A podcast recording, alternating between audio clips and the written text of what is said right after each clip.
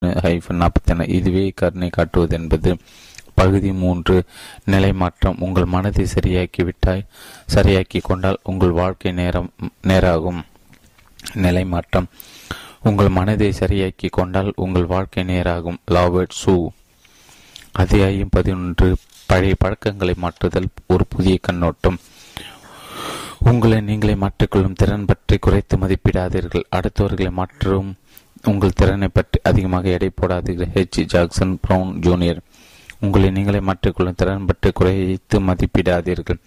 அடுத்தவர்களை மாற்ற உங்கள் திறன் பற்றி அதிகமாக எடை போடாதீர்கள். ஹெச்.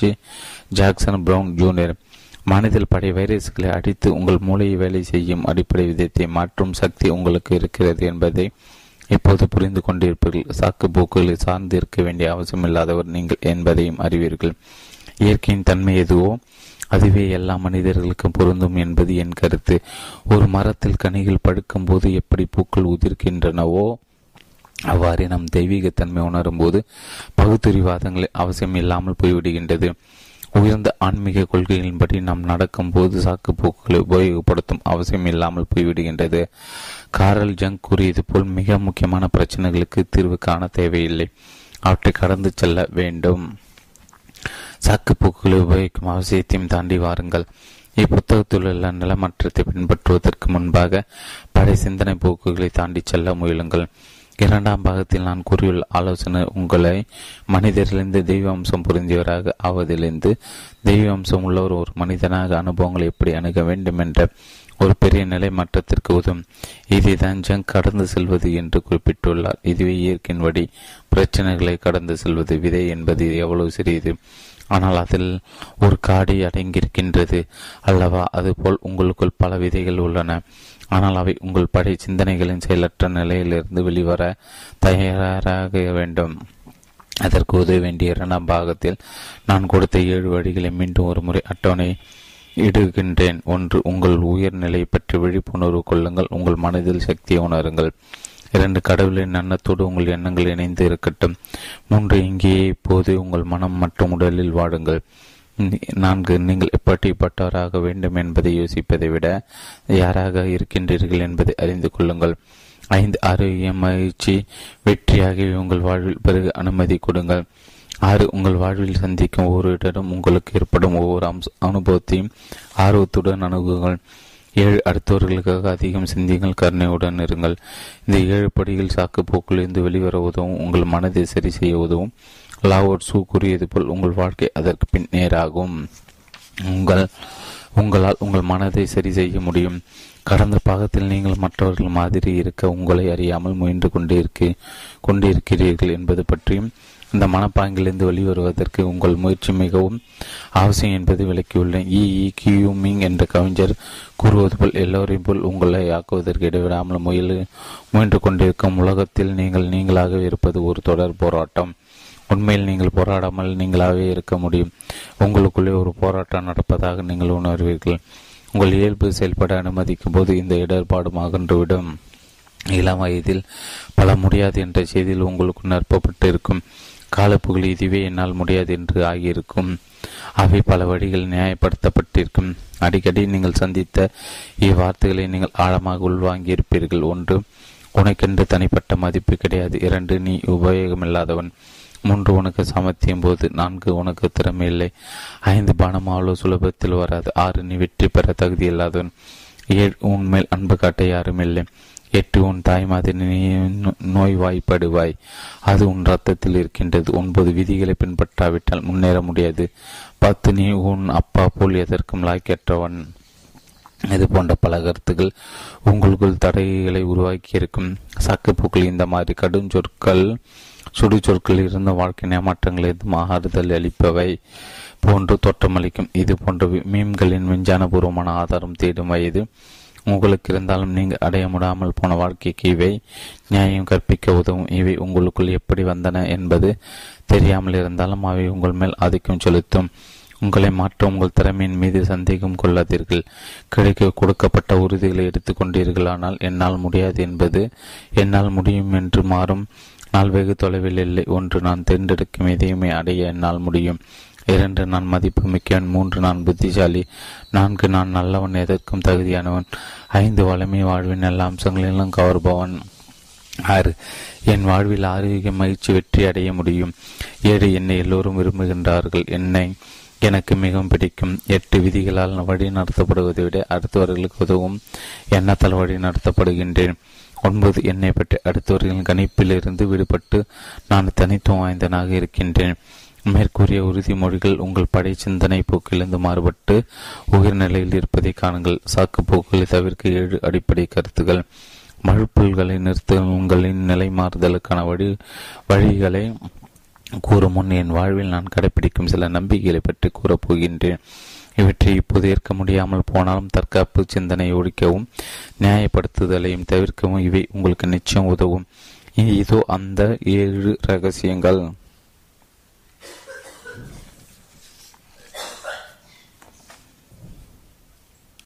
மழுப்பல்களை நிறுத்துங்கள். 146 பக்கம் தொடர்ச்சி.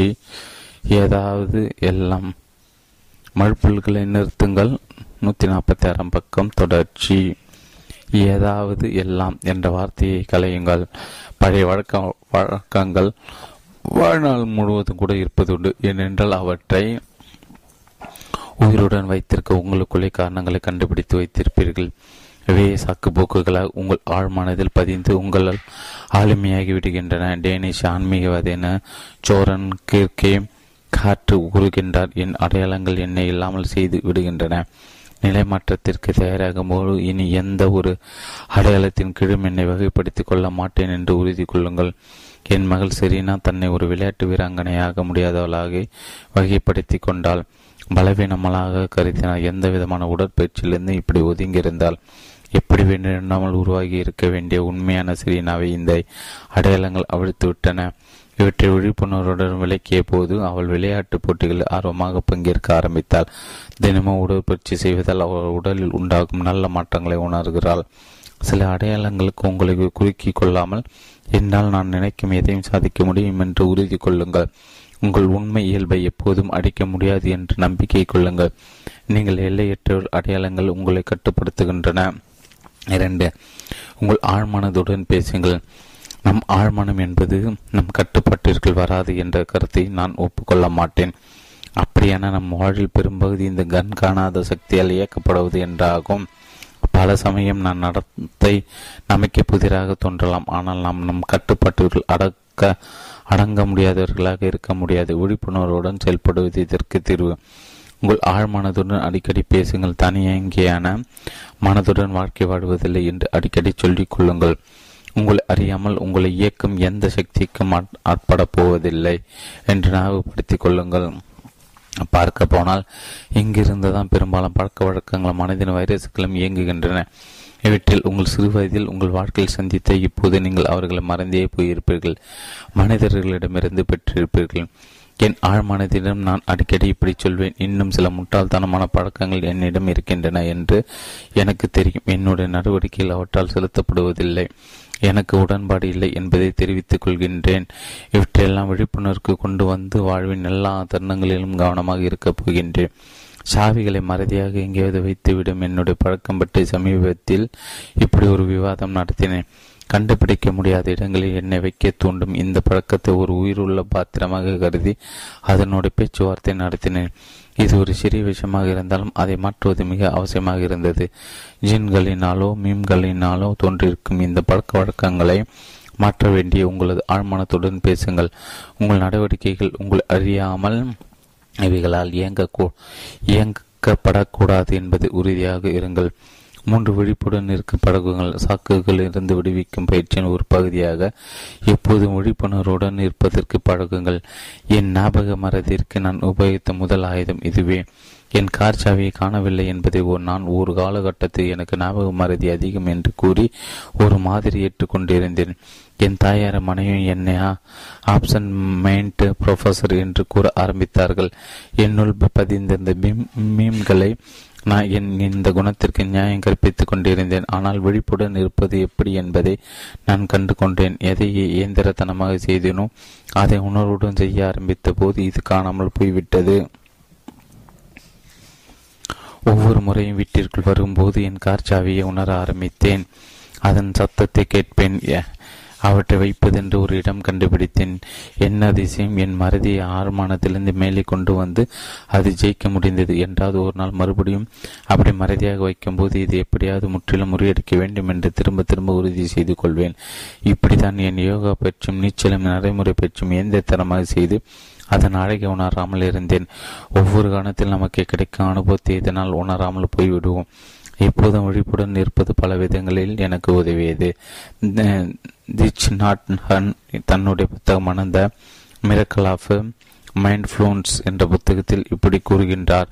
விழிப்புடன் இருப்பது பற்றிய சூத்திரம் என்னவென்றால், நடக்கும் போதும் ஒருவர் நடப்பது பற்றி விழிப்புடன் இருக்க வேண்டும். உட்கார்ந்தால் உட்கார்ந்திருக்கின்றேன் என்று உணர வேண்டும்.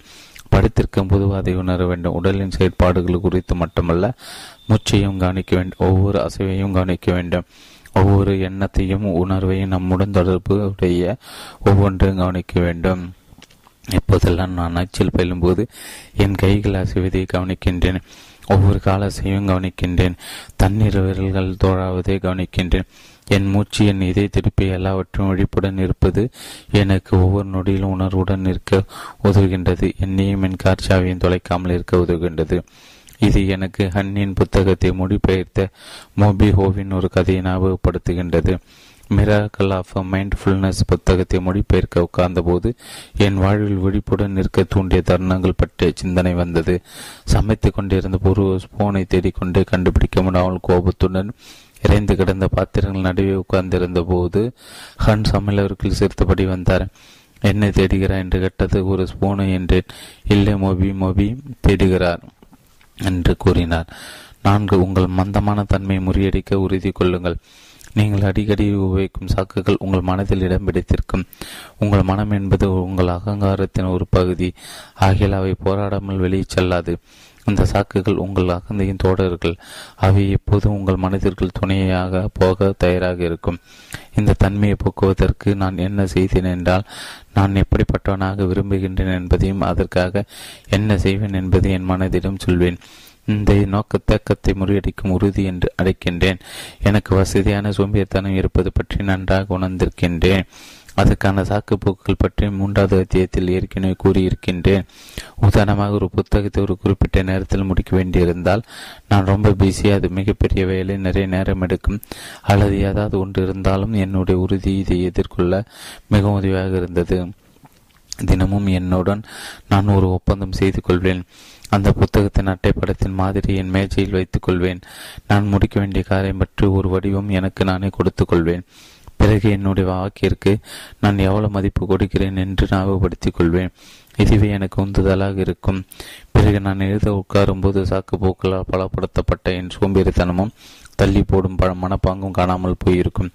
நிலை மாறுதல் பற்றி அடுத்த பாகத்தில் நான் சொல்வதற்கு முன் உங்களை சோம்பேறித்தனத்தை விட்டு தள்ள உறுதி போன வேண்டுகிறேன். உங்களுக்குள் இருக்கும் உயிர் சக்தியிடம் பேசுங்கள்.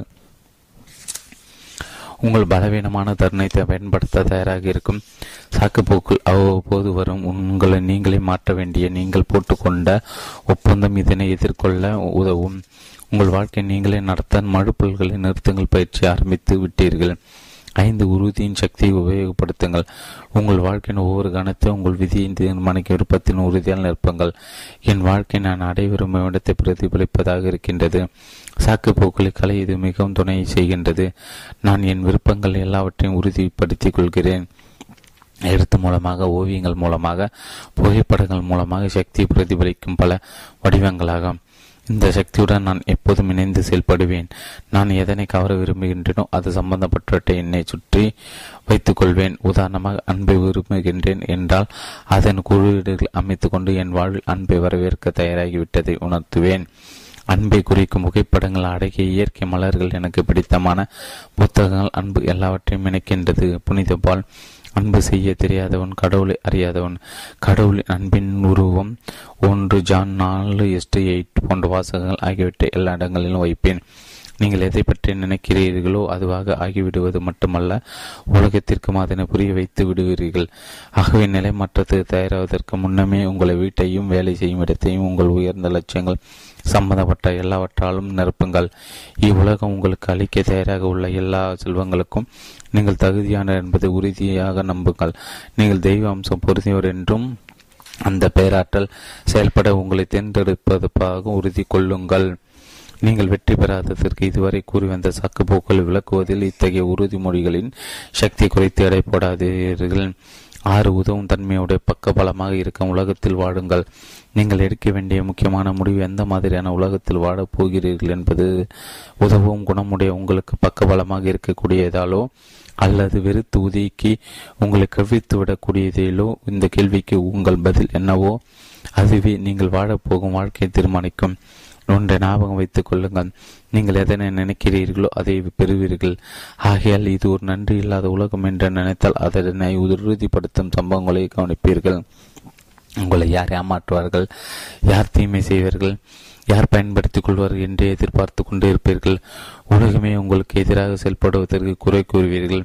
உலகம் இவ்வாறு இருப்பதற்கு உங்கள் எதிரிகளையும் அதிர்ஷ்டமின்மையும் நோக்கி விரல் தீட்டுவீர்கள். உலகத்தை பற்றி இக்கருத்து உங்கள் ஒவ்வொரு எண்ணத்திலும் நிறைந்திருப்பதால் எப்போதும் தாக்கப்படுவோம் என்ற பயத்திலே செயல்படுவீர்கள். ஆகையால் உங்கள் தோல்விகளுக்கு சாக்குப்போக்களை தயாராக வைத்திருப்பீர்கள். மழுப்பொருள்களை நிறுத்தல்களின் நிலை மாற்றத்தை அமல்படுத்துவதற்கு முன் இவ்வுலகத்தை உங்கள் ஆதரவானதாக காணுங்கள். உலகத்தை அப்படி காணும்போது நண்பர்கள் மட்டுமே உங்கள் கண்ணில் தென்படுவார்கள். உங்களுக்கு சாதகமான சந்தர்ப்பங்களை காண்பீர்கள். அதிர்ஷ்டம் உங்கள் கண்ணில் தென்படும். சாக்குப்போக்கள் அவசியம் இருக்காது. எனக்கு பிடித்தமான உறுதிமொழி எது தெரியுமா? எனக்கு தேவையானது ஏற்கனவே என்னிடம் இருக்கின்றது. அது என் நன்மைக்காக இருக்கின்றது. இதை எழுதி கண்ணில் தென்படும் இடத்தில் ஒட்டி வைத்துக் கொள்ளுங்கள். வீட்டிலோ, காரிலோ அல்லது அலுவலகத்திலோ, என் பாத்ரூமில் கூட நான் ஒரு நட்பு நிறைந்த உலகத்தில் வாழ்கின்றேன். அது பேராற்றலுடன் இணைந்திருக்கும். எந்த விதமான விருப்பத்தை பூர்த்தி செய்யும் ஆற்றல் வாய்ந்தது அது. மழுப்புகளை நிறுத்தல்களின் வாழ்வதற்கு தயார் செய்யும் ஒரு மிகப்பெரிய பாய்ச்சல். எனக்கு தேவையானது ஏற்கனவே இருக்கின்றது, சரியான சமயத்தில் கிடைத்துவிடும் என்ற உறுதி உங்களுக்கு எது நன்மை பயப்பதோ அதனை நடக்க செய்யும். எப்போது என்ற கேள்விக்கு இடமில்லை. சரியான சமயத்தில் கிடைக்கும். அதற்கு கடவுளின் ஆசையும் உண்டு என்ற நம்பிக்கை உங்களை உண்மை உணர்வுக்கு இட்டுச் செல்லும்படி முதல் படி. இவ்வுலகை பற்றி என் நம்பிக்கை மாற்றிக்கொள்ளும் போது எனக்கு எது வேண்டுமோ அதனை கவர்வதை நான் கண்கூடாக பார்க்கிறேன். அன்பை, ஆரோக்கியத்தை, மகிழ்ச்சி, அமைதி, செல்வத்தை விரும்புகின்றேன். உலகம் நட்பற்றது, ஆதரவு அளிக்காதது என்ன ஏன் என்று ஏன் என்ன வேண்டும், இது அதில் எது இல்லை என்று நினைக்கின்றேனோ அதனை கேட்டால் எப்படி கொடுக்க முடியும்? இவ்வுலகம் எப்படி செயல்படுகிறதோ அதனுடன் இணைந்து செயல்படுவதை நான் விரும்புகின்றேன். புனித பிரான்சிஸ் போலவே நான் தினமும் இறைவனை வேண்டுகின்றேன். அமைதி வேண்டுவதை விட என்னை அமைதி ஏற்படுத்தும் கருவியாக ஆக்குவாய் என்றே முதல் புத்திசாலி மனிதன் வேண்டிக் கொள்வான். நான் எந்த மூலாதாரத்திலிருந்து வந்திருக்கின்றேனோ அதே போலதான் இருக்கின்றேன் என்று நினைக்க வேண்டும். அப்போது நான் விரும்புவது நடக்கப் போகின்றது, காலம் கனியும் என்ற நம்பிக்கை வரும். இதனை பயிற்சி செய்தால் சாக்குப்போக்கள் உங்கள் வாழ்வில் இடம் இருக்காது. நான் அடிக்கடி கூறுவது போல் நீங்கள் பார்க்கும் விதம் மாறும்போது பார்க்கப்படும் பொருட்கள் மாறுகின்றன. உலகத்தில் எல்லாவற்றுக்கும் இது பொருந்தும். குறை கூறாதீர்கள், விளக்கமளிக்காதீர்கள். மேற்சொன்ன இரண்டுமே சாக்குப்போக்களின் கூட்டாளிகள். குறை சொல்லும் போது உங்கள் தோல்விக்கான காரணத்தை உங்களுக்கு வெளியே ஒரு பொருளிலோ அல்லது மனிதர்களோ திணிக்கின்றீர்கள். வேறு யாரோ செயல்படும் விதம் உங்களுக்கு இரத்த அழுத்தத்தை அதிகப்படுத்துகிறது. அல்லது இந்த உணவகத்தில் எல்லோரும் எவ்வளவு திறமையற்றவர்களாக இருந்தால் நான் எப்படி என் உணவை ரசிப்பது போன்ற இதற்கு சில உதாரணங்கள் சந்தர்ப்ப சூழ்நிலைகள், வானிலை, பொருளாதாரம், மற்றவர்கள் போன்ற வெளிக்காரணங்கள் சாக்குப்போக்குகளில் வாழ முக்கிய காரணம். குறை கூறுவதை நிறுத்துவது மட்டுமல்லாமல் விளக்கமளிப்பதை நிறுத்துங்கள் என்று கூறுகின்றேன். சாக்குப்போக்குகளற்ற ஒரு மனநிலைக்கு நான் எடுத்துள்ள பயிற்சிகளில் முக்கியமானது என்னவென்றால், நான் எதனை அடைய விரும்புகின்றனோ அது என் தனிப்பட்ட நிலை. அதனை நான் வெளிப்படுத்திக் கொள்வதில்லை. ஆகியால் அதனை பற்றி விளக்கத்தையும் நான் யாருக்கும் அளிப்பதில்லை. என்னுடைய தனிப்பட்ட விருப்பங்கள் மற்றவர்களுக்கு வேடிக்கையானதாகவோ புதிராக இருக்கும் என்று எனக்கு தெரியும். ஆகவே அதனை மற்றவர்களோடு பகிர்ந்து கொள்வதை நான் தவிர்த்து விடுகின்றேன். யாரை நான் மதிக்கின்றேனோ அவர்களோடு பகிர்ந்து கொள்வேன். அவர்களுக்கு எந்த விதமான விளக்கமும் அளிக்க வேண்டிய அவசியம் இருக்காது. விளக்கம் அளிக்கும் போது உங்கள் அகத்தையின் வெளிப்பாடு செயல்பாடு அதிகரிக்கின்றது. நான் சொல்வது சரி, செய்வது புத்திசாலி மனதே. நன்றாக புரிந்துதான் செய்கின்றேன் போன்ற எண்ணங்களை மற்றவர்களுக்கு புரிய வைக்க வேண்டியிருக்கின்றது. அதே சமயம் உங்களை புரிந்து கொள்ளாதவர்களுக்கு அதை புரிய வைப்பது கடினமாகின்றது. உங்களுக்குள்ளே வைத்துக் கொள்ளும் போது சக்தி விரயமாவதை தவிர்க்கலாம். உங்கள் ஆன்மா பலமும் பெருகும். யாரையும் தவறென்று சொல்ல வேண்டிய அவசியமும் இருக்காது. தேவையற்ற விவாதங்கள் தவிர்க்கப்படும். பிரபஞ்ச படைப்பு என்பது பேராற்றலிருந்து வந்தது. உங்கள் கனவுகளுக்கு உயிர் கொடுத்து உங்கள் வாழ்வை நீங்கள் விரும்பிய வண்ணம் அமைத்துக் கொள்ள விரும்பினால் அந்த பேராற்றலில் நம்பிக்கை கொள்ளுங்கள். மாறாக உங்கள் அகந்தையின் செயல்பாடுகள் மதியிழக்கும் போது சாக்குப்போக்குகள் தானாகவே தோன்றி உங்கள் வெற்றிக்கு தடை கற்களாகிவிடும்.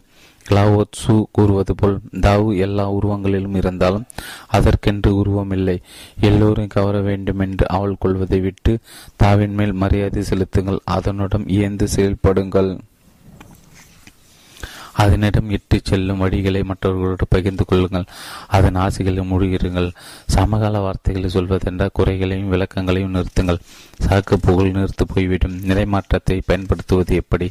இந்த பகுதியின் ஆரம்பத்தில் நான் கொடுத்துள்ள பொன்மொழிகள் எனக்கு இருந்த அதீத நம்பிக்கை ஆதாரமாக கொண்டே மழுப்பல்களை நிறுத்துங்கள் நிலைமாறுவதற்கான படிவத்தை உருவாக்கினேன். உங்களை நீங்களே மாற்றிக்கொள்ளும் திறன் பற்றி குறைத்து மதிப்பிடாதீர்கள். அடுத்தவர்களை பற்றி மாற்றும் உங்கள் திறன் பற்றி அதிகமாக எடை போடாதீர்கள்.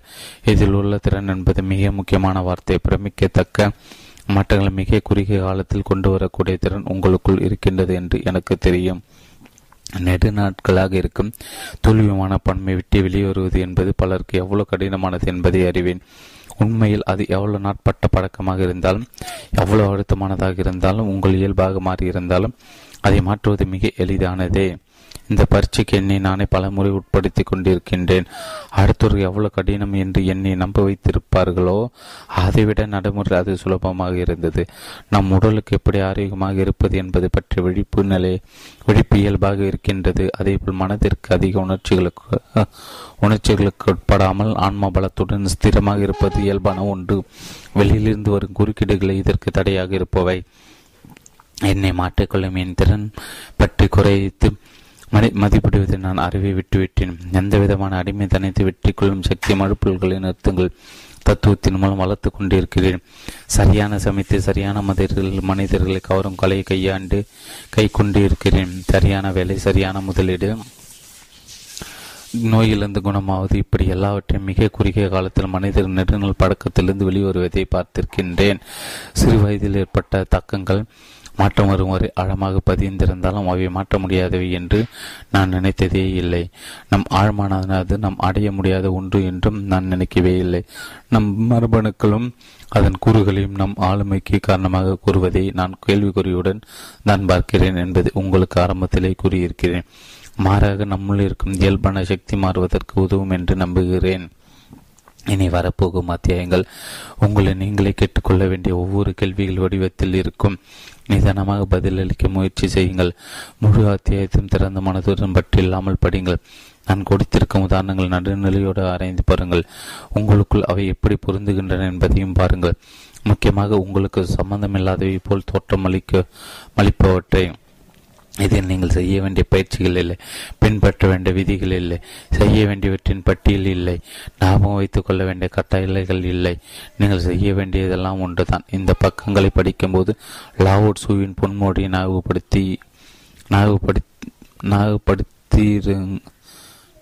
ஞாபகத்தில் இருத்துங்கள். உங்கள் மனதை சரி செய்தால் உங்கள் வாழ்க்கை சரியாகும்.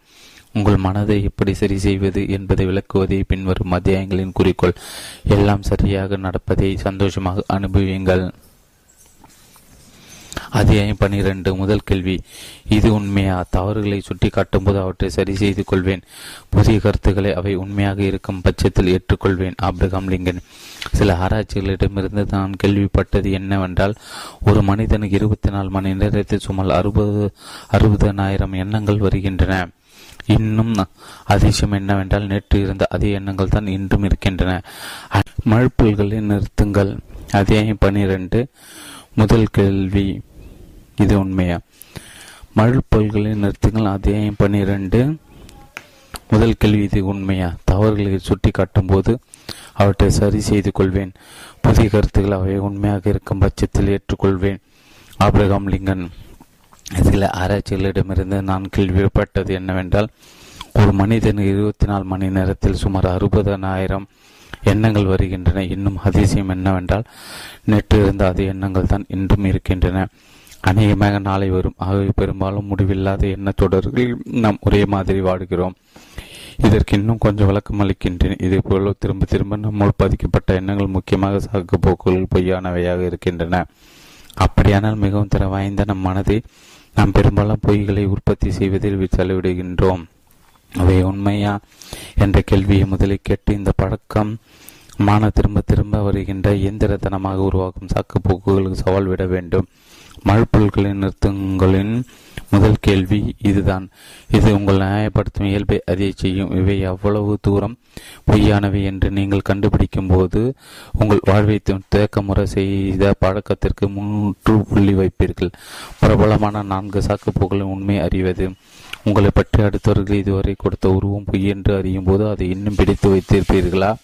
இதை ஒரு அறிவினாக நம் நேயர்களிடம் கேட்பதுண்டு. ஏனெனில் இந்த புத்தகத்தை படிப்பது தங்கள் வாழ்க்கை வாழ விடாமல் செய்யும் எதையும் வெற்றி கொள்ள விரும்புவார்கள். உண்மையை உங்களுக்கு வழிகாட்டும் என்ற எளிய தத்துவத்தால் வழி நடத்தப்படுவது மென்மையானதல்லவா? ஆகியால் இந்த அத்தியாயத்தில் கொடுக்கப்பட்டு இருக்கும் கேள்விகளுக்கு உண்மையாக பதில் அளியுங்கள். உங்கள் நேர்மையான பதில்கள் உங்கள் ஆழமான எண்ணங்களின் படிவங்களை வெளிப்படுத்தும். இது உண்மையா என்ற கேள்விக்கு விடை தருவதன் மூலம் இதுவரை நீங்கள் ஆதாரமாக கொண்டிருந்த சாக்குகள் உண்மையானவையா, அப்படி என்றால் அவற்றின் நுட்பம் எவ்வளவு என்பதை கண்டறிய முடியும்.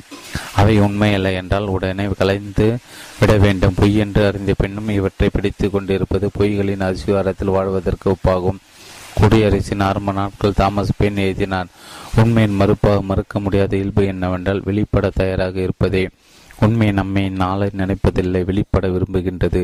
ஆகியால் அதனை வெளிப்படுத்துவோம். மிக கூர்ந்து பார்த்தால் இதுவரை நாம் அளித்து வந்த விளக்கங்கள் பொய்யானவை என்று தெரிய வரும். ஆகியால் அவற்றின் உண்மை ஆராய்வது தேவையானதாகின்றது. 3வது அத்தியாயத்தில் கொடுக்கப்பட்டிருக்கும் சாக்கு போக்குள் 4 எடுத்து இதற்கு உதாரணம் அளிக்க விரும்புகின்றேன். 1. ரொம்ப கஷ்டம் அப்பா. இது மிகவும் சாதாரணமாக உபயோகப்படுத்தப்படும் சாக்கு. இந்த மாதிரி மீம்கள் நீங்கள் உயர்வதை தடுத்து கொண்டிருக்கின்றன. ஆனால் இது உண்மையா? நீங்கள் எதை அடைய விரும்புகின்றீர்களோ அது மிகவும் கடினமானது என்பதை 100% நம்புகின்றீர்களா? அல்லது அதற்கு கொஞ்சம் அதிக முயற்சி எடுக்க வேண்டும் என்பதுதான் உண்மையா? அது எவ்வளவு சுலபம் அல்ல என்று நீங்கள் நினைத்தாலும் நடக்க முடியாது அல்ல என்பதை ஒப்புக்கொள்வீர்கள்.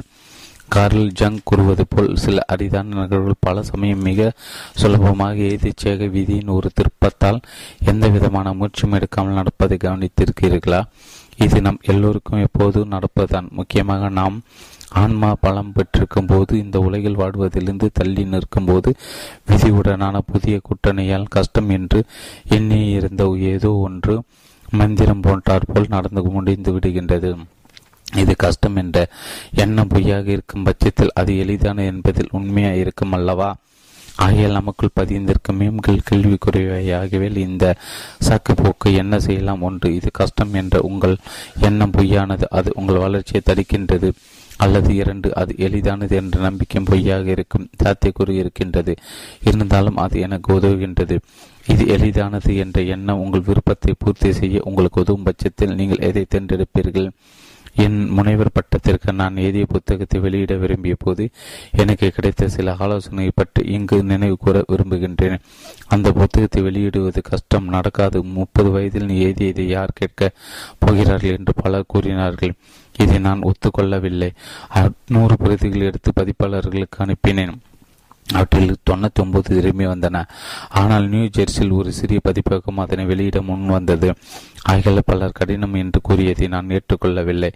யாராவது நான் ஏதியதை வெளியிடுவார்கள் என்று தான் நம்பினேன். அந்த நம்பிக்கை வீண் போகவில்லை. பலர் கஷ்டம் என்று நினைத்த ஒரு செயல் மிக எளிதாக முடிந்தது. 1976 இவர் எரோனேஸ் ஜோன்ஸ் என்ற என் புத்தகத்திற்கு நாடும் தழுவிய அங்கீகாரம் கிடைத்ததை எண்ணி பார்க்கின்றேன். அதுவும் இப்படிதான். 2 Night Show, பில்டோன் ஷோ, டுடே ஷோ ஆகியவற்றில் இடம்பெறுவது நடக்காத விஷயம் என்று பலர் கூறினார். இதில் ஒன்று அதை கைவிட போதுமானதாக இருந்தது. திறமைகளை கண்டறியும் ஹோவார்டு பாபுஷி என்பவர் அந்த புத்தகத்தை நியூயார்க்கிலிருந்து லாஸ் ஏஞ்சல்ஸ் செல்லும் விமானத்தில் படித்தார். அவர் என்னை பேட்டிக்கு அழைத்தார். பின்னர் ஒரு நிகழ்ச்சியில் பங்கு பெற செய்தார். அதன் பின் 3 வருடங்களில் 37 முறை டொனேட்ரோவில் நான் பங்கு பெற்றேன். மேலும் எந்த ஒரு விவாதத்திற்கு நான் அழைக்கப்பட்டேன். ஆகவே நாடு தழுவிய அங்கீகாரம் கஷ்டம் என்ற எண்ணம் பொய்யாகிவிட்டதல்ல, உண்மையில்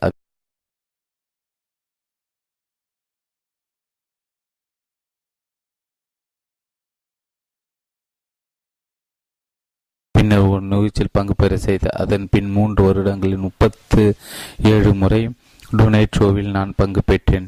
மேலும் எந்த ஒரு விவாதத்திற்கு நான் அழைக்கப்பட்டேன். ஆகவே நாடு தழுவிய அங்கீகாரம் கஷ்டம் என்ற எண்ணம் பொய்யாகிவிட்டதல்ல, உண்மையில் அது எளிதாகவே நடந்தேறிவிட்டது. ஆகவே இது 100% உண்மையாக இருக்க முடியாது என்ற பட்சத்தில் அதை நான் ஏன் வைத்துக் கொள்ள விரும்புகின்றீர்கள்? 1976 ஒருமுறை கூட தேசிய தொலைக்காட்சி நிகழ்ச்சியில் பங்கு பெறுவது கஷ்டம் என்று நான் கூறவில்லை. என் விருப்பத்தை இந்த உலகம் பிரதிபலிக்கும் என்று நான் நம்பினேன். நல்லதே நடக்கும் என்று நினைத்தேன். இந்த எண்ணத்தோடு இணைந்திருந்தோடாமல் சாக்குப்போக்களுக்கு இடமளிக்க தேவையில்லை. 2 குடும்பத்தில் குழப்பம் ஏற்படும். இதுவும் தாம் விரும்பிய வாழ்க்கை அமைத்துக் கொள்ளாததற்கு சாதாரணமாக எல்லோரும் கூறும் காரணம். குடும்பத்தினரை திருப்திப்படுத்துவதற்கு கணக்கற்ற காரணங்களை கூறிக்கொண்டே போகலாம். என் தாய் தந்தைக்கு உடல் நலம் சரியில்லாமல் போகலாம். எல்லோரும் என்னிடம் வருத்தப்படுவார்கள். என் குடும்பத்தில் வேறு யாரும் இப்படி செய்ததில்லை. புரட்சிக்காரன் என்ற முத்திரை என் மேல் விடும். என் தந்தை எதிர்த்து இதுவரை யாரும் பேசியதில்லை போன்றவை. உங்களை நீங்களே கேட்டுக்கொள்ள வேண்டிய கேள்வி. 100% குழப்பம் ஏற்படுவதற்கு வாய்ப்பில் இருக்கின்றதா? ஒரு பிரச்சனை இல்லாமல் என் விருப்பம் நிறைவேறுமா? அப்படி என்றால் குழப்பம் ஏற்படும் என்ற என் யூகம் பொய்யாகத்தான் இருக்கும். இதற்கு எதிரான கருத்து என்னவென்றால், என் விருப்பத்தில் பணி நடப்பதால் குடும்பத்தில் ஒரு குழப்பம் ஏற்படாது. அப்படி நடப்பதை நான் விரும்புகின்றேன். உடனே உங்களுக்கு நீங்கள் தவிர்க்க நினைக்கும் ஒரு செயலை செய்வதாக தோன்றும். அதில் ஆபத்துகள் இருப்பதாக தோன்றும். ஆனால் மறுபடியும் ஞாபகப்படுத்திக் கொள்ளுங்கள், இருக்கும் இருக்காது என்று நினைப்பது உங்கள் விருப்பமே. இதில் எது வேண்டுமானாலும் உண்மை இருக்கலாம். ஏன் உங்களுக்கு சாதகமான ஒன்றை தேர்ந்தெடுக்க கூடாது? உங்கள் மேல் அன்பு செலுத்துவர்கள் உங்கள் நன்மையே விரும்புவார்கள். அவர்கள் எண்ணங்களோடு இணைந்து செயல்படும் போது உங்கள் விருப்பங்கள் நிறைவேறுவதை காண்பீர்கள். இல்லை என்றால் அவர்கள் உங்களுக்கு எதிராக செயல்படக்கூடும். ஆனால் இதில் எந்த எண்ணம் உங்களை பொறுத்தவரை மகிழ்ச்சியை கொடுக்கும்? சாக்குகள் உண்மையாகவும் இல்லையா என்பது உறுதியாக சொல்ல முடியாது. ஆகையால் உங்களுக்கு சாதகமான எண்ணங்களை வளர்த்து கொள்ளுமாறு வேண்டுகின்றேன். உங்களுக்கு சாதகமான எண்ணங்களை வளர்த்துக் கொள்வதால் உண்மையில் சாதகமான சூழல்கள் உருவாக வாய்ப்பு நிறைய இருக்கின்றது. உங்கள் குடும்பத்தினர் உங்கள் விருப்பம் நிறைவேற ஆதரவாக இருப்பார்கள். ஆனால் உங்கள் ஆழமான நம்பிக்கைகளுக்காகவும் அவை சார்ந்த விருப்பங்களுக்காகவும் எதிர்ப்புகளையும் சவால்களையும் சந்திக்க தயாராக இருங்கள். அப்போது அவற்றை நீங்கள் எதிர்கொள்ளும் விதத்தால் மதிப்பையும் மரியாதையும் பெறுவீர்கள். என் குடும்பத்தில் நான் ஏதாவது கல்யாணத்திற்கோ அல்லது மரணத்திற்கோ பிறந்த நாள் விழாவிற்கு வேறு ஏதாவது குடும்ப நிகழ்ச்சிக்கு போக முடியாமல் போனால் எதிர்ப்புகள் இருக்கத்தான் செய்யும். நான் தொந்தரவுகளை விரும்புவதில்லை என்பதை மிக தெளிவாக அவர்களுக்கு புரிய வைத்தால் சாக்குப்போக்கள் அவசியம் ஏற்பட்டதில்லை.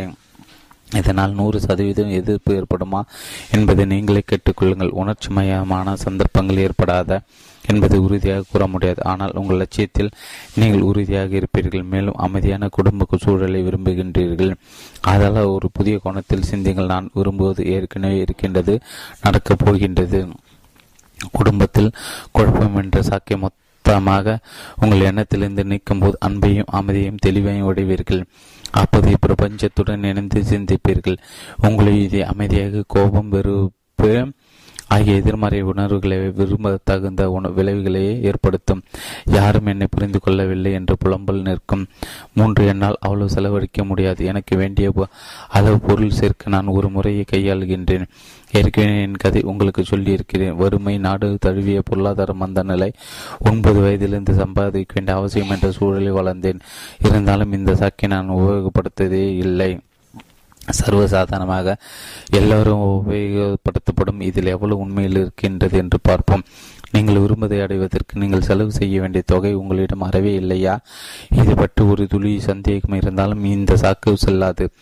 என்னால் செலவு செய்ய முடியாது என்பதற்கு எதிரான சிந்தனை என்ன?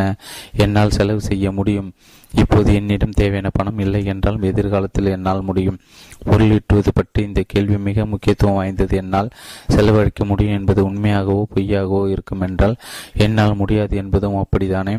இதுதானே உங்களை நீங்களே விரும்பியதை அடைய முடியாமல் தடுத்தது. உங்கள் இயலாமை பற்றி நீங்கள் உறுதியாக நம்புகின்றீர்கள். உங்களுக்கு யார் உதவும் நிலையில் இல்லை என்றோ வைத்து கொண்டாலும் மழுப்பல்களை நிறுத்துங்கள். கொள்கையின்படி நீங்கள் எதை பற்றி அதிகம் நினைக்கிறீர்களோ அது உங்கள் வாழ்வில் வந்து சேரும். எப்போதும் பணம் பற்றாக்குறை பற்றி நினைப்பது பற்றாக்குறையில் தான் முடியும். உங்களால் எது முடியாது, அது உங்களிடம் எது இல்லை என்று அதிகமாக நினைக்க நினைக்க அதே அலைவரிசையை உருவாக்குகிறீர்கள்.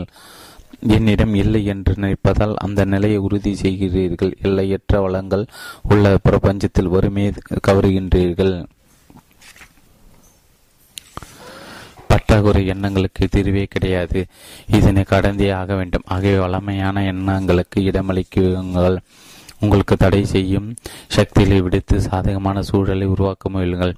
என்னிடம் போதிய பண வசதி இல்லை என்பதை நான் 100% நிச்சயமாக சொல்ல முடியாது. ஆகவே என்னால் அவ்வளவு செலவழிக்க முடியாது என்பதை பொய்யான ஒரு சாக்கு. இதை நான் உபயோகப்படுத்த மாட்டேன் என்று இப்போதே உறுதி செய்து கொள்ளுங்கள். இது உங்களுக்கு பண வருவை கொடுக்கும் ஒரு மந்திரம் அல்ல என்றாலும் அதுவும் நடக்கலாம். உங்களுக்கு தொல்லையும் துன்பமும் அளிக்கும் இந்த சாக்கிலிருந்து நீங்கள் வெளிவர ஒரு வழி உங்களிடம் இருப்பதை விரும்புவதும் திருப்தியுடன் வாடுவதும் நீங்கள் விரும்புவதை அடையும் வழிகாட்டும் திருவுகோள். நீங்கள் விரும்புவது அது எங்கிருந்து என்று தெரியாவிட்டாலும் உங்களை நோக்கி வந்து கொண்டே இருக்கின்றது என்று எதிர்பாருங்கள். இதுவே இப்பிரபஞ்ச சக்தியுடன் இணைந்து செயல்படும் விதம். இவ்வுலகம் அளவற்ற செல்வத்தை உடையதாய் இருக்கும்போது என் உண்மைக்கு புறமான எதிர்மறை எண்ணங்கள் வாழுகிறீர்கள்.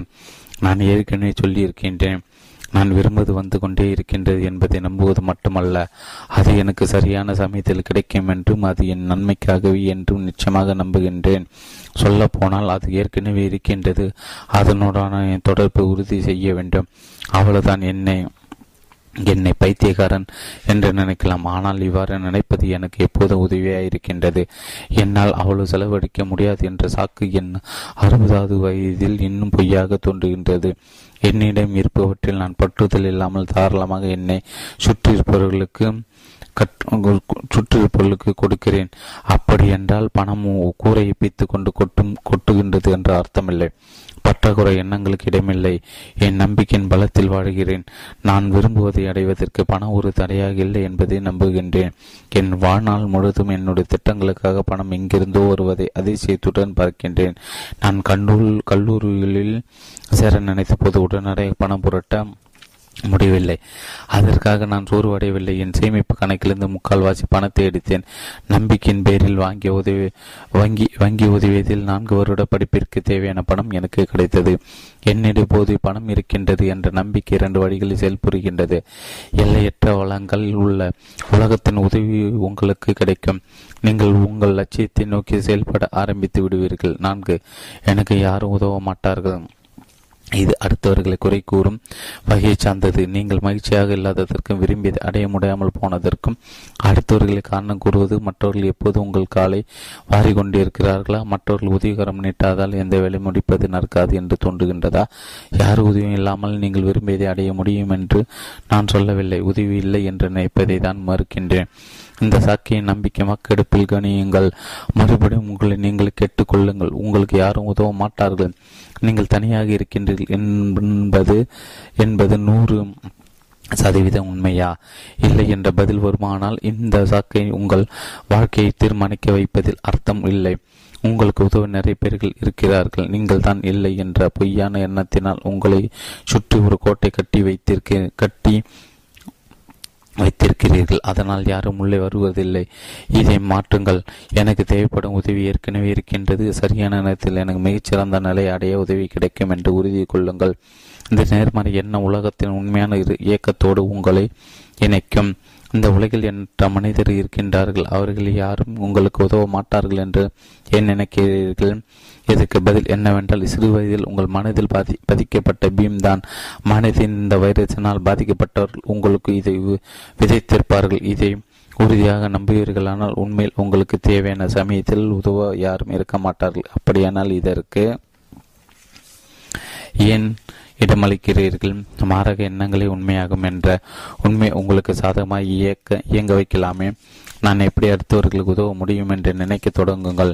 இப்படி நினைக்கும் போது உங்களுக்கு உதவும் மனிதர்கள் குறைவில்லாமல் வந்து கொண்டே இருப்பார்கள். இவ்வுலகில் ஒவ்வொரு கொடுமைக்கும் வெறுப்புக்கும் கோபத்துக்கும் கவனிக்காமல் இருக்கும் தன்மைக்கும் எதிராக அன்பும் கருணையும் உதவியும் எல்லையற்று இருக்கின்றது. உங்கள் கவனத்தை இந்த நேர்மறை உணர்வுகளின் செலுத்துங்கள். எனக்கு உதவ யாரும் இல்லை என்பதை நினைக்கும் போது உலகம் யாரும் இல்லை என்பதை நிரூபிக்கும். மாறாக உங்களுக்கு நிறைய ஆசை இருக்கின்றது என்று நினைத்தால் அது கிடைக்கும். இந்த சாக்கில் உண்மை இல்லை என்ற உணர்வின் மூலம் இதனை வெற்றி கொள்ள முடியும். யாரையும் குறையை கூறுவதற்கில்லை. உங்களுக்கு உதவ 1000 மனிதர்கள் இருக்கின்றார்கள். இந்த உலகம் வேண்டிய ஆதரவை அளிக்கும். சத்தியத்தை அது நம்முள் பழக்கமாக ஊடுருவும் வரை உணர முடியாது என்று தாமஸ் மெர்டான் என்ற அறிஞர் கூறுகின்றார். இதை தான் மழுப்பல்களின் நிறுத்தங்கள் உணர வைக்க முயல்கிறது. பொய்யான நினைப்புகளை உங்களுக்குள் ஆழ விதைத்து அவற்றை உண்மையாக்கி இருக்கின்றீர்கள். உண்மை ஆராய்ந்து இதனை விளக்குவது உங்களை சுதந்திரமாக்கும். இனிமேல் சாக்கு போக்குகளின் அவசியம் இருக்காது. ஏனென்றால் நீங்கள் இதுவரை கொடுத்த விளக்கங்கள் வழியற்றவைகளாக ஆகிவிடும். உண்மையின் முன் அவை சூரியன் முன் பனி போல் விலகிவிடும். 3வது அத்தியாயத்தில் கொடுக்கப்பட்டிருக்கும் 18 சாக்குகளையும் இப்படி ஆராய்ந்தீர்களானால் இது உண்மையா என்ற இந்த அத்தியாயத்தின் கேள்விக்கு ஆம் என்ற பதிலை நீங்கள் கொடுக்க முடியாது என்ற எண்ணம் என்ற உண்மை விளங்கும். உண்மையாகவோ பொய்யாகவோ இருக்கும் ஒரு சாக்கை உபயோகிக்கும் அல்லது அதேபோல் ஆனால் உங்களை சுய தோல்வியமான பலவிந்து வெளிக்கொணர உதவும். ஒரு எண்ணத்தையோ தேர்ந்தெடுக்கும் சுதந்திரம் இருந்தால் எதனை தேர்ந்தெடுப்பீர்கள்? உங்கள் லட்சியம் உங்களுக்கு உதவும் எண்ணங்களை தேர்ந்தெடுத்து வெற்றி பெறுவது மகிழ்ச்சியாக இருப்பதற்கு வழி பொய்யான சாக்குகளை தவிர்ப்பதுதான். நிலை மாறுதலுக்கான முதல் கேள்வி அமுலாக்கும் ஆலோசனைகள். சாக்குகளை உபயோகப்படுத்த நேரும் போது முதலில் அவை உண்மையா என்று பரிசீலித்து பாருங்கள். இது உண்மையா இருந்தாலும் 100% நான் நினைப்பது சரியா என்று கேள்வி கேளுங்கள். இந்த ஆராய்ச்சி எந்த சாக்கும் தாங்காது. எப்படி இதிலிருந்து வெளிவரப் போகிறீர்கள் என்று தெரியாவிட்டாலும் உங்களை படுகொழில் தள்ளும் எண்ணங்களுக்கு இடமளிப்பது இல்லை என்று உறுதி கொள்ளுங்கள். இதுவே வேறு என்ன செய்யலாம் என்று பல கருத்துக்கள் தோன்ற எதுவாய் இருக்கும். நீங்கள் உபயோகிக்கும் சாக்கிற்கு எதிரான ஒரு விளக்கத்தை உருவாக்குங்கள். இது உண்மையாக இருக்கும். சாத்தியக்கூறுகள் இருப்பதால் உங்களை தோல்வி மனப்பான்மையிலிருந்து வெளிக்கொண்டு வந்துவிடும். உதாரணமாக, சாக்கு எனக்கு மேல் படிப்படியாக அதிக வயதாகிவிட்டது. கேள்வி, உண்மையாகவா? பதில், உண்மையாக இருக்கலாம், இல்லாமல் இருக்கலாம். 100% உண்மை என்று சொல்ல முடியாது. மேற்படிப்பு படிப்பதிலிருந்து உங்களை தடுக்க இப்படி ஒரு சாக்கிற்கு எதிராக நான் இப்போது சரியான பருவத்தில் இருக்கின்றேன். இந்த நம்பிக்கையின் துணை கொள்வதால் நீங்கள் என்னவெல்லாம் செய்யலாம் என்ற யோசனைகள் தோன்ற ஆரம்பிக்கும். கூடுதலாக சாதிக்க முடியும் என்ற வட்டத்திற்குள் வந்து உங்களுக்கு உதவ பல வழிகள் பிறந்து உங்கள் நம்பிக்கை உறுதிப்படுத்தும். உங்கள் பழைய சாக்கு புதிய எண்ணம் இரண்டுமே உண்மையாக இருப்பதற்கு பாதி சாத்தியக்கூறுகளே இருக்கும்போது இதில் உங்களுக்கு எது நன்மை பயக்குமோ அதை தேர்ந்தெடுக்கலாமே. உங்கள் ஆதார சக்தியும் உங்களுக்கு அப்போது உதவும். பைபிளில் கூறியிருப்பது, கடவுளின் மேல் நம்மேல் முழு மனதோடு நம்பிக்கை வையுங்கள், உங்கள் புரிதலின் மேல் இருக்காதீர்கள், எல்லா செயல்களையும் அவனை உணருங்கள், அவன் உங்களுக்கு வழிகாட்டுவான். இதுவரை ஏதோ ஒரு உள்ளுணர்வு இந்த சாக்கு போக்களை உபயோகப்படுத்த வைத்திருக்கின்றது. இந்த பழமொழியில் சொல்லி இருக்கின்ற அவன் என்ற சொல் கடவுளை குறிக்கின்றது அல்லது சாதாரண தாவ தத்துவத்தை உங்கள் சாக்கு போக்குகளை திருப்பி போடுங்கள். உண்மையில் இதுவும் கடவுளின் அடைப்பாக இருக்கலாம் அல்லவா? ஹென்றி வாட் பீச்சர் என்ற அறிஞர் எது உண்மை எது பொய் என்பதை கண்டறிய ஒரு ஆலோசனை கூறுகிறார். உண்மையை இது வெளியே தள்ளுவதால் அதற்கு எதிரான ஒன்றை சந்திக்கின்றீர்கள். ஆகையால் நீங்கள் எதனை சந்திக்கின்றீர்களோ அது உண்மை அல்ல. சாக்குகளை இந்த கண்ணோட்டத்துடன் பாருங்கள். 13 2வது கேள்வி, சாக்கு போக்கள் எங்கிருந்து வந்தன? திரும்ப பெற முடியாது. இறந்த காலம் தள்ளாதே அதனை வீண் என்று அதன் இடிபாடுகளில் உயிர்வோமே நாம். ஹென்றி லாவோட்ஸ் லாங்பெல்லோ. நீங்கள் ஒரு மருத்துவருடன் செல்லும்போது அவர் கேட்கும் கேள்விக்கு பதில் சொல்ல தயாராக செல்கின்றீர்கள். அதை வைத்துதான் அவர் உங்களுக்கு சிகிச்சையை தீர்மானிப்பார். இந்த கேள்விகளின் முக்கியமான அம்சம் உங்களோட பிரச்சனைகளை கண்டறிவது. இந்த வடிவத்தை நான் இங்கு சாக்கு போக்குகளின் மூலத்தை கண்டறிய உபயோகப்படுத்துகின்றேன். அப்போது அவற்றை வாழ்க்கையிலிருந்து விளக்க முடியும். உங்கள் சாக்குகளின் அடிப்படைக்கு செல்வது. இவ்வளவு நாட்களாக நீங்கள் ஊண்டுகோலாக உபயோகித்து வந்த ஒரு விஷயத்தை ஆராய்வது உங்களுக்கு நீங்களே மருத்துவராக உதவும். அதன் தற்போதைய நிலையையும் எவ்வளவு நாட்கள் உங்களுக்குள் இருக்கின்றது என்பதையும் கண்டறிய உதவும். உங்களுக்கு உடல் நோய் போலவே நீங்கள் இதுவரை வழக்கமாக கையாண்டு வந்த ஒரு விஷயம் உங்கள் முன்னேற்ற பாதையிலிருந்து தடுத்த ஒரு விஷயம். மனதை வெறுத்து நோயாகும் போது அதற்கு சிகிச்சையும் எதிர்காலத்தில் வராமல் தடுக்க முடியும். உங்கள் மருத்துவர் உபயோகிக்கும் படியும் போலவே இங்கும் கேள்விகள் கொடுக்கப்பட்டிருக்கின்றன. இந்த 5 கேள்விகளுக்கு உங்கள் சாக்குகள் எங்கிருந்து வந்தன என்று கண்டறிய உதவும். உங்கள் அறிகுறிகள் என்ன? நீங்கள் இதுவரை உபயோகித்து வந்த சாக்குகளை நோயின் அறிகுறிகளாக கற்பனை செய்து கொள்ளுங்கள். உங்களை நீங்கள் விரும்புவதை அடையவிடாமல் தடுக்கும் அறிகுறிகள் காய்ச்சல், ஜலதோஷம், தொண்டைக்கட்டு போன்ற உடல் அறிகுறிகள் போல் இவற்றிற்கும் சிகிச்சை தேவை. சாக்குகளை உபயோகிக்க அவசியம் ஏற்படும் போது எப்படி உணர்கிறீர்கள்? எவ்வளவு தெளிவாக அறிய முடியுமோ அவ்வளவு தெளிவாக விவரியுங்கள். பொதுவான அறிகுறிகள் குற்றம் கண்டுபிடித்தல். உங்கள் துயரத்திற்கு யார் கண்ணில் தென்படுகிறார்களோ அவர்கள் யாரையாவது காரணம் சொல்வது, உங்களை தாக்கும் வெட்கம், உங்கள் மீதோ அல்லது மற்றவர்கள் மீதோ கோபம், கொஞ்சம் எரிச்சல் வந்தாலும் வெடிக்கும் கோபம், அடுத்தவர்களோடு உங்களை சமன்படுத்தும் போது வரும் பொறாமை, இயக்கமின்மை, சதா குறை கூறுவது போன்றவை சாக்குப்போக்கு என்ற கிருமி தாக்கும் போது வருத்தப்படுவதற்கு ஏதாவது ஒரு காரணத்தை எதிர்நோக்குவீர்கள். அடுத்தவர்களுடைய வெற்றி, மகிழ்ச்சி, ஆரோக்கியம் இவை எல்லாமே உங்களின் அறிகுறிகளை வெளிப்படுத்தும். சுய சந்தேகம், விரக்தி, பரபரப்பு, நம்பிக்கையின்மை, துக்கம், ஒன்றுக்கும் உதவாதவன் என்ற வெறுப்பு இன்னும் பலவாறாக வெளிப்படும். இந்த அறிகுறிகள் எப்போது முதலில் தோன்றின? இந்த அறிகுறிகள் சிறு வயதிலிருந்து தோன்றியிருந்தாலும் வளரும் போது கூடவே அவை வளர்ந்து வேறு பரிணாமங்களை வளர்த்திருக்கும். உதாரணமாக, எனக்கு வயதாகிவிட்டது என்பது சிறு வயதில் நான் ரொம்ப சின்னவன் என்பதன் மறு உறவே. பெரியவர்கள் அடிக்கடி கூறும் நான் ரொம்ப பிஸி என்பது சிறு வயதில் கூறி வந்த எனக்கு விளையாட நேரமில்லை, இந்த வேலை செய்ய வேண்டும், படிக்க வேண்டும், தூங்க போக வேண்டும் என்பதன் வேறு வடிவம்தான். உங்கள் சிறு வயதில் பலர் இந்த சாக்குகளை உபயோகப்படுத்துவதை நீங்கள் பெரிதும் ரசித்திருக்கலாம்.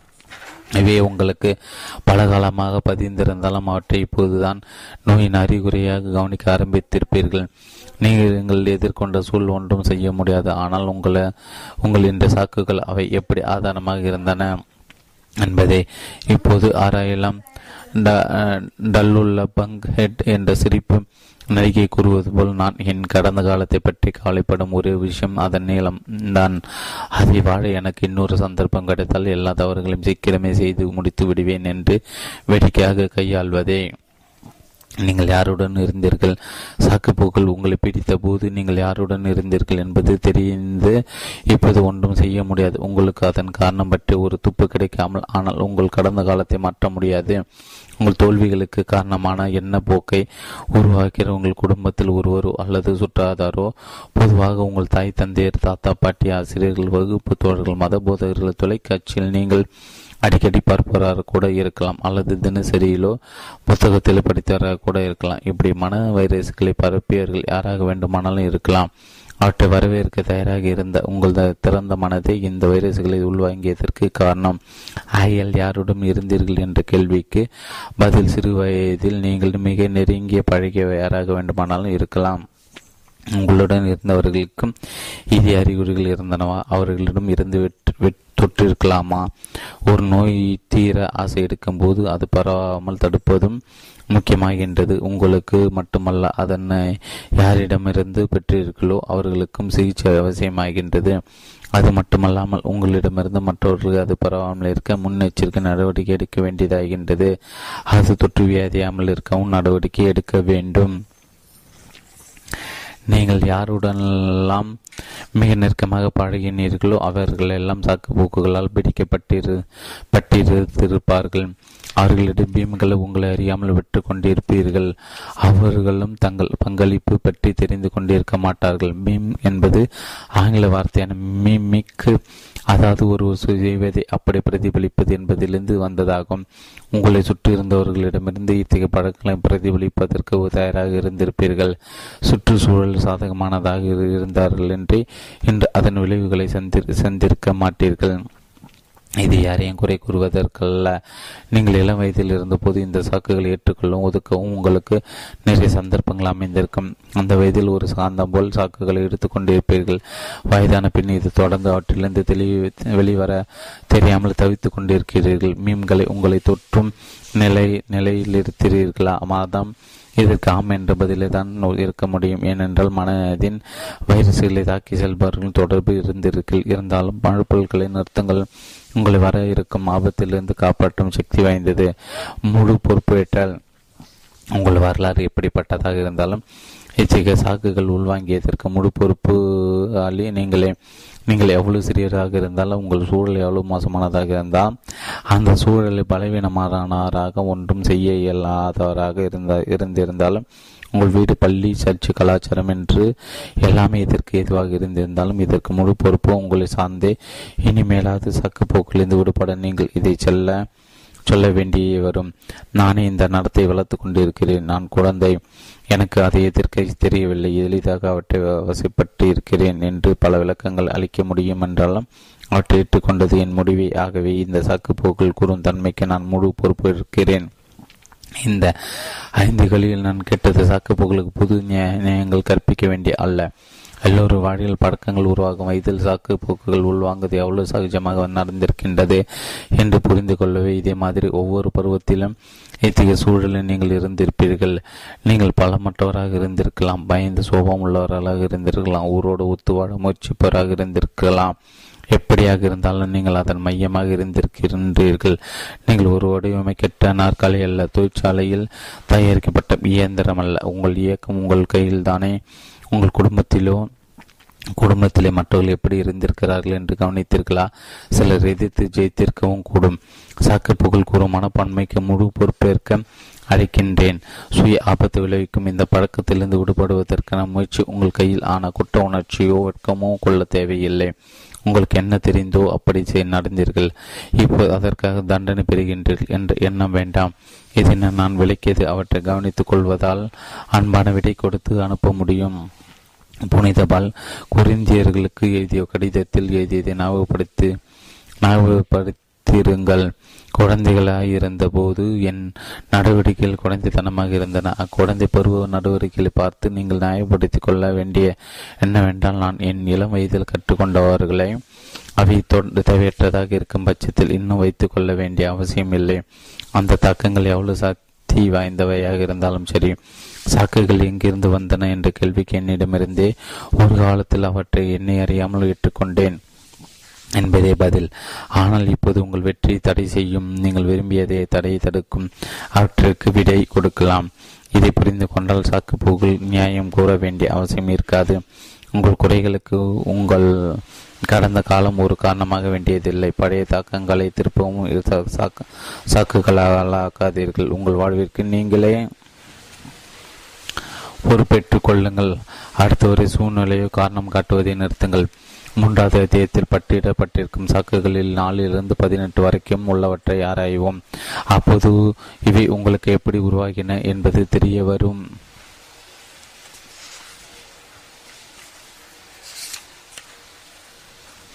ஒன்று, நான் தகுதியானவன் அல்ல. ஒரு தெய்வீகமான படைப்பிற்கு தகுதி இல்லை என்று யார் கூற முடியும்? நாம் எல்லாரும் கடவுளின் அம்சம். அந்த ஆதாரத்திலிருந்தே எல்லாம் வந்தது என்பதையும் அறிவீர்கள். அப்படி இருக்கும்போது தகுதி இல்லை என்பது எப்படி பொருந்தும்? சிறு வயதில் உங்களை பற்றி அடுத்தவர்களின் கணிப்பு உங்களிடம் என்ன இருந்தது என் போன்ற சுய மதிப்பிட்டால் நான் வெற்றியடைந்ததால் தகுதியானவன், எல்லாவற்றால் தகுதியற்றவன். நிறைய செல்வம் இருந்தால் தகுதியானவன், எல்லாவிட தகுதியற்றவன்.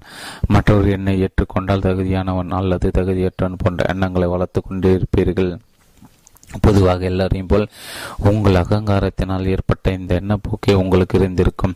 ஆகையால் உங்களை விட வாழ்க்கையில் அதிகம் வெற்றி பெற்றவர்களை பார்க்கும்போது உங்கள் தகுதி பற்றிய எடை போடுதல் இயல்பாகின்றது. பல வருடங்களாக நீங்கள் வளர்த்து வைத்திருக்கும் இந்த அகந்தையே நான் தகுதியானவன் அல்ல என்ற எண்ணத்திற்கு காரணம். இந்த பொய்யான அகந்தையின் தோற்றமாதலால் அவற்றை உணர்ந்து விடுபடும் வரை உங்களுடனே இருக்கும். ஆகையால் இவை எங்கிருந்து தோன்றியவை என்பது எனக்கு தெரியும். அவற்றை நான் இன்னும் உபயோகப்படுத்துவதும் தெரியும். ஆனால் மறுப்பல்களை நிறுத்துங்கள் படிவத்தின் மூலம் இதிலிருந்து வெளிவரும் முயற்சி மேற்கொண்டிருக்கிறேன் என்று உங்களுக்கு நீங்களே அறிவுறுத்தி கொள்ளுங்கள். ஒவ்வொரு சாக்கப்போக்கையும் கையாளும் போது நீங்கள் கூற வேண்டியது என்னவென்றால், அவரவர்களில் தெரிந்த வகையில் ஒவ்வொருவரும் நடக்கிறார்கள். அப்போது அவர்களின் பின்னால் சென்றேன். ஆனால் இப்போது அதற்கு அவசியமில்லை. என் தெய்வீக ஆற்றலை உணர்கின்றன. ஆகவே தகுதி இல்லை என்ற முட்டாள்தனமான எண்ணங்களுக்கு இடம் கொடுக்க மாட்டேன். போதுமான காலத்திற்கு அவற்றை பின்பற்றி விட்டேன். அவற்றால் ஒரு பிரயோஜனம் இல்லை என்பதை புரிந்து கொண்டேன். 2, அது என் இயல்பல்ல. உங்கள் படைத்தவர் தான் உங்கள் இயல்பிற்கு காரணம் என்று நினைத்திருக்கிறீர்களா? உங்கள் உடம்பு இயற்கையாக வளர்ந்தது. உயரம், வடிவம், முடிவு உங்கள் நேரம், முகவெட்டு எல்லாம் இயற்கையின் வரம். உங்கள் குணாதிசயங்கள் அப்படியே. உங்கள் உணர்ச்சிகள், மதிநுட்பம், லட்சியங்கள், உங்களை பற்றிய சுய மதிப்பீடு, உங்கள் ஆன்மா உணர்வு ஆகியவை தாமாக உருவாயின என்று சொல்ல முடியுமா? இது என் இயல்பல்ல என்பதும் இது உங்களால் முடியாது என்பதும் சிறு வயதில் உங்களுக்குள் புகுத்தப்பட்டது. இதை பற்றி ஏற்கனவே நான் விளக்கமாக கூறியிருக்கின்றேன். உங்கள் குடும்பம் மற்றும் உங்கள் கலாச்சாரம் விரும்பிய வகையில் நீங்கள் வடிவமைக்கப்பட்டீர்கள். இவை என்னால் முடியும், உன்னால் முடியும் அல்லது முடியாது என்று திரும்ப திரும்ப உங்களுக்கு கூறப்பட்ட போது அவற்றை நீங்கள் உள்வாங்கி உங்கள் இயல்பாக மாற்றிக்கொண்டீர்கள். ஆகவே நீ சோம்பேறி, தகுதியற்றவன் போன்றவற்றை அடிக்கடி கேட்டபோது அதுவே உங்கள் பட்ட சுய மதிப்பீடாக மாறியது. நீ உன் தந்தை மாதிரி ஒன்றுக்கும் உதவாதவன் என்று அடுத்தவர் கூறியதை கேட்டு உங்கள் எண்ணமற்றவர்கள் உங்கள் தந்தையை எப்படிப்பட்டவராக பார்த்தார்களோ அப்படி உங்களையும் கற்பனை செய்ய தொடங்கியது. நான் முன்னரே கேட்ட கேள்விக்கு திரும்ப சொல்லுங்கள். உங்களை பற்றி இதுவரை யாருமே எதுவும் கூறியிருக்காவிட்டால் நீங்கள் யாராக இருந்திருப்பீர்கள்? உங்களை பற்றி நீங்கள் என்ன நினைக்கிறீர்களோ அதற்கு முழு பொறுப்பேற்று புதிய வகையில் சிந்திக்க தொடங்குங்கள். நான் உண்மையில் எப்படி இருந்தேன் என்பதை உணராமல் அடுத்தவர்கள் என்னை பற்றி என்ன நினைக்கின்றார்கள் என்பதற்கு அதிக முக்கியத்துவம் கொடுத்து விட்டேன். ஆகவே நான் யாராக நினைத்தேனோ அப்படி ஆக முடியாமல் போனது. நான் அப்போது சிறுவன், எல்லோருடைய கருத்துக்கும் இடமளித்து விட்டேன். ஆனால் அப்போதும் என்னால் அந்த தாக்கங்களுக்கு உட்படாமல் இருந்திருக்க முடியும். இப்படிப்பட்ட சிந்தனை படி சாக்குகளை கீழே தள்ளி நீங்களாகவே உங்களுக்கு ஏற்படுத்தி கொண்ட தடைகளிலிருந்து வெளிவர உதவும். அடுத்தவர்களின் செயல்களை உங்களால் மாற்ற முடியாது, ஆனால் உங்கள் செயல்களுக்கு முழு பொறுப்பு ஏற்கலாம் அல்லவா? இந்த சிந்தனை ஒரு முழு மாற்றத்திற்கு உங்களை தயார் செய்து மழுப்பல்களை நிறுத்துங்கள். வாழ்விற்கு ஏற்றவராகும். 3. எனக்கு சாமர்த்தியம் போதாது. உங்கள் மூளையின் சாமர்த்தியத்தை குறைவாக எடைப்போட எப்போதாவது கற்றுக்கொண்டீர்கள்? உங்கள் மூளைத்திறனை வெறும் எண்ணாக பார்க்கும் ஒரு கல்வி திட்டத்தினால் கணிக்கப்பட்டீர்கள். ஐக்கு டெஸ்ட் உங்கள் மூளைத்திறனுக்கு ஒரு எண்ணை கொடுத்து அதனுடன் நடந்தீர்கள். ஒரே மாதிரியான பாடத்திட்டத்திற்கு உங்களை உட்படுத்தி கொண்டீர்கள். வாரத்தின் முடிவில் உங்கள் ஆசிரியர் ஒரு தேர்வை வைப்பார். உங்கள் கூட படித்தவர்களின் அடிப்படையில் உங்கள் மதிப்பெண்கள் எடை போடப்படும். அந்த நாளில் ஒரு குறிப்பிட்ட பாடத்தில் உங்கள் செயல்பாட்டு திறன் அடிப்படையில் ஒரு பெல் வளைவில் உங்கள் இடம் குறிக்கப்பட்டு உங்கள் ஆசிரியர் மதிப்பெண் மற்றும் செயல்திறன் ஆகியவற்றின் அடிப்படையில் உங்கள் மூளையை பற்றி நீங்களே ஒரு அபிப்பிராயம் ஏற்படுத்தி கொண்டீர்கள். ஸ்பெல்லிங்குகளை பொறுத்தவரை நான் ஒரு சராசரி மாணவன். வரைவது பற்ற மக்களைகளில் சராசரிக்கு மேல். கணிதத்தை பொறுத்தவரை மனநலம் குன்றியவன் போன்ற சுயநல மதிப்பீடுகளை வளர்த்து கொண்டீர்கள். சீக்கிரமே எனக்கு சாமர்த்தியம் போதாது என்ற ஒரு சாக்கு வளர்ந்து வசதிக்கேற்ப அதை உபயோகப்படுத்தி கொண்டீர்கள். ஒன்று மறந்து விட்டீர்கள். இந்த மாதிரி தேர்வுகள் உங்கள் அணுகுமுறைக்கு தான் பரீட்சை என்பதை புரிந்து கொள்ளவில்லை. படிப்பில் உங்கள் திறனுக்கும் உங்கள் மூளைக்கும் சம்பந்தமே இல்லை. இருந்தாலும் உங்கள் இளம் வயதில் இந்த மாதிரி எண்ணங்களை வளர்த்து கொண்டீர்கள். உங்கள் கூட இருந்தவர்களோடு உங்களை சமப்படுத்தி அவர்கள் எண்களில் இருக்கும் திறன் உங்களுக்கு இல்லை என்று நினைத்து கொண்டீர்கள். மூளையை நோக்கி நடத்தப்படும் இந்த விமர்சனங்கள் எளிதாக அதனை செயலற்றதாக்கிவிடும். சாக்குகளின் வலையில் விடுவீர்கள். பல முறை கூறியபடி ஆன்மா பலத்தால் உண்டானவர் நீங்கள். நீங்கள் செய்ய நினைக்கும் அத்தனை செயல்களையும் செய்து முடிக்கும் திறன் உங்களுக்கு இருக்கின்றது. உங்கள் மூலாதாரம் சர்வ வல்லமை புரிந்தது. நீங்களும் அப்படியேதான். என்னை பொறுத்தவரை என் மாப்பிள்ளை ஜோ மரத்தாலான தரைதளம் செய்வதில் ஒரு மேதை. அவர் படிக்கும்போது தேர்வுகள் எப்படி இருந்தாரை பற்றி என்பது பற்றி எனக்கு தெரியாது. நான் இப்போது பார்ப்பது அவரின் கலைநயத்தை. வடிவங்களை மிக நேர்த்தியாக தேர்வு செய்து படிக்கும் அவரின் மனதிறன் அற்புதமானது. உங்களுக்கும் உங்கள் ஈடுபாடு எதில் இருக்கின்றதோ அதற்கு வேண்டிய திறன் இருக்கின்றது. இதில் நம்பிக்கை கொள்ளுங்கள். எனக்கு சாமர்த்தியம் போதாது என்ற சக்திக்கு இடமே இருக்காது. 4. விதிகள் அனுமதிக்காது. இப்போது விதிகளை அனுசரித்து நடப்பது என்பது உங்கள் நேர்மையின் அளவுகளாக ஒப்புக்கொள்ளப்பட்ட ஒரு மீம். பார்க்கமானால் இது ஒரு வைரஸ். ஆனால் மார்ட்டின் லூதர் கிங் ஜூனியரின் டைரி குறிப்பில் இருந்த வாக்கியங்களை கவனிங்கள். அவர் பெர்மிங் ஜெயிலில் இருந்தபோது ஏப்ரல் மாதம் 16 1963 எழுதியது. ஹிட்லர் ஜெர்மனியில் செய்த எல்லா கொடுமைகளும் சட்டத்திற்கு உட்பட்டது. ஹங்கேரியின் சுதந்திர போராட்ட வீரர்களுக்கு செய்தவை சட்டபூர்வத்திற்கு புறம்பானவை. எமர்சனின் இந்த வரிகள் எனக்கு மிகவும் பிடித்தமானவை. இயற்கையின் விதிகளை விட புனிதமானவை வேறு இல்லை. சட்டத்திற்கு புறம்பாக நடந்து அரசாங்கத்தை எதிர்ப்பது, சமுதாய விதிகளை மீறுவது போன்றவற்றை நான் ஆதரிக்கவில்லை. உங்கள் வாழ்க்கை முற்றிலும் விதிகளின் வசம் ஒப்படைப்பது பற்றி தான் என் கேள்வி. டாவ்தே சிங்கில் என் ஆசான் லாவோ சு எழுதியதை ஞாபகப்படுத்துகின்றன. பேராற்றல் ஆட்சி செய்யும் போது செயல்கள் இதயத்திலிருந்து பிறக்கின்றன. மற்ற நரங்கள் விதிகளின் படி செயல்கள் நடக்கின்றன. உங்கள் வாழ்க்கையை இதயபூர்வமாக வாடுங்கள். உங்கள் இதயத்திற்கு தெரியும் எது சரி என்று தவறு என்று. உங்களை வழி நடத்த இயந்திரத்தனமாக உருவாக்கப்பட்ட விதிகள் தேவையில்லை. சில சமயம் அவை எதற்காக அனுசரிக்கப்பட வேண்டும் என்று தோன்றும் அளவிற்கு முட்டாள்தனமாக கூட இருக்கலாம். ஆரியமான மகிழ்ச்சியான வெற்றிகரமான வாழ்க்கை வாட சுதந்திரத்தின் அவசியம் பற்றி இன்னொரு அமெரிக்கையர் கூறியதை இங்கு எடுத்துக் கூற விரும்புகின்றேன். அவர் வார்த்தைகளுக்கு கவனமாக படியுங்கள். ஒவ்வொரு மனிதனின் ஆத்மாவை பற்றியும் கவலைப்பட வேண்டியது அவன்தான். அதை அவன் ஒதுக்கினால் என்னவாகும்? அவன் ஆரோக்கியம் பற்றியோ அல்லது சொத்து பற்றியோ அவன் கவலைப்படாவிட்டால் மாஜிஸ்ட்ரேட் அதை காப்பாற்ற சட்டம் போடுவார். சட்டங்கள் மற்றவர்களிடமிருந்து நம்மை காப்பாற்றதான். நமக்கு நாமே ஏற்படுத்திக் கொள்ளும் ஆபத்திலிருந்து யார் காப்பாற்றுவார்கள்? கடவுளால் கூட அது முடியாது. இது எழுதியது யார் தெரியுமா? Thomas Jefferson. ஆகிய சரித்திரத்தை மிக பெருமை வாய்ந்த மனிதர்கள் எழுதியது என்ன? உங்கள் வாழ்க்கை முற்றிலும் விதிகளால் நடத்தப்படக்கூடாது. உங்கள் வாழ்க்கை தீர்மானிப்பது விதிகள் அல்ல. அதை விடுத்து உங்களுக்குள் விடைகளை ஆழமாக தேடுங்கள் என்று இவர்கள் அறிவுறுத்தினார். இதில் மற்றவர்கள் துன்பமடையக்கூடாது என்பது புரிந்து கொள்ளப்பட வேண்டும். ஆகவே சட்டம் இதனை அனுமதிக்காது என்ற சாக்கை உபயோகப்படுத்தும் போது உங்கள் நடத்தை இவருக்கும் வகுக்க நினைத்தவர்களால் அது இயற்றப்பட்டது என்பதை நினைவில் கொள்ளுங்கள். இங்கு உங்கள் செயல்களுக்கு முழு பொறுப்பை நீங்கள் ஏற்க வேண்டும் என்பதை நினைவில் கொள்ளுங்கள். உங்கள் பாதுகாப்பு ஆரோக்கியம் ஆகியவற்றை மற்றவர்கள் காப்பாற்ற நீங்கள் இன்னும் குழந்தை அல்ல. எது சரி என்பதை தீர்மானிப்பதில் உங்கள் அறிவை பயன்படுத்துங்கள். உங்கள் ஆழ்மானத்தில் இருக்கும் உணர்வுகளை கவனமாக பார்த்து உங்கள் ஆர்வத்தை செயற்படுத்துவதில் உறுதியாக இருங்கள். மற்றவர்களால் இயற்றப்பட்ட சட்டங்களை விடாமல் அனுசரிப்பதற்குண்டாகும் பலவந்தத்தை தவிருங்கள். அவை பெரும்பாலும் உங்களுக்கு பொருந்துவதுமில்லை. இந்த எல்லா சாக்குகளையும் உங்கள் இளம் வயதில் உண்டானவை என்பதை உணர்ந்திருப்பீர்கள். உங்களின் இந்த நிலைக்கு முழு பொறுப்பை ஏற்கும் அதே நேரத்தில் உங்கள் மேல் இரக்கம் காட்டுங்கள். நீங்கள் குழந்தையாக இருந்தபோது உங்களுக்கு என்ன தெரிந்ததோ அதன்படி நடந்தீர்கள் என்பதை புரிந்து கொள். இந்த அதிகாரத்தின் ஆரம்பத்தில் லாங் பெல்லோ கூறிய இடிபாடுகளை கண்டறிந்து அவை எப்படி ஏற்பட்டன என்பதை கண்டுபிடிங்கள். அவை இன்னும் ஏன் உங்களோடு இருக்கின்றன என்பது பற்றியும் உங்கள் எண்ண போக்கி ஒரு பழக்கமான பாதையிலே போகச் செய்கின்றன என்று மாறாயுங்கள். சுய அழிவு பாதையை விடுத்து சொன்னதமான மழுப்பல்களை நிறுத்துங்கள். பாதைக்கு வாருங்கள். இரண்டாவது கேள்வி படிவத்தை அமுலாக்க சில ஆலோசனை. எங்கிருந்து வந்தன இந்த கேள்விகளின் மிக உசிதமான பதில் நான்கே வார்த்தைகள். அவை என்னிடமிருந்து வந்தன. உங்கள் எண்ணங்களுக்கு வார்த்தைகள் வடிவில் முழு பொறுப்பேற்றுக் கொள்ளுங்கள். சிறு வயதில் உங்களுக்குள் ஊடுருவி இந்த வைரஸ்கள் நன்றாக ஆய்வு செய்யுங்கள். சிறு வயதில் நான் இவற்றை ஏற்றுக்கொண்டேன். அப்போது இதன் விளைவு எனக்கு தெரியாது, ஆனால் அவை இப்போதும் தொடர்கின்றன என்று உங்களுக்கு நீங்களே சொல்லிக் கொள்ளுங்கள். யாரையும் குறை கூற முடியாது. நீங்கள் தான் உங்கள் நடவடிக்கைகளுக்கு பொறுப்பு. யாரோ செய்துவிட்டார்கள் என்று சொல்லி அதை சரி செய்ய அவர்களுக்காக காத்திருக்காதீர்கள். அதனை நீங்கள் தான் அனுமதித்தீர்கள். மடுப்பல்களை நிறுத்தங்கள். படிவுகளை பின்பற்றுவதன் மூலம் இவற்றை சரி செய்யும் மூச்சில் இறங்குங்கள். எல்லோரையும் மன்னியுங்கள். உங்களை சேர்த்து தான் மனதின் வைரசுகளை பரப்பி எல்லோரும் தனக்கு தெரிந்த வகையில் செயல்பட்டார்கள். அவர்களுக்கு தெரிந்த வாழ்க்கை வாழ்ந்தார்கள். அவர்களும் இதனை மற்றவர்களிடமிருந்து பெற்றிருந்தார்கள்.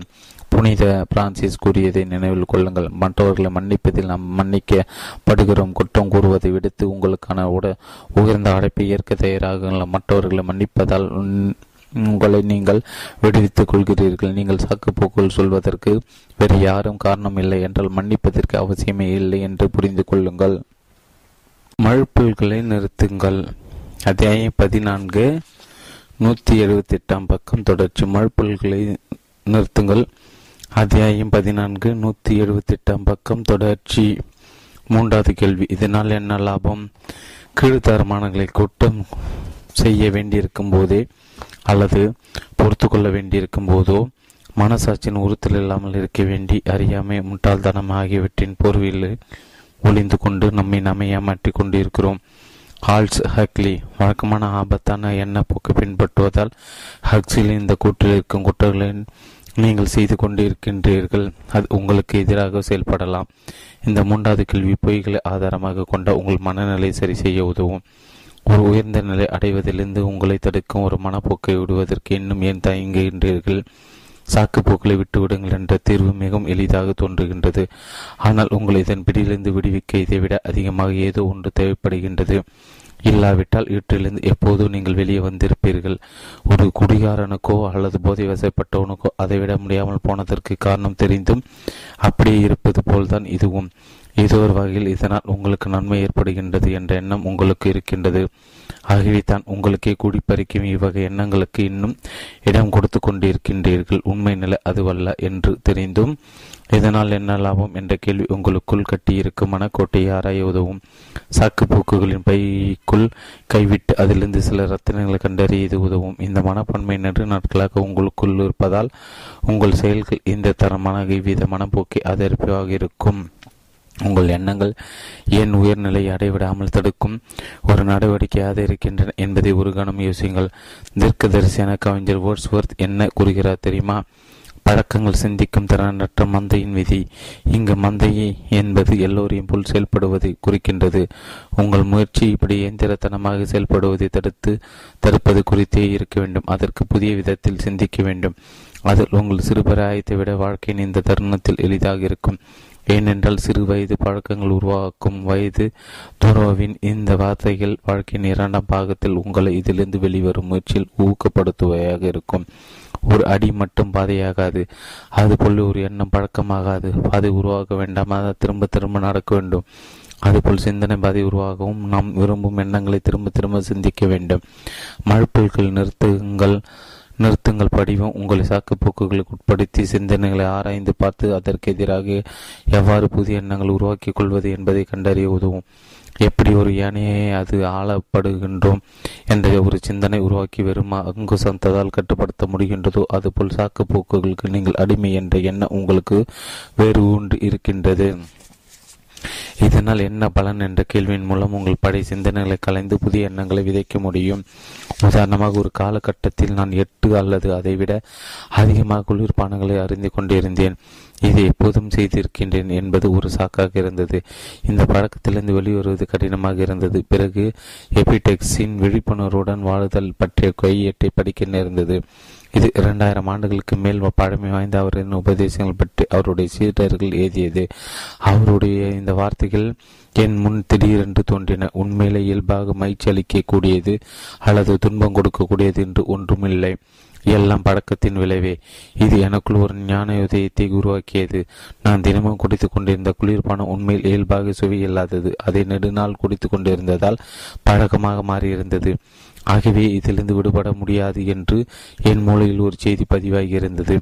இந்த சிந்தனையுடன் 1986 ஒரு புதிய எண்ணப்போக்கை உருவாக்கி கொண்டேன். இந்த குளிர்பானம் ஒன்றும் சுவையானதல்ல என்று எனக்கு நானே அடிக்கடி ஞாபகப்படுத்தி கொண்டேன். அது வெறும் பழக்கத்தான். அன்றிலிருந்து இன்று வரை ஒரு வாய் கூட குடிக்கவில்லை. ஆகவே ஒரு பழக்கத்தின் ஆழத்திற்கு செல்வது ஒரே நாளில் அதிலிருந்து வெளிவர உதவும். சாக்குப்போக்குகள் மறைந்திருக்கும் லாபங்கள். மறைந்திருக்கும் என்ற வார்த்தையை நான் ஏன் உபயோகிக்கின்றேன் என்றால், உங்கள் அறியாமலே நீங்கள் சாக்குப்போக்குகளை திரும்ப திரும்ப உபயோகிப்பதற்கு ஒரு காரணமாகின்றது. பல பழக்கங்கள் இந்த மாதிரி லாபங்களை எதிர்பார்த்து கடைபிடிக்கப்படுகின்றன. ஆனால் உண்மையில் அதில் ஒரு பலனும் கிடையாது. பெரும்பாலும் இந்த சாக்குப்போக்குகள் உண்டாகும் மனோ ரீதியான பலன்கள் உங்களை அழிக்கக்கூடியவை. உங்கள் பழக்கங்களை வளர்க்கும் இந்த மாதிரியான மனோ ரீதியிலான விளைவுகள் வரும் பக்கங்களில் விவாதிக்கப்படுகின்றன. இதிலிருந்து கிடைக்கும் புதிய அறிவை சாக்குப்போக்கிலிருந்து விடுபட உபயோகித்துக் கொள்ளுங்கள். ஒன்று தவிர்த்தல். உங்களை அடிக்கும் ஒரு நம்பிக்கை வளர்த்துக் கொள்வது என்பது ஒரே இடத்தில் நின்று கொண்டே நடப்பதற்கு ஒப்பாகும். இது கஷ்டம். இதற்கு நிறைய நேரமாகும். நான் விரும்புவது மிகப்பெரிய விஷயம். என்னிடம் பணம் இல்லை போன்றவை செயல்படுவதில் உங்களுக்குள்ள விருப்பமின்மையை காட்டுகின்றன. இப்படி நினைக்கும் போது ஒரு செயலை தவிர்க்கிறீர்கள் அல்லவா? அதுதான் உங்களுக்கு சாக்குப்போக்கினால் கிடைக்கும் லாபம்.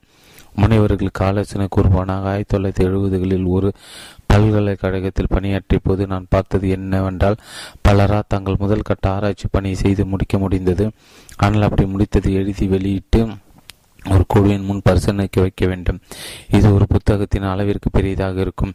ஆராய்ச்சியில் மிகவும் முயற்சி தேவைப்படும் ஒரு பகுதியாகும். அக்குழுவிற்கு முடியவில்லை. அவர்கள் தங்கள் தோல்விக்கு அது மிகப்பெரிய வேலை, நிறைய நேரமாகும், அதற்கு வேண்டிய சக்தி எனக்கு இல்லை போன்ற காரணங்கள் கூறுவார்கள்.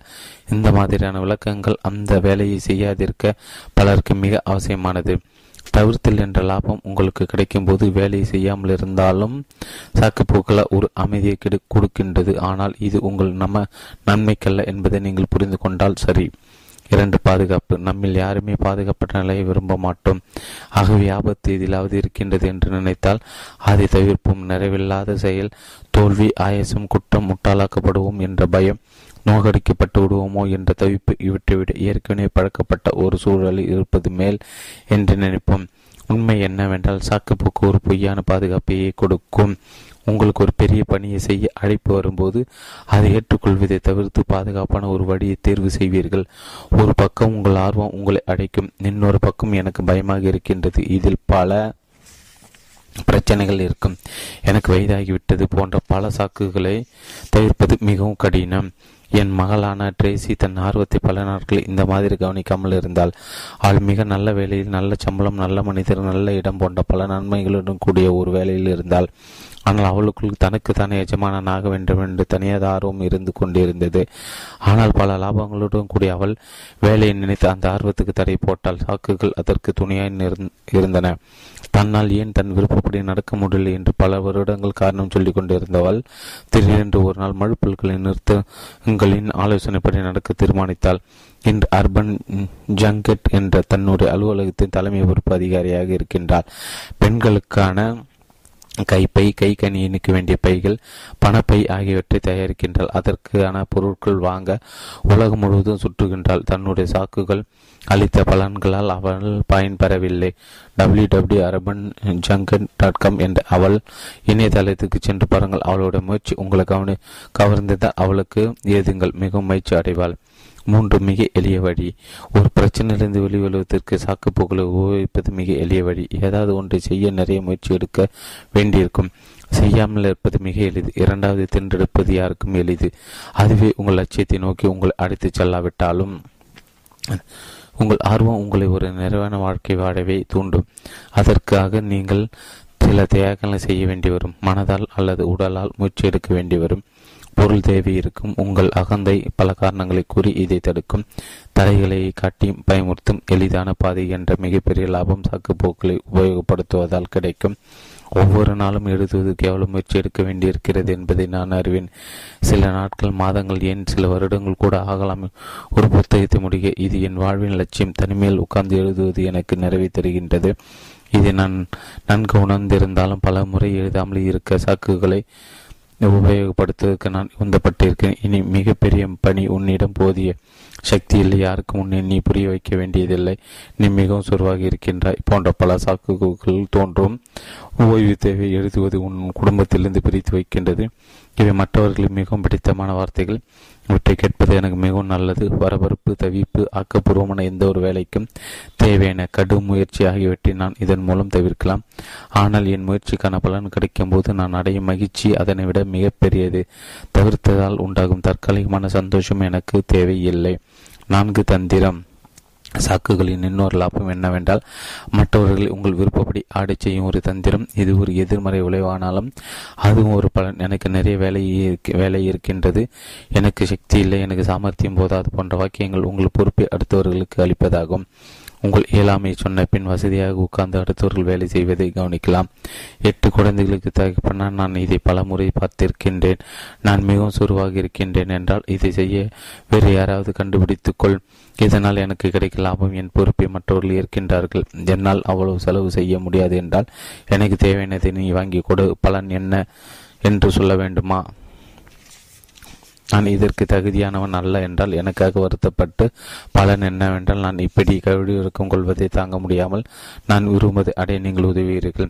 இப்படி செய்ய நீங்கள் குழந்தையாக இருக்க வேண்டும் என்ற அவசியமில்லை. இந்த சாக்குகளை உபயோகப்படுத்தி எந்த வயதில் உங்கள் பொறுப்பை அடுத்தவர்களுக்கு தள்ளலாம். 5. நான் நினைப்பது சரி, இதை விட அகந்தை விரும்புவது வேறு ஒன்றுமில்லை. நான் சரி என்பதை விட அடுத்தவன் தப்பு செய்வது என்பதற்காக சாக்குகள் உபயோகப்படுகின்றன. அவற்றை உபயோகிக்கும் போது ஒரு செயலில் உள்ள பிரச்சனைகளை நீங்கள் தவிர்த்து விடுகிறீர்கள், அவற்றை வேறு ஒரு எதிர்கொள்ள வேண்டி வருகின்றது. அகந்தைக்கு எனக்கு வெற்றி என்ற இந்த உணர்வு மிகவும் பிடித்தமான ஒன்று, அதுவும் அடுத்தவன் செலவில். சாக்குகள் உண்மை இல்லாத போதும் அவை உங்களை ஒரு வசதியான மனநிலையில் வைக்கின்றன. ஆகிய வெறும் பழக்கத்தினால் அவற்றை உபயோகப்படுத்தினாலும் இதனால் நான் வெற்றி பெற்றேன் என்ற பிரமை உங்களுக்கு ஏற்படுகின்றது. இது உங்கள் தாழ்மான பெண்மைக்கு ஒரு போர்வை. நிறைவுக்கு பதிலாக நீங்கள் ஒரு சாக்கை உபயோகிக்கின்றீர்கள், அதன் பலவு குற்ற உணர்ச்சியிலிருந்து தப்பித்துக் கொள்ள உங்களுக்கு நீங்களே கொடுத்து கொள்ளும் விளக்கம். எனக்கு யாரும் உதவ மாட்டார்கள் என்பது உண்மையில் எனக்கு அந்த அதிர்ஷ்டம் இல்லை. நான் நினைப்பது எப்போதும் சரியாகின்றது, விதிகள் அனுமதிக்காது என்பது உண்மையில் பார்த்தாயா? நான் சொன்னது எவ்வளவு சரி, இது மாதிரி செய்ய முடியாது என்று ஏற்கனவே சொன்னேன் அல்லவா? இதை ஒத்துக்கொள்ளாவிட்டால் உனக்கு நஷ்டம்.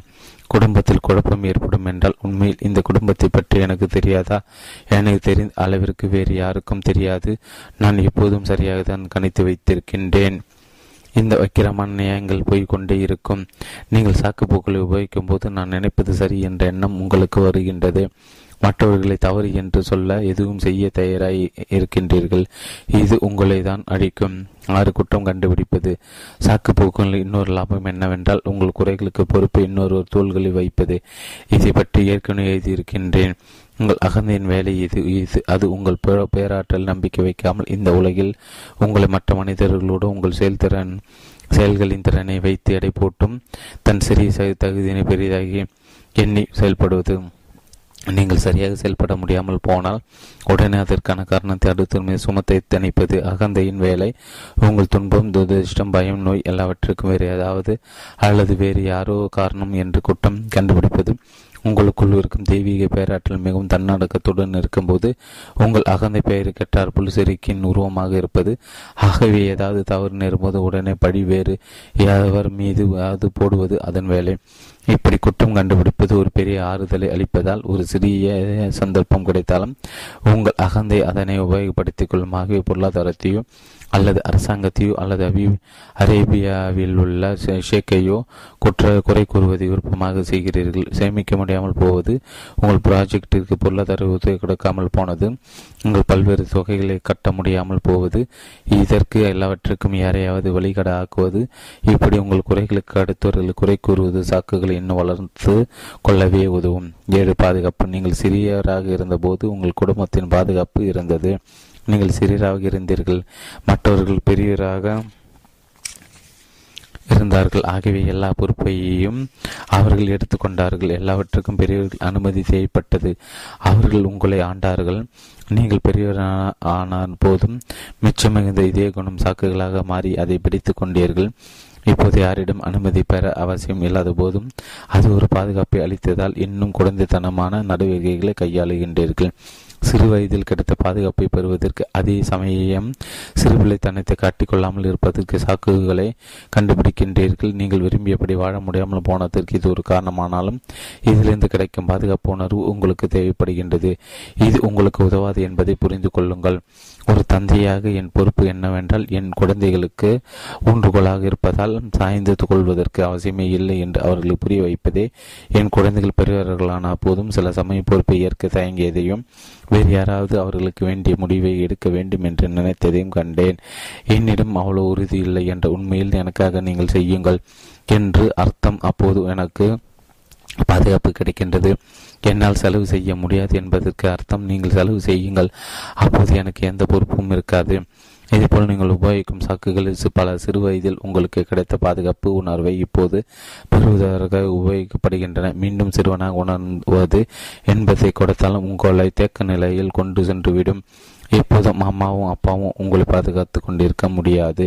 8. நிகழ்காலத்தை தவிர்ப்பது. நிகழ்காலம் ஒன்றுதான் உங்களுக்கு கிடைக்கும் சமயம். இப்போது மட்டுமல்ல, எப்போதுமே.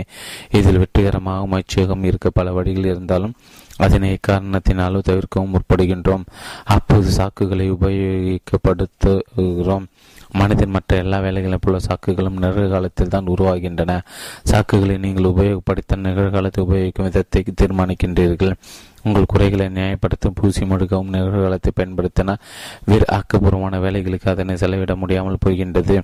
உங்கள் குழந்தைகளிடம் அன்பு செலுத்துவது, எதையாவது சரி செய்வது, மனைவியிடம் அன்பை பகிர்ந்து கொள்வது, ஏன் உங்கள் சுவாசத்தை கவனிப்பது போன்ற பல வேலைகளுக்கு நேரம் இருக்காது. இதனால் என்ன பலன் என்றால் பொழுதுபோக்க ஏதோ ஒன்று செய்கின்றீர்கள். பழைய பழக்கங்களெல்லாம் மூழ்கி கிடைக்க வசதியான ஒரு வாய்ப்பு கிடைக்கும். நிகழ்காலம் மட்டுமே உங்கள் கையில் இருக்கின்றது. ஒவ்வொரு சாக்கும் உங்களை அதிலிருந்து பிரிக்கின்றது. இந்த கணத்தை தவிர்க்க முடியாது. ஆனால் சாக்குகள் உங்கள் பழக்கங்களிலே உங்களை சிக்குமட மாதிரி கொண்டு செல்லும். விலை மதிப்பில்லாத நேரத்தை ஒரு பிரயோஜனம் இல்லாத சாக்கு போக்குகளை செலவிட்டு கொண்டிருப்பீர்கள். இந்த லாபங்களை பற்றி பார்க்க சில ஆலோசனைகள். சாக்குகளால் கிடைக்கின்ற லாபங்களை உங்களுக்கு ஆதரவாக செயல்பட வைக்க முடியுமா என்று பார்க்கலாம். பழைய பழக்கங்களை விட்டு தள்ள வேண்டும் என்ற உறுதியுடன் மேலே படியுங்கள். உங்கள் உயர் இயல்புடன் இணைந்து செயல்படுத்தியுள்ள ஆனந்தத்தை அனுபவிக்கலாம். ஒன்று தவிர்த்தல். உங்கள் லட்சியத்தை அடைவதிலிருந்து தடுத்து கொண்டிருந்த எந்த சாக்கையும் உபயோகப்படுத்தப் போவதில்லை என்று உறுதி கொள்ளுங்கள். இதுவரை ஏதாவது சாக்குப்போக்கு சொல்லி நீங்கள் தவிர்த்து வந்த எதையாவது இன்று செய்யுங்கள். இதுவரை தள்ளி போட்ட ஒரு தொலைபேசி அழைப்போ அல்லது நண்பருக்கோ தூரத்து உறவினருக்கோ கடிதம், ஸ்போர்ட்ஸ் ஷூ அணிந்த நடைபயிற்சி, உங்கள் அலமாரியை சுத்தம் செய்வது போன்ற எதையாவது அது நீங்கள் இதுவரை தள்ளி போட்டதாக இருக்க வேண்டும். எடுத்துக்கொள்ள வேண்டிய உறுதி, நான் விரும்பும் எதையும் செய்யும் சுதந்திரம் எனக்கு இருக்கின்றது, அதை தவிர்ப்பதை இனி நியாயப்படுத்த மாட்டேன். 2. பாதுகாப்பு. ஒரு திட்டமிடுதலும் இல்லாமல் விடுமுறையில் செல்லுங்கள். உங்கள் உள்ளுணர்ப்படி செயல்படுங்கள். இதுவரை சாப்பிடாத ஹோட்டலில் சாப்பிடுங்கள், சாக்கர் விளையாடுங்கள், மசூதிக்கு செல்லுங்கள், யோகா பயிலுங்கள், இயற்கையை ரசியுங்கள், அல்லது இதுவரை நீங்கள் செய்த தயங்கி எதையாவது செய்யுங்கள். உங்கள் சாக்குகளை புறத்தள்ளுங்கள். எதையும் திறந்த மனதுடன் அணுகுங்கள், பற்று இல்லாமல் அணுகுங்கள். எடுத்துக்கொள்ள வேண்டிய உறுதி, பாதுகாப்பு உணர்வு என்ற பெயரில் புதிதாக எதையும் செய்ய தயங்குவதை தவிர்ப்பேன். என் பயணம் இனி புதிய பாதையில். 3. எளிதான வழிகளையே தேர்ந்தெடுக்க உங்கள் ஆழ்மனதுடன் ஒரு விவாதம் நடத்துங்கள். இதுபோல் வாழ்வதில் உங்களுக்கு இனிமேல் ஆர்வம் இல்லை என்று சொல்லுங்கள். ஆகா, கஷ்டமான ஒன்றை நாம் தவிர்த்து விட்டோம் என்று உங்களுக்கு நீங்களே பாராட்டு பத்திரம் வாசிப்பதை நிறுத்துங்கள். தெரியாத புதிய பாதையில் செல்ல தைரியம் வந்த தினமர்கள். ஒரு காலத்தில் புகைப்பிடிப்பதை நிறுத்துவதற்கு நீங்கள் சொல்லிய சாக்கு, அதிலிருந்து எனக்கு மகிழ்ச்சி கிடைக்கின்றது ஆகிய அதை விட போவதில்லை. இதனை தொடர்வது விடுவதை விட எளிதான வழி என்பது என் மனதிற்கு தெரியும். ஆனால் இதனை ஆராய்ந்த போது என் ஆழ்மனம் சொல்லியது என்ன? இனி இந்த உபயோகமற்ற பழக்கத்தை விடுவதற்கு எனக்கு இருக்கும் தைரியத்தை நான் பாராட்டுகின்ற கஷ்டமான தீர்வை தேர்ந்தெடுக்க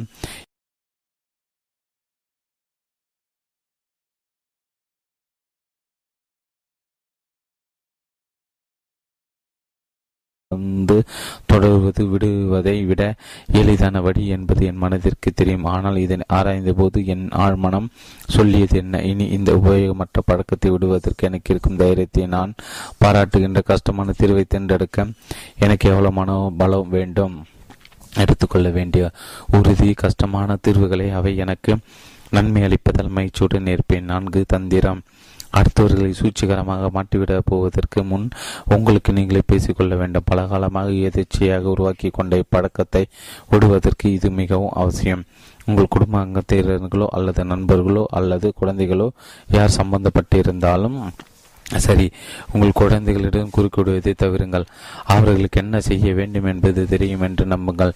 நீங்கள் குறுக்கிட வேண்டுமென்றால் அதன் விளைவுகளை பற்றி யோசியுங்கள். மற்றவர்கள் அதை எப்படி எடுத்துக்கொள்வார்கள் என்று பாருங்கள். என்ன நடக்கலாம் என்று யூகியுங்கள். இதையெல்லாம் ஒரு சில வினாடிகள் நடக்கும். முடிவில் நீங்கள் அமைதியாக இருப்பீர்கள். அடுத்தவர்களை மாற்றி விடுவதை விட உங்கள் அகந்தைக்கு நல்ல ஓய்வு கொடுக்கலாம். எடுத்துக்கொள்ள வேண்டிய உறுதி, நான் திருப்தியாக இருக்கின்றேன். எதிலும் குறுக்கிட்டு யாரையாவது எதிலாவது மாட்டிவிட்டு நான் செய்ய வேண்டியதை வேறு யார் தலையிலும் கட்ட மாட்டேன். 5. நான் சொல்வது சரி. அகந்தை பல நேரங்கள் இதை தான் செய்து கொண்டிருக்கின்றது. இதை உங்கள் மனதில் நீங்கள் அடுத்தவர்களும் சரியாக செயல்பட விடுங்கள். வழக்கமாக நீங்கள் எதிர்க்கும் ஒரு விஷயத்தை யாராவது சொல்லும் போது நீங்கள் சொல்வது சரி என்று ஆமோதியுங்கள். இது ஒரு திருப்புமுனையாக அமையும். யாராவது உங்களிடம், நீ எப்போதும் என் கருத்து ஏற்பதில்லை, நீ என்ன நினைக்கிறாய் அதை தான் செய்கிறாய் என்று சொன்னால், ஆம், நீ சொல்வது சரிதான், நான் அதிகம் யோசிக்க யோசிக்க நீ கூறுவதில் உள்ள உண்மை புரிகிறது என்று கூறுங்கள். அனாவசிய தர்க்கம் கூட உடனே நின்றுவிடும். எதிர்ப்புகள் இல்லாத வாழ்வில் வாழ்வீர்கள். உங்கள் புதிய உலகில் இவ்வார்த்தைகளை அடிக்கடி கூறுங்கள். நீ சொல்வது சரிதான். உங்கள் அகந்து ஒரு பெரிய எதிர்ப்பு குரல் எழுப்பும். ஆனால் அனாவசிய விவாதம் தவிர்த்து அமைதியாக இருக்கலாம் அல்லவா? இது உங்களுக்கு மகிழ்ச்சி தராதா? எடுத்துக்கொள்ள வேண்டிய உறுதி, அடுத்தவர்களை தவறு என்று சொல்வதில் எனக்கு உள்ள ஆர்வத்தை உணர்கின்றேன். 6. குற்றம் கண்டுபிடிப்பது. ஒரு ஞாபகத்தில் வைத்துக் கொள்ளுங்கள், யாராலும் உங்கள் அனுமதியின்றி உங்களை ஒன்றும் செய்ய முடியாது. ஆகவே யாரையும் குற்றம் சொல்வதற்கில்லை. இந்த எளிய உண்மையால் உங்கள் குற்றங்களுக்கு அடுத்தவர்களை குற்றம் கூறும் நெடுநாள் பழக்கத்தில் விடை கொடுங்கள்.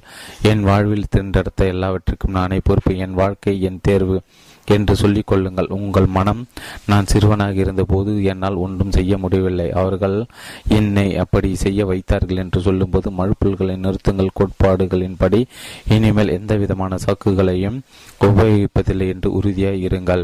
எடுத்துக்கொள்ள வேண்டிய உறுதி, என் பொறுப்பு என்னுடையது, குற்றம் கண்டுபிடிப்பதை தவிர்ப்பேன், அதனை ஒருபோதும் வளர விட மாட்டேன். 7. பாதுகாப்பு. ஜான் கோதேவின் வார்த்தையில் சிறு வயதிலிருந்து உங்களுக்குள் இருக்கும் இந்த பாதுகாப்பு உணர்வை விழதை தவிர்க்க உதவும். குழந்தைகள் ஆரம்ப கால அடையாளங்களின்படி வளர்ந்திருந்தால் எல்லோருமே மேதைகளாகி இருப்பார்கள். இந்திய விஞ்சி கவிஞரான ரவீந்திரநாத் தாகூர் கூறினார், கடவுள் இன்னும் மனிதன் மேல் வைத்திருக்க நம்பிக்கைக்கு ஒவ்வொரு குழந்தையும் சாட்சி. கொசேவும் தாகூரும் சொல்வது என்னவென்றால், நீங்கள் ஒவ்வொருவரும் ஒரு குறிக்கோளோடு உலகத்திற்கு வந்திருக்கின்றீர்கள். கடவுளின் பிரசாதம் உங்கள் மூலம் விநியோகிக்கப்படட்டும். உங்கள் லட்சியத்தை பூர்த்தி செய்ய தேவையான எல்லாம் நீங்கள் பிறப்பதற்கு முன்பு பிறக்கும் போதும் இப்போதும் எப்போதும் இருக்கின்றன.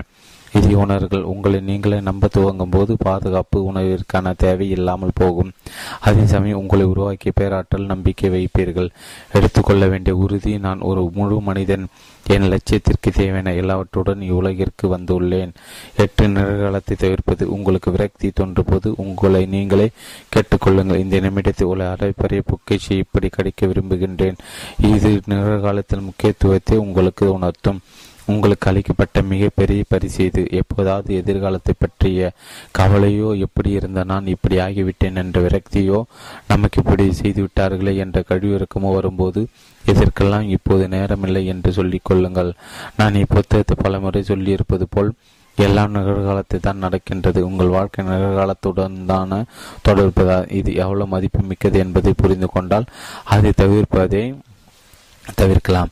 எடுத்துக்கொள்ள வேண்டிய உறுதி, இந்த நொடியை என்னை என் ஆதாரத்திலிருந்து பிரிக்கும் எந்த ஒரு செயலுக்காக உபயோகிக்க மாட்டேன். மல்பல்களின் நிறுத்தங்கள் மூன்றாவது கேள்வி இத்துடன் முடிகின்றது. உங்களை செயலற்று இருக்க செய்யும் சாக்குகளின் அடிக்கும் தன்மையை பார்க்கிறீர்களா? அடுத்த அத்தியாயத்திற்கு செல்லும் போது Walt Whitman a leaves of grass என்ற புத்தகத்தின் வரிகளை மனதில் நிறுத்துங்கள். ஒரு ஊரில் ஒரு குழந்தை இருந்ததாம். அதிசயமோ அழுகையோ அன்போ பயமோ எதை முதலில் பார்த்ததோ அதை அப்படியே உள்வாங்கியதாம், தனதாக்கி கொண்டதாம். ஒரு நாள் பல நாள் பல வருடம் இப்படியே கடிந்ததாம். குழந்தை வளர்ந்ததாம். ஆகவே நீங்கள் எதை உள்வாங்குகின்றீர்கள் என்பதை கூர்ந்து கவனிங்கள். முக்கியமாக சாக்குகளை உபயோகிக்க ஒரு நியாயங்களை கண்டுபிடிக்காதீர்கள். உங்கள் பார்வை மாறும்போது பார்க்கும் பொருட்களை மாற்றம் ஏற்படும் என்பதை நினைவு கூற இது சரியான சமயம். அத்தியாயம் 15. 4வது கேள்வி. சாகுகளை உபயோகப்படுத்த முடியாமல் போனால் என் வாழ்வு எப்படி இருக்கும்? இன்று நிரூபணமாகின்ற ஒன்று என்றோ ஒரு நாள் கற்பனையாக ஆரம்பித்ததே. William Blake. மறுபொருள்களின் நிறுத்தங்களின் இது இந்த 4வது படிவத்தில் நீங்கள் ஒரு கற்பனை உலகத்தில் நுழைய போகிறீர்கள். மேலே சொல்லப்பட்டிருக்கிற பொன்மொழியிலிருந்து ஒன்றை புரிந்து கொள்ள வேண்டும். இன்று வேதவாக்காக நீங்கள் எடுத்து கொண்டிருக்கும் சில உண்மைகளை ஒரு காலத்தில் யாருடைய கற்பனையிலோ தோன்றியவையே இப்போது வேண்டுமானால் அலைபேசி சாதாரணமாக ஒன்றாக இருக்கலாம். அதுவும் ஒரு காலத்தில் ஒருவர் கற்பனையாக இருந்தது. நம் வாழ்விற்கான ஒவ்வொன்றுக்கும் இது பொருந்தும். ஒன்றுமில்லாதிலிருந்து எதையும் படைப்பதற்கு கற்பனை மிக அவசியம். நாசிரியத்தின் இயேசு பரிசுத்தாவி உயிரை படைக்கிறது என்று கூறுகின்றார். ஆன்மாவிலிருந்து எல்லாம் படைக்கப்பட்டது என்று லாவோத்சு கூறுகின்றார். இந்த ஆன்மீக மேதைகளின் தத்துவம் நம் எல்லோருக்கும் முக்கியத்துவம் வாய்ந்த ஒன்று. ஆன்மாவிலிருந்து இவ்வுலகிற்கு மறுப்புகளின் நிறுத்தங்கள் உலகத்திற்கு வருவதற்கு கற்பனை மிக அவசியம். 11ஆம் அத்தியாயத்தில் நான் இந்த அற்புதமான உண்மையை பற்றி கூறியிருக்கின்றேன். ஒரு சிறிய விதையில் ஒரு பெரிய காடு இருக்கின்றது. காட்டை உருவாக்கும் கற்பனை தேவை, வளமான கற்பனை. இந்த அத்தியாயம் ஒரு விதையின் வேலை என்னவோ அதை உங்களிடம் எதிர்பார்க்கின்றது. உங்களுக்குள் பல கருத்துக்களை உருவாக்கும் திறன் இருக்கின்றது. அதை உபயோகப்படுத்தி தொடங்கினால் தடைகள் தானாக விலகும். சாக்குகளை உபயோகிக்க முடியாமல் போகும்போது உங்கள் வாழ்க்கை எப்படி இருக்கும் என்று கற்பனை செய்யுங்கள். நீங்கள் உண்மையில் யார் என்று ஆராய்ந்து பாருங்கள். நீங்கள் யாராக இருக்க விரும்புகின்றீர்களோ அதே போல் ஆகிவிட்டதாக கற்பனை செய்து பாருங்கள். பிளேக் என்ற கவிஞர் கூறுவது என்னவென்றால், நம்மை குறிக்கும் எல்லா கருத்துக்களுக்கும் கற்பனையில் படைக்கப்பட்டவை. மீம்கள், மரபணு, சுற்றம், கலாச்சாரம், பல வருடங்களாக குறிக்கப்பட்ட சிந்தனை, இவையெல்லாம் சேர்த்து சாக்குகளை உருவாக்கின. பிளேக்கின் கருத்து சரியென்றால் அதிலிருந்து நாம் ஒரு உப கருத்தை உருவாக்கலாம். மறுப்புகளின் நிறுத்தங்களின் படிவத்தின்படி வாழ ஆரம்பித்து நாம் இப்போதைய கற்பனைகளை உண்மையாக்கலாம். ஆகவேதான் உங்களை பற்றி உங்கள் கற்பனை ஏற்கனவே உண்மையாகிவிட்டது போல் உணர சொல்கின்றேன். உண்மையில் அத்தியாயம் 15. 4வது கேள்வி. சாக்குகளை உபயோகப்படுத்த முடியாமல் போனால் என் வாழ்வு எப்படி இருக்கும்? இன்று நிரூபணமாகி இருக்கின்ற ஒன்று என்றோ ஒரு நாள் கற்பனையாக ஆரம்பித்தது. William Blake.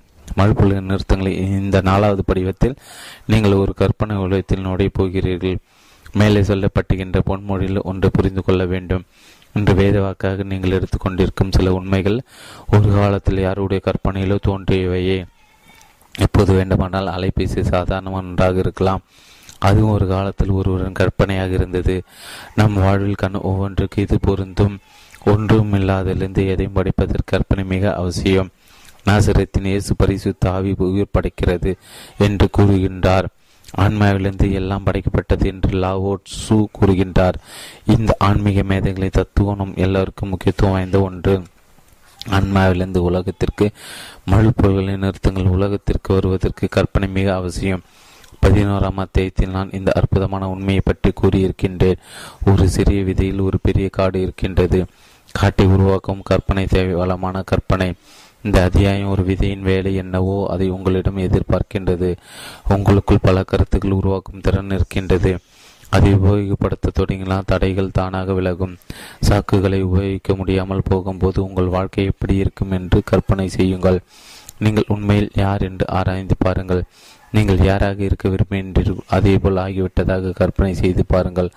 பிளேக் என்ற கவிஞர் கூறுவது என்னவென்றால், நம்மை கூறுவுக்கும் எல்லா கருத்துக்களுக்கும் கற்பனை படைக்கப்பட்டவை. மீன்கள், மரபணு, சுற்றம், கலாச்சாரம், பல வருடங்களாக கூறுக்கப்பட்ட சிந்தனை இவை எல்லாம் சேர்த்து சாக்குகளை உருவாக்கின. பிளேக்கின் கருத்துக்கு சரி என்றால் அதிலிருந்து நாம் ஒரு உபகாரத்தை உருவாக்கலாம். மறுபொருள்களின் நிறுத்தங்கள் படிவத்தின் வாழ ஆரம்பித்து நாம் இப்போது கற்பனைகளை உண்மையாக்கலாம். ஆகவேதான் உங்களை பற்றி உங்கள் கற்பனைகள் ஏற்கனவே உண்மையாகிவிட்டது போல உணரச் சொல்கின்றேன். உண்மையில் உங்கள் கற்பனைகள் ஏற்கனவே உண்மையாகிவிட்டன. ஆகவே உங்களை தோல்வி பாதையில் அடைத்துச் செல்லும் சாக்கு போக்குகளின் வட்டத்திலிருந்து வெற்றி பாதைக்கு திரும்புங்கள். உங்கள் புதிய எண்ணங்கள் உருப்பெறுவதை தான் உங்கள் கனவு ஏற்கனவே நனவாகிவிட்டது என்று சொல்கின்றேன். என் 20 வயது நான் சோர்வாக இருக்கின்றேன். என் கருத்தை கற்பனை செய்து பார்க்க தொடங்கினேன். அது மனதின் ஒரு வைரஸ் ஆகி என்னை உண்மையில் மிக சோர்வாக உணர வைத்தது. மிக வசதியான ஒரு சாக்காக இருந்தது, ஆனால் என்னை அதிகம் களைப்படைய வைத்தது. அடிக்கடி நான் இப்படி எண்ண ஆரம்பித்ததுடன் என் சக்தி ஒரு காரணம் இல்லாமல் உண்மையில் குறைய ஆரம்பித்து விட்டது. ஒரு நாள் காலை என் நண்பன் தன்னுடைய வார இறுதி பொழுதுபோக்கிற்கு சக்தி இல்லாதவனாக உணர்ந்ததாக சொன்னபோது இதற்கு ஒரு முற்றுப்புள்ளி வைக்க நினைத்தேன். இனி யாரிடமும் நான் சோர்வாக இருப்பதை சொல்வதில்லை என்று தீர்மானித்தேன். மேலும் என்னிடம் அளவிட முடியாத சக்தி இருப்பதாக கற்பனை செய்து கொண்டேன். என் தூக்க நேரத்தை அதிகப்படுத்தவில்லை, சக்திக்கான மாத்திரைகள் சாப்பிடவில்லை, என் வாழ்க்கை முறை ஒன்றளவும் மாற்றிக்கொள்ளவில்லை. வெறும் கற்பனை மட்டுமே செய்தேன். உண்மையில் என்னால் சோர்விலிருந்து வெளிவர முடிந்தது. இதையெல்லாம் எப்படி நடந்தது? வெறும் ஒரு கற்பனை எண்ணத்தால். கடந்த 40 வருடங்களாக நான் சோர்வாக இருக்கின்றேன் என்று நினைப்பதை கூட தவிர்க்கின்றேன். சாக்குகள் இல்லாத வாழ்க்கையை கற்பனை செய்தால் சாக்குகள் இல்லாத உங்கள் வாழ்வு எப்படி இருக்கும் என்று உங்களை கற்பனை செய்து பார்க்க அழைக்கின்றேன். உங்கள் கற்பனை குதிரையை தட்டிவிடுங்கள். மாந்திரத்தாலானது போல் சாக்கு போக்குகள் மறைந்துவிட்டது போல் உணருங்கள். அப்போது உங்களுக்குள் என்ன தோன்றுகிறது என்று பாருங்கள். வாழ்க்கை எப்படி இருக்கும்? உங்கள் எண்ணங்கள் என்னவாக இருக்கும்? நீங்கள் எப்படி உணர்வீர்கள்? 3வது அத்தியாயத்தில் நான் கூறியிருக்க 12 சாக்கு போக்குகள் சிலவற்றை எடுத்து இந்த இடத்தில் விவாதிப்போம். 1. அது மிகவும் கஷ்டம். அதற்கு நெடுநாட்களாகும். இந்த 2 சாக்குகளும் செயலாற்றுகளிலிருந்து தப்பிக்க உபயோகப்படுபவை. இந்த எண்ணங்கள் உங்களுக்கு தோன்றாது என்று நினைத்து பாருங்கள். கடல் நடுவே வாடும் ஒரு ஜெல்லி மீனின் மனதில் என்ன நடக்கிறது என்பதை உங்களால் நினைத்து பார்க்க முடியாததோ அப்படி இந்த மாதிரி எண்ணம் உங்கள் மனதில் தோன்றவே தோன்றாது என்றால் அப்போது உங்கள் வாழ்க்கை எப்படி இருக்கும்? நீங்கள் அடைய விரும்புவது எதுவாக இருந்தாலும் சரி, ஒரு கலைஞனாக வேண்டுமானாலும் சரி, ஒரு பாட்டிற்கு இசையமைப்பதனாலும், ஒரு புதிய தொழில் தொடங்குவது என்றாலும், உங்கள் தாய் தந்தையோட அல்லது உங்கள் வாழ்க்கை துணையோட உங்கள் கதை உறவை சரி செய்து கொள்ள வேண்டுமென்றாலும் சரி, புதிய வீடு கட்ட வேண்டுமென்றாலும் சரி, எதுவானாலும் இப்படி ஒரு சாக்கு உங்கள் மனதில் தோன்றவே தோன்றாது என்றால் இந்த சாக்குகள் இல்லாமல் எப்படி உணர்வீர்கள்? இந்த தடங்களுக்கு இல்லாமல் உங்களை கற்பனை செய்து பார்க்கின்றேன். நீங்கள் மிகவும் உற்சாகமாக வாழ்க்கையை நோக்க முடியதாகவும் செய்து கொண்டிருப்பீர்கள். ஒரு சுதந்திர உணவு உங்களை மகிழ்ச்சியடை செய்யும். ஏனென்றால் எதையும் தவிர்க்க வேண்டிய அவசியம் இருக்காது. ஒரு செயலை எப்படி தவிர்ப்பது என்று சிந்திப்பதை விடுத்து திருப்தியாக வாழ்ந்து கொண்டிருப்பீர்கள். உங்கள் இலக்கை பற்றிய கவலை இருக்காது. ஏனென்றால் நெடுநாட்கள் என்ற சொல்லே உங்கள் அகராதியில் இருக்காது. உங்கள் பயணம் வெற்றியை நோக்கிய பயணமாக இருக்கும். பயமும் அதிருப்தியும் விலகி உங்கள் படைக்கும் திறனும் தூக்கமும் உங்கள் வாழ்க்கையை தீர்மானிக்கும் ஆனந்தம் உங்கள் வாழ்வின் அங்கமாகும். சாக்குப்போக்குகள் இல்லாத உலகில் உங்கள் மனதில் வேறு எந்த வகை எண்ணங்கள் தோன்றும்?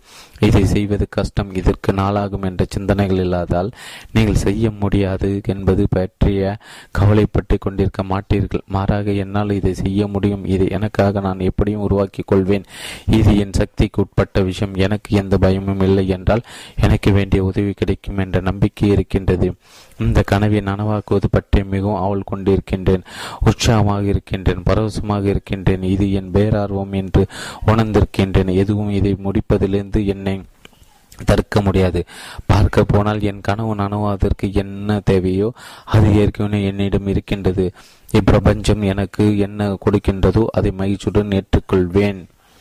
இரண்டு குடும்பத்தில் குழப்பம் உண்டாகும். மறுபடியும் இந்த மாதிரி ஒரு சாக்கு உங்களால் உபயோகிக்கவே முடியாது என்று கற்பனை செய்து கொள்ளுங்கள். குடும்பத்தில் குழப்பம் ஏற்படும் என்ற எண்ணமே உங்களுக்கு வராது என்று நினைத்து கொள்ளுங்கள். இந்த மாதிரி கற்பனை செய்வது உண்மையில் உங்கள் குடும்பத்தார்கள் உங்களை ஆதரிப்பார்கள் என்று எதிர்பார்ப்பதே ஆகும். ஒரு எதிர்ப்பதையும் சந்திக்கும் அவசியம் உங்களுக்கு நேராது. அதிகபட்சமாக உங்கள் குடும்பம் உங்களை எதிர்க்காது, ஆதரவு அளிக்காது, நடுநிலையாக இருக்கலாம் அல்லது உங்களை கவனிக்காமல் இருக்கலாம். மொத்தத்தில் நீங்கள் எதிர்கொள்ள வேண்டிய பிரச்சனை எதுவும் இல்லை. இந்த சாக்கு இல்லாமல் உங்கள் வாழ்வு எப்படி இருக்கும்? உங்கள் குடும்பத்தவர்கள் உங்கள் நன்றாக புரிந்து கொண்டிருப்பார்கள். அதனால் உங்கள் வாழ்வு நீங்கள் விரும்பிய வண்ணம் அமையும். நீங்கள் மதிப்பு கொடுக்காத எவர் கருத்தையும் நீங்கள் கேட்க வேண்டிய அவசியம் இல்லை. நீங்கள் விரும்பிய தொழிலை, படிப்பு, தின்றிருப்பீர்கள். எப்படி வாழ வேண்டுமோ அப்படி வாழ்வீர்கள். நீங்கள் தீர்மானித்து பாதையில் செல்வீர்கள். ஒரு சிறிய சங்கடம் கூட இருக்காது. பிரபலமான பொன்மொழியான நண்பர்கள் உங்கள் உறவினர்களுக்கான கடவுளும் பிரார்த்தித்தம் என்பதற்கு மாறாக உங்கள் குடும்பத்தினர்களே உங்கள் சிறந்த நண்பர்களாகி விடுவார்கள். எப்படி உணர்வீர்கள்? சுதந்திரமாக உணர்வீர்கள். ஏனென்றால் உங்கள் முடிவுக்கு எதிராளியாக ஒரு டிராமாவும் நடக்காது. நீங்கள் எடுக்கும் ஒவ்வொரு முடிவையும் உங்கள் குடும்பம் உற்சாகமாக வர இருக்கிறது என்று கற்பனை செய்து பாருங்கள். இந்த சாக்குகளின் அடிப்படையான எண்ணங்கள் இல்லாவிட்டால் இப்படித்தான் உணர்வீர்கள். உங்களை சுற்றி இருக்கும் எல்லோரும் அமைதியாக இருப்பதால் ஒரு நல்ல ஆதரவான சூழ்நிலை உணர்வீர்கள். கவலையும் பரபரப்பும் போய்விடும். உங்கள் வாழ்க்கைக்கு நீங்களே ராஜா. முதல் முறை மிகவும் பாதுகாப்பாக உணர்வீர்கள். ஏனென்றால் குடும்பத்தவர்கள் உங்கள் முடிவுக்காக உங்களை கரித்து கொட்ட போவதில்லை. வேறு எந்த மாதிரி எண்ணங்கள் இருக்கும்? குடும்பத்தில் குழப்பம் என்று சாக்கு இல்லாமல் போனதால் உங்கள் வாழ்க்கை வாழ சிறந்த வழி பற்றிய எண்ணங்கள் தோன்றும். நான் விரும்பும் அவரிடம் அவர்கள் கருத்தை கேட்க முடியும். அந்த ஆலோசனையின் நான் எந்த விதமான எதிர்மறை விலகுகளும் இல்லாமல் ஒப்புக்கொள்ளவோ விளக்கவோ முடியும். நான் தேர்ந்தெடுக்கும் எந்த மதத்தையும் நான் பின்பற்றலாம், இல்லாவிட்டால் எதையும் பின்பற்றாமல் இருக்கவும் சுதந்திரம் உண்டு. என் குடும்பத்தர் என்னை மிகவும் நேசிக்கிறார்கள். அவர்கள் ஆதரவு எனக்கு எப்போதும் உண்டு. இது ஒரு கனவாகவோ கற்பனையாகவோ இருக்க வேண்டிய அவசியம் இல்லை. உங்கள் மனம் அதை எப்படிப்பட்ட எண்ணங்களால் நிரப்ப வேண்டும் என்ற சுதந்திரம் உங்களுக்கு உண்டு. மழுப்பல்களின் நிறுத்தங்கள் வாழ்வை வாழ ஆரம்பித்தீர்களானால் இந்த புதிய சிந்தனை உங்களுக்காக தயாராக இருக்கின்றது. 3. எனக்கு சக்தி இல்லை, எனக்கு சாமர்த்தியம் இல்லை. இந்த சாக்குகள் இல்லாவிட்டால், உடம்பாலோ உள்ளத்தாலோ நீங்கள் தாழ்ந்தவர் என்ற எண்ணமே உங்களுக்கு இல்லாவிட்டால், நீங்கள் அதற்கு எதிராக நினைத்து கொண்டிருப்பீர்கள். ஒரு புதிய மனோபாவம் உருவாகும். நான் நினைக்கும் எதையும் முடிப்பதற்கு தேவையான அளவு உறுதி எனக்கு இருக்கிறது. நான் ஒரு ஆக்க சக்தி நிறுத்த மேதை, தெய்வ அம்சம் பொருந்தியவன். ஆகவே நான் விரும்பும் எதையும் சாதிக்கும் மூளைத்திறன் எனக்கு இருக்கின்றது. இந்த கனவுகளை காண்பதற்கு முன் இவை உங்கள் நொண்டி சாக்குகளிலிருந்து வெளிவர உதவும் ஒரு கருவி என்பதை நினைவில் கொள்ளுங்கள். இந்த சாக்குகள் இல்லாமல் உங்கள் வாழ்க்கை எப்படி இருக்கும்? நீங்கள் அடைய வேண்டியது அடையும். எல்லா திறனும், உடல் தகுதி மற்றும் மூளை உங்களுக்கு இருப்பதை தீர்மானமாக நம்புவீர்கள். உங்கள் வாழ்க்கை தன்னம்பிக்கை நிறைந்ததாக இருக்கும். கடவுளால் அளிக்கப்பட்ட உங்கள் திறமைகளை நம்பிக்கை கொள்வீர்கள். உங்கள் திறமையின் மேல் சந்தேகத்தின உண்டாக்கக்கூடிய சாக்குகள் இல்லாதால் தைரியம் நிறைந்ததாக இருப்பீர்கள். உங்களை மற்றவர்களுடன் ஒப்பிட்டு பார்க்க மாட்டீர்கள். உங்கள் திறமைகளை மற்றவர்களின் செயல்களின் அடிப்படையில் எடை போட மாட்டீர்கள். அடுத்தவர்கள் பார்வையில் உங்கள் செயல்திறன் எப்படிப்பட்டது என்பதை பொருட்படுத்த மாட்டீர்கள்.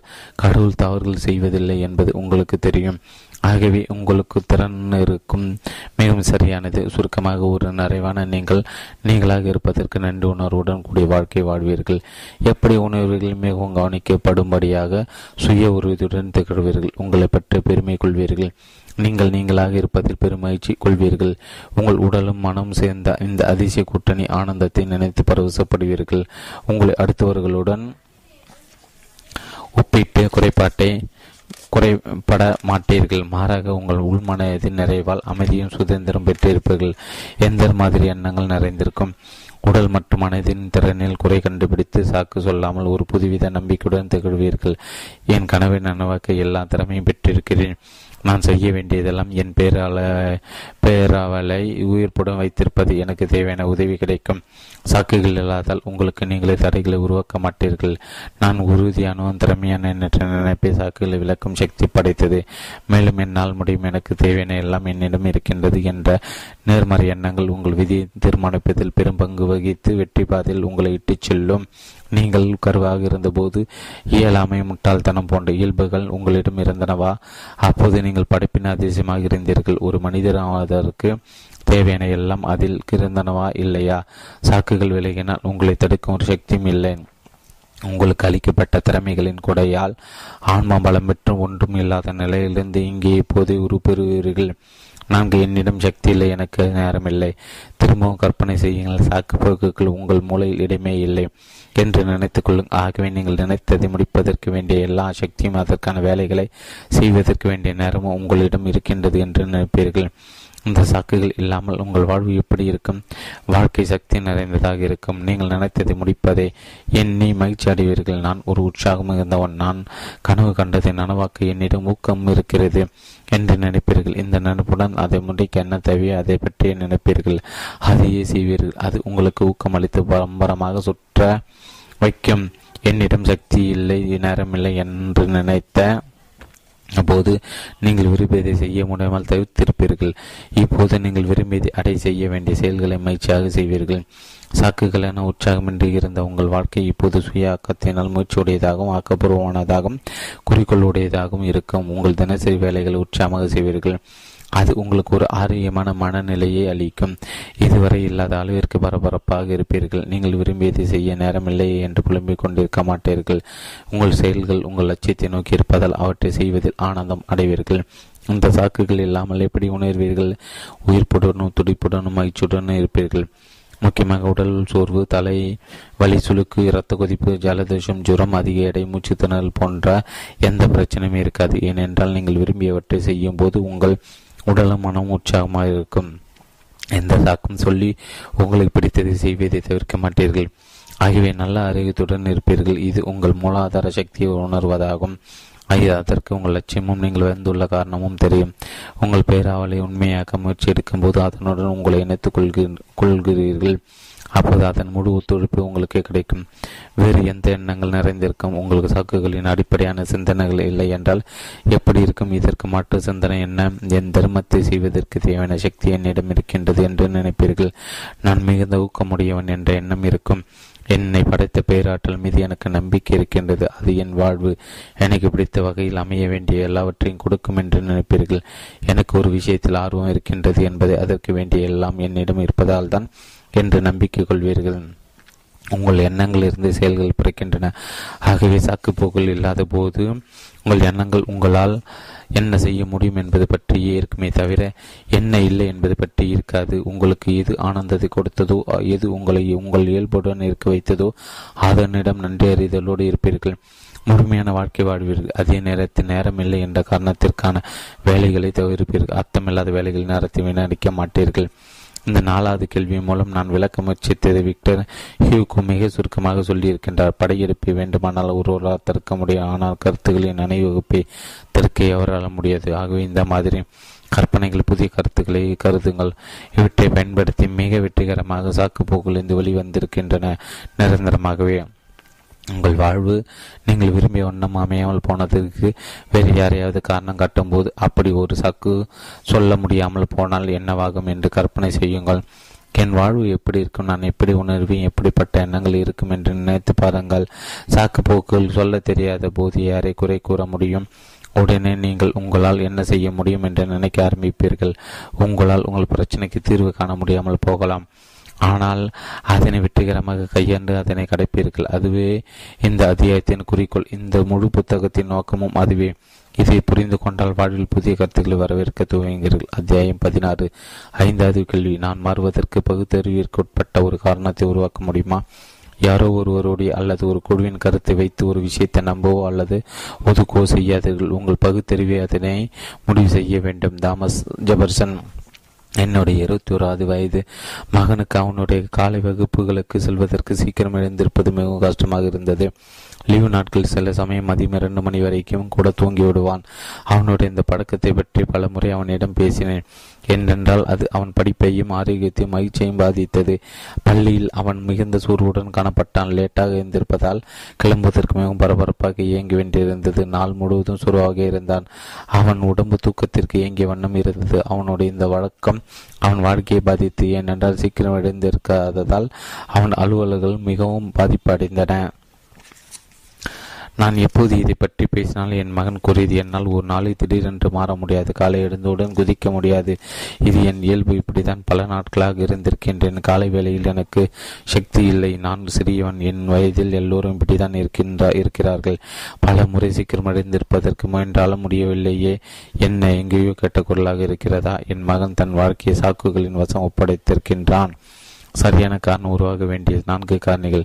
முன்பு நாம் பார்த்த 4 கேள்வியை உங்களை சாக்குகளின் உண்மை பற்றியும், அது எப்படி தோன்றின என்பது பற்றியும், அவற்றால் என்ன லாபம் என்பது பற்றியும், அவற்றை உபயோகப்படுத்த முடியாவிட்டால் எப்படி இருக்கும் என்பது பற்றியும் ஆராய்ந்து பார்க்க வேண்டினேன். இப்போது மாறுவதற்கு ஒரு நல்ல காரணத்தை உருவாக்க வேண்டும். ஏனென்றால் ஒரு பழக்கத்திலிருந்து ஒளி வருவதற்கு எவ்வளவு முயற்சி செய்ய வேண்டும் என்றால் அதற்கு ஒரு நல்ல காரணம் இருக்க வேண்டும். இல்லை என்றால் உங்கள் முயற்சி ஈடுபடாமல் போய்விடக்கூடும். ஆகவே கிழக்கு கொடுக்கப்பட்டிருக்கும் 4 வாதங்களின் ஆதாரத்தில் உங்கள் பழைய பழக்கங்களை சீர்தூக்கி பார்க்கும்போது அவற்றிலிருந்து வெளிவர உறுதியான அடித்தளம் அமைக்கப்படும். முதல் காரணி, அந்த விஷயம் அர்த்தமுள்ளதாக இருக்க வேண்டும். நேற்று நாள் பழக்கத்திலிருந்து வெளிவருவது என்பது உங்களுக்கு ஒரு அர்த்தமுள்ள செயலாக இருந்தால்தான் அதற்கான பயிற்சி முயற்சிகள் பயன் தரும். உங்களை சுற்றியுள்ளவர்கள் முதல் காரணி அந்த விஷயம் அர்த்தமுள்ளதாக இருக்க வேண்டும். நெடுநாள் பழக்கத்திலிருந்து வெளிவருவது என்பது உங்களுக்கு ஒரு அர்த்தமுள்ளதாக செயலாக இருந்தால்தான் அதற்கான முயற்சிகள் பயன் தரும். உங்களை சுற்றியுள்ளவர்கள் அது எவ்வளவு முக்கியமானது என்று கூறினாலும் முதலில் அதை நீங்கள் உணர வேண்டும். இல்லாவிட்டால் முயற்சி எடுத்தாலும் பழைய வழிக்கு போவதற்கான சாத்தியக்கூறுகள் அதிகம். நான் இந்த மாற்றத்தை கொண்டு வர விரும்புகின்றேனோ என்ற கேள்விக்கு உங்கள் நேர்மையான பதில் ஆம் என்று இருக்க வேண்டியதுதான் மிகவும் அவசியம். இதில் ஏதாவது சந்தேகம் இருந்தால் மறுபடியும் சாக்குகள் தோன்ற ஆரம்பிக்கும். உதாரணமாக, எனக்கு 30 வயதான போது அதுவரை நான் வளர்த்து வைத்திருந்த கட்ட பழக்கங்களோட என்று விட வேண்டும் என்று தீர்மானம் செய்த வேலை தேவையில்லாதவற்றை சாப்பிட்டதாலும் குடித்ததாலும் வெற்றி பகுதி அதிக சதை போட்டிருந்தேன். சுருக்கமாக சொன்னால் என் ஆன்மா குடியிருக்கும் இந்த உடமையாகிய ஆலயத்தை அசுத்தமாக்கி வைத்திருந்தேன். எனக்கு நன்றாக ஞாபகம் இருக்கிறது. நான் மாற வேண்டும். என் வாழ்வின் நடுத்தர வயதிற்கு ஆரோக்கியம் இல்லாமல் அதிக சதை போட்ட உடம்போடு மேல் மூச்சு கீழ் மூச்சு வாங்கி கொண்டு போக போவதில்லை. என்னை தவிர என் மேல் வேறு யார் அக்கறை கொள்வார்கள்? ஆகவே இந்த மாற்றம் மிக அவசியம். ஆகவே அதை கொண்டு வருவதில் உறுதியாக இருப்பேன் என்று நினைத்து கொண்டேன்.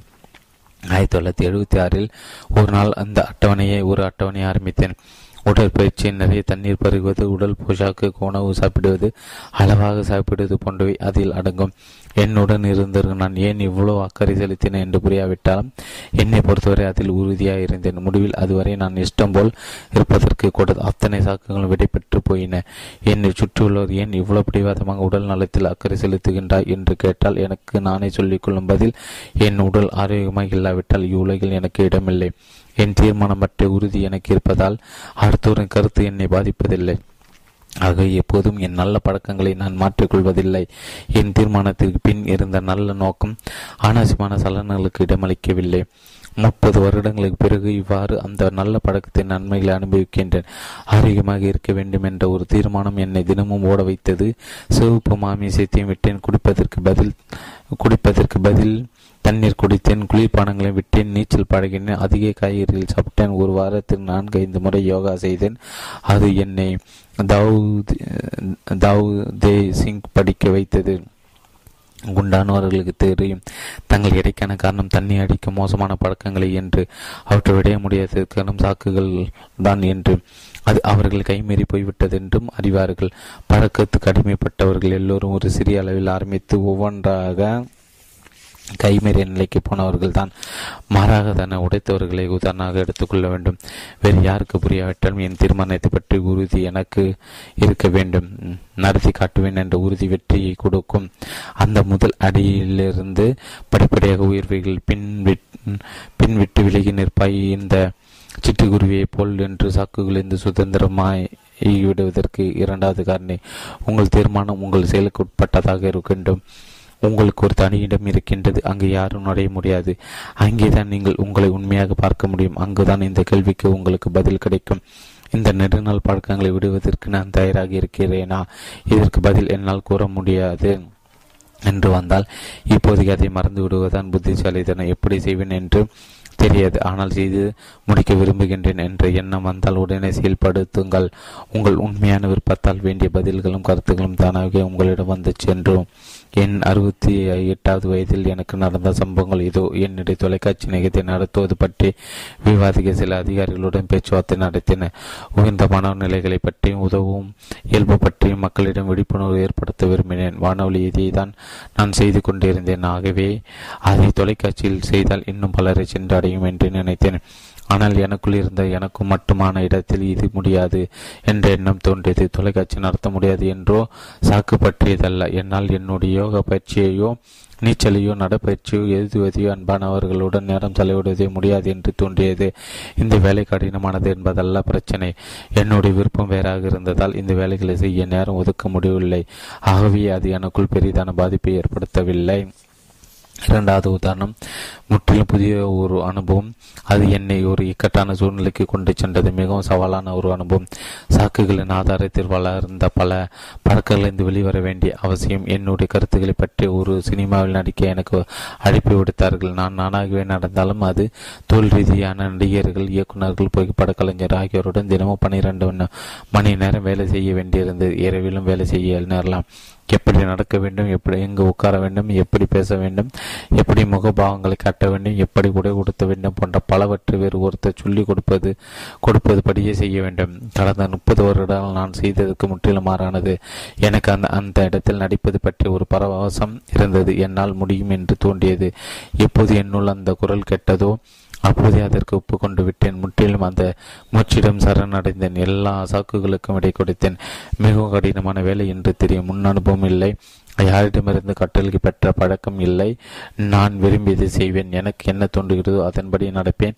நடிப்பு என் இயல்பல்ல. எனக்கு உதவுகள் யாரும் இல்லை.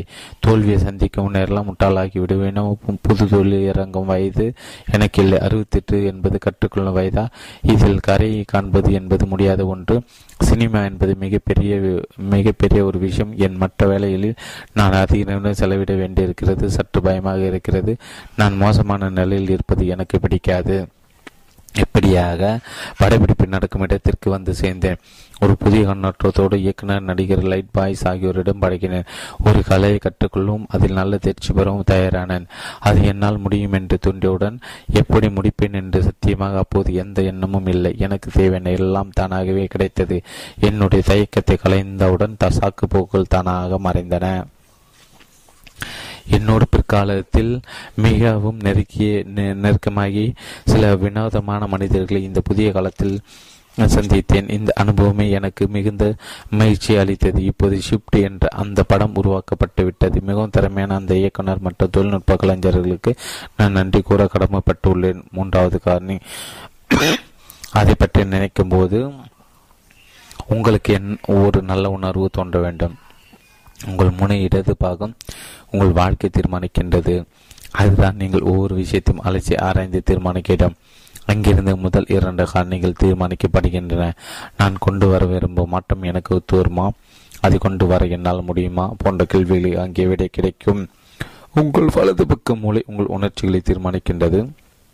உங்கள் உற்சாகம், முன்னெச்சரிக்கை, என் உணர்வுகளையும் அது தீர்மானிக்கின்றது. ஆகவே உங்கள் இடது மூளையின் தீர்மானங்கள் விளைவு வலது பக்கத்தில் என்னவாக இருக்கும் என்று ஆராய்வோம். நான் என் தொலைக்காட்சி நிகழ்ச்சியை பற்றி நினைக்கும் போது எனக்கு அந்த நல்ல உணர்வு போன்றதே தோன்றவே இல்லை. ஏதோ ஒரு அவஸ்தை, பயிற்றில் ஒரு இருக்கும் பயம் எல்லாவற்றையும் தோன்றியது. மிகவும் சோர்வாக உணர்ந்தேன். எனக்கு அதுவே போதுமானதாக இருந்தது. என் உணர்ச்சிகள் என் உடம்பில் வெளிப்பட்ட போது எனக்கு பதில் கிடைத்தது. இதற்கு நேர்மாறாக அந்த சினிமா சம்பந்தப்பட்ட நிகழ்ச்சியில் நடந்தது. பரவசத்தால் மயக்கமாக உணர்ந்தேன். மிகவும் பெருமையாக இருந்தது. என் உணர்ச்சிகள் எனக்கு சக்தியை கொடுத்தன. பழைய பழக்கங்களை விடுவதற்கு முன் உங்களுக்கான அந்த தனிமையின் ஆடத்திற்கு சென்று பாருங்கள். கண்களை மூடி எந்த விதமான கட்டுப்பாடுகளும் இன்றி யோசியுங்கள். உங்கள் உடம்பு எப்படி இதனை எதிர்கொள்கிறது என்று பாருங்கள். நல்ல உணர்வு தோன்றினால் அது போதும். மாறுவதற்கு தேவையான காரணம் உங்களுக்கு கிடைத்து விட்டது என்று அர்த்தம். முழுவதும் சாக்கு போக்குகளின் ஆதாரத்தினால் ஏற்படுத்தப்பட்ட பழக்கங்கள் உண்மையில் மோசமான உணர்வுகளை தொற்று வைக்க மனதின் சூன்றுகோலாக இருந்து வந்த அவை உங்களை நல்ல உணர்விலிருந்து தள்ளி வைத்திருக்கும். வலி, பரபரப்பு, பயம், கோபம் ஆகிய உணர்ச்சிகள் உடம்பில் சரும வியாதிகளாகவும், படப்படப்பாகவும், மூட்டு வலியாகவும், முதுகு வலியாக, வயிற்று வலியாக, வயிற்றுப்போக்காகவும், சுழுக்காகவும், தசைப்பிடிப்பாகவும் இப்படி பலவாறாக வெளிப்படும். கவனிக்க வேண்டியது என்னவென்றால், இந்த உணர்ச்சிகளுக்கு போக்கில் உங்கள் நடுவடிக்கைகளாகிவிடுகின்றன, உங்கள் இயல்பை தீர்மானிக்கின்றன. அதனை கேள்வி கேட்கும் போது நான் எப்போதும் இப்படித்தான் என்ற சாக்கு பதிலாக கிடைக்கும். உண்மையில் நீங்கள் ஆரோக்கியமாக உணரலாம், உறுதியாக உணரலாம், ஆசீர்வதிக்கப்பட்டவராக உணரலாம், மகிழ்ச்சியாக உணரலாம், உலகத்தின் உயரத்தில் இருப்பதாக உணரலாம். திரும்ப திரும்ப ஒரு இயலமை உணர்வு ஆட்கொள்ளும் போது அது போய்விட்டதாக கற்பனை செய்யுங்கள். அது போய்விட்டது என்பது உங்கள் உடம்பில் ஏதாவது நேர்மறையான மாற்றத்தை கொண்டு வந்திருக்கின்றதா என்று கவனிங்கள். அப்போது மழுப்பல்களை நிறுத்துங்கள். வாழ்க்கையில் குதிக்க தீர்மானிக்கலாம். 4வது காரணி, உங்கள் ஆன்மாவின் குரலுடன் நினைந்திருத்தல் அவசியம். இது எப்படி தீர்மானிப்பீர்கள்? உங்களுக்கான இடத்திலிருந்து அந்த குரல் இப்படி பேசும். இதுதான் சொல்ல உண்மையான என் இயல்பு. அந்த மாற்றங்களை கொண்டு வந்து சாக்கு போக்குகளை நீக்குவதால் என் வாழ்வு அர்த்தமுள்ளதாக இருக்கும். நான் இவ்வுலகத்தில் வந்த நோக்கம் நிறைவேறும். உங்கள் ஆன்மாவின் குரலுடன் நினைந்திருப்பதால் உண்டாகும் பயன்களை நான் சொல்லிக்கொண்டே போகலாம். இருந்தாலும் இப்போது இத்துடன் நிறுத்தி அடுத்த பகுதியில் விட்ட இடத்தில் தொடர்வேன். உங்கள் அகந்தையிலிருந்து விலகி உங்கள் மூலாதார சக்தியுடன் நினையும் போது இந்த உலகமே உங்களுடன் எப்படி துணை நிற்கப் போகிறது என்று பார்ப்பீர்கள்.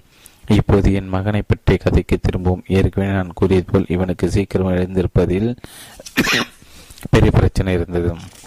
ஆனால் அவனாகவே அதிலிருந்து வெளிவருவதற்கான சரியான காரணங்களை கண்டுபிடித்து சாக்குப்போக்கிலிருந்து விலகிவிட்டான். கடலில் அலை மேல் சர்ப்பு செய்வது போல் அலைகள் மேல் ஒரு பலகை மேல் பயணம் செய்வது இந்த உலகத்தில் அவனுக்கு பிடித்த வேறு விஷயம் கிடையாது. அவனுக்கு 4 வயதில் ஒரு ஷர்பிங் போட் வாங்கி கொடுத்த உடனே அவன் கைகர்த்த வீரன் போல் கடலில் இறங்கியது பார்த்து வியக்காதவர்களே இல்லை. முதலே ஒரு தேர்ந்த வீரன் போல் இந்த சிறுவன் இயங்குவதை பார்த்து நாங்கள் ஊமையாகி நின்றோம். அவன் ஏதோ வாழ்நாள் முடுக்க இதை செய்தவன் போல் இருந்தான். ஏதோ இந்த உலகத்திற்கு அவன் வந்த நோக்கமே அதுதான் என்பது போல் இருந்தது. இதை பற்றி தெரிந்து கொள்ள வேண்டி ஒரு நூலகமே உருவாக்கி வைத்திருந்தான். எங்கிருந்தாலும் அது எவ்வளவு குளிர்ந்த தண்ணீராக இருந்தால் ஷர்ஃபிங் போர்டு எடுத்துக்கொண்டு கிளம்பி விடுவான்.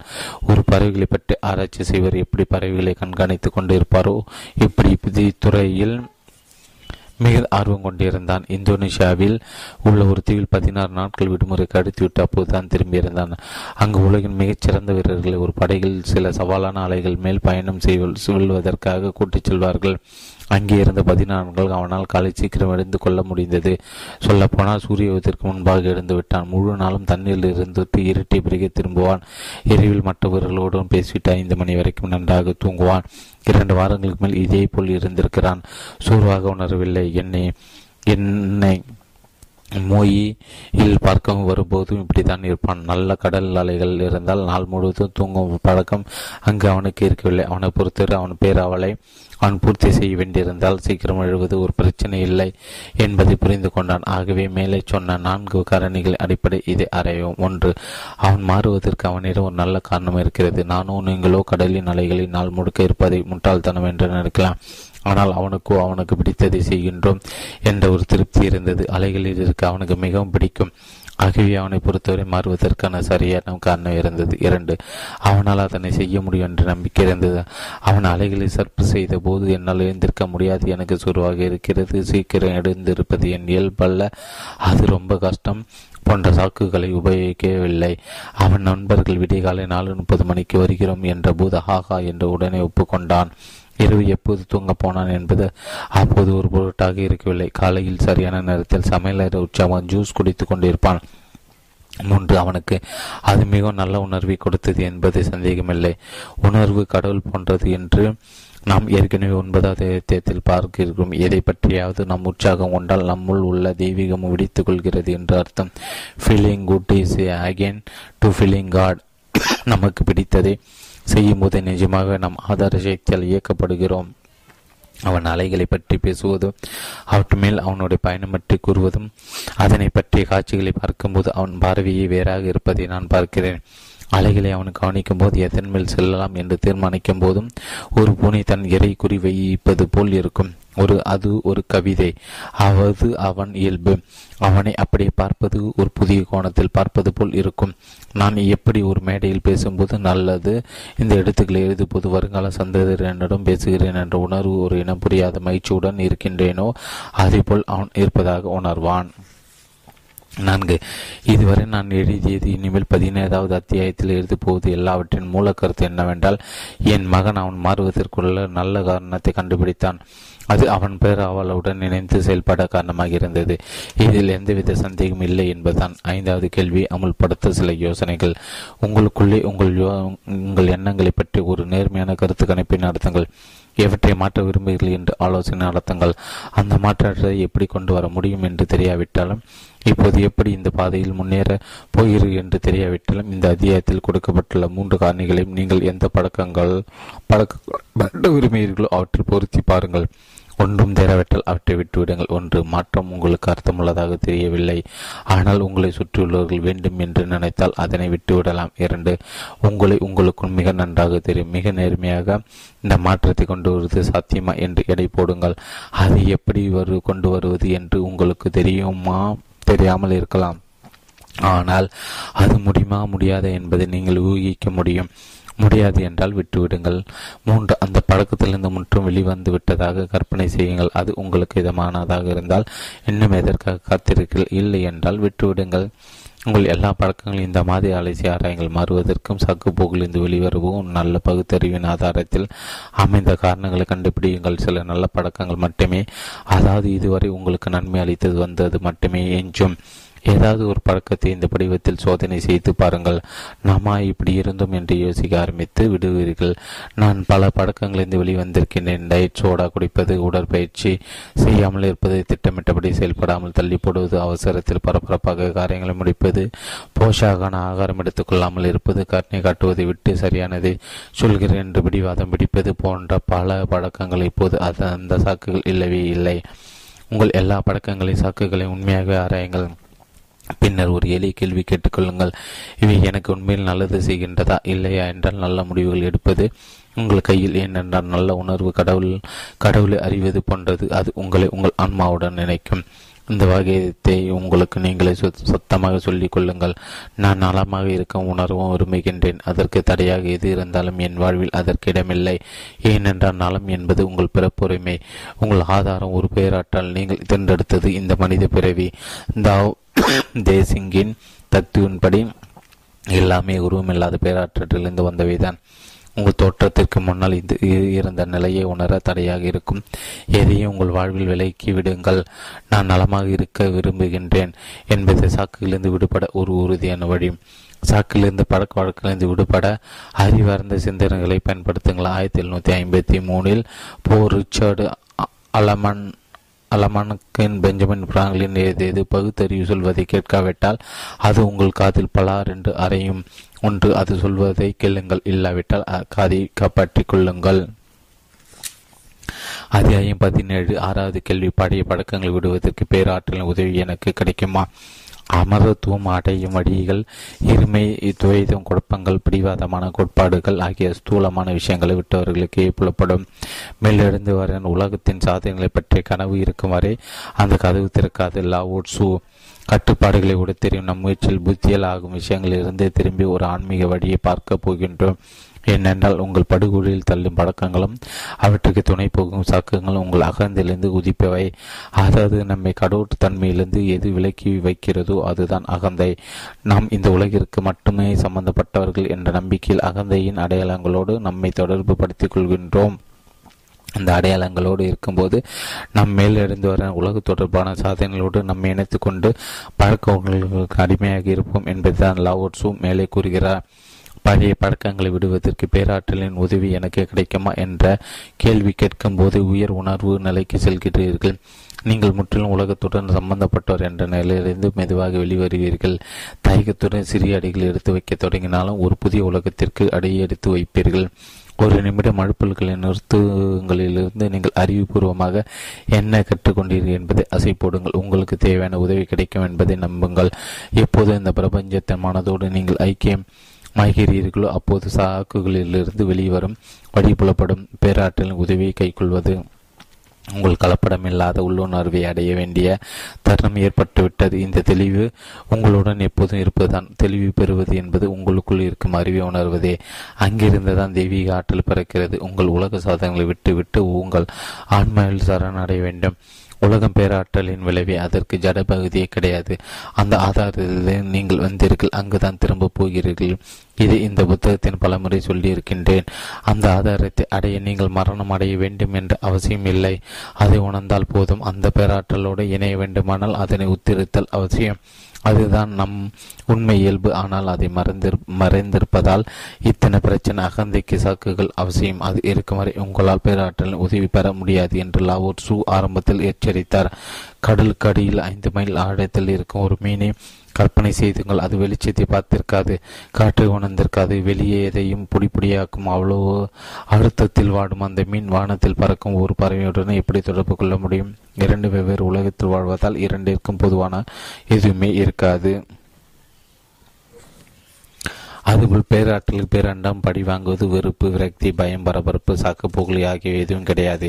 இவை எல்லாம் அகந்தியின் கண்டுபிடிப்புகள். பேராற்றலுக்கு வேறாக வாடும்போது அது உங்களுடன் தொடர்பு கொள்ள முடியாது. குழப்பத்திற்கும் சாக்குகளுக்கும் 2 விஷயங்கள் இருக்க வேண்டும். பேராற்றலோ 2 அல்லாது 1. இரட்டைகளை அதற்கு தெரியாது. முழுமையான ஒன்றாக உங்களை அது அறியும். ஆகவே குழப்பங்களுடன் அதனை அணுக முடியாது. ஆகவே அந்த பேராற்றல் உதவி பெற அதன் குணங்களை கொண்டு இருக்க வேண்டும். ஆகவே உங்கள் எல்லைகளுக்குட்பட்ட புத்தியின் பிடியிலிருந்து விலகி கடவுள் போல் சிந்திக்க வேண்டும். ஒன்றாக இருக்கும் 2 விஷயங்கள் ஒன்றை ஒன்று கவரும். பிரபஞ்சத்தின் மனதை போல் நீங்களும் நினைத்தால் அது உங்களுடன் நினையும். வேறு மாதிரி நினைத்தால் நீங்கள் என்ன நினைக்கிறீர்களோ அதை கவருவீர்கள். அதாவது எது தவறு என்று நினைக்கிறீர்களோ, எது நடக்கக்கூடாது என்று நினைக்கிறீர்களோ அதை பற்றி நீங்கள் நினைத்து கொண்டிருந்தால் அதுவே நடக்கும். உங்கள் சாக்குகளுக்கு விடை கொடுக்க இந்த விதியை பின்பற்றுங்கள். அப்படி செய்தால் பிரபஞ்ச சக்தி உங்களுக்கு துணை புரியும். நீங்கள் போக வேண்டிய வழியும் துணையையும் தானாகவே தோன்றும். உங்கள் ஆன்மாவுடன் தொடர்பு கொள்ளும் போது அகந்தை விலகிவிடும். உங்கள் விதியை பேராற்றல் தீர்மானிக்கும். நினைவிலும் செயலும் பேராற்றலுடன் நினைவது. பேராற்றல் எப்படி யோசிக்கும் என்பதை தெரிந்து கொள்ள வேண்டுமானால் அகந்தை முற்றிலுவிட வேண்டும். பிரபஞ்ச தோற்றத்தை பார்த்தால் அது எப்போதுமே கொடுக்கிறது, அகந்தை எப்போதும் பெற்றுக்கொள்கிறது. ஆகவே பேராற்றலுடன் தொடர்பு கொள்வது என்றால் எனக்கு என்ன இருக்கிறது என்பதிலிருந்து வெளியே வந்து நான் என்ன செய்யலாம் என்று யோசிப்பதாகும். கோடு கோடு என்று கேட்கும்போது உலகமே அதை சொல்லும். அப்போது மன அழுத்தத்துக்கு உள்ளாவீர்கள். ஏனென்றால் எல்லா இடங்களிலிருந்தும் உங்களிடமிருந்து எதிர்பார்ப்புகள் அதிகரிக்கும். உடனே இதை செய்ய முடியாததற்கு சாக்குகளை துணை கொள்வீர்கள். எனக்கு சக்தி இல்லை, நான் தகுதி இல்லாதவன், எனக்கு பயமாக இருக்கிறது, அது ரொம்ப பெரிய விஷயம் போன்ற சாக்குகள். இவையெல்லாம் உங்களுக்குள்ளிருந்து கடவுளை புறந்தள்ளிய அகந்திலிருந்து தோன்றுவை. புதிய ஒரு அலைவரிசைக்கு வாருங்கள். ஆக்கப்பூர்வமான பிரபஞ்ச சக்தி மனதோடு இணையுங்கள். கடவுள் மாதிரி நினைக்க ஆரம்பித்து கடவுள் மாதிரி செயலாற்றங்கள். கொடு கொடு என்பதிலிருந்து வெளிவந்து வாரி வழங்க ஆரம்பியுங்கள். என்னால் என்ன உதவி செய்ய முடியும் என்று பாருங்கள். இப்போது அர்த்தமற்ற அகந்தையின் செயல்கள் மறைந்து புதிய அபூர்வமான நிகழ்ச்சிகள் நடக்க துவங்கும். சரியான மனிதர்களை சந்திப்பீர்கள். சாதகமான சூழ்நிலைகள் உருவாகும். இதை பற்றி லாவோ சூ சொல்கிறார். அமரத்துவம் பெற்ற ஒரு தேவனாக வேண்டுமானால் உங்கள் குணங்களை செய்வின் மூலம், நற்குணங்களின் மூலம் மீட்டு இடுங்கள். இதுவே அமரத்துவம் பெற்றவர்களின் கவனத்தை ஈர்க்கும் வழி. அவர்களால் தான் தெய்வீக தன்மையில் உங்களை ஒருங்கிணைக்க முடியும். அவர்களை தேடிச் செல்வது கடினம். அவர்கள் சீடர்களை தேடிக்கொண்டிருப்பார்கள். சாக்கு போக்குகள் இல்லாமல் இருக்கும் நிலைக்கு செல்லும் ஒரே வழி தெய்வீக ஆற்றலுக்கு மனு கொடுத்துவிட்டு உங்களுக்குள் சிறந்த குணங்களை வளர்த்து கொள்வதே. இது மிகவும் முக்கியமானது. ஏனென்றால் இரவாமல் உங்கள் மூலாதாரத்துடன் இணைய இது முக்கியமானது.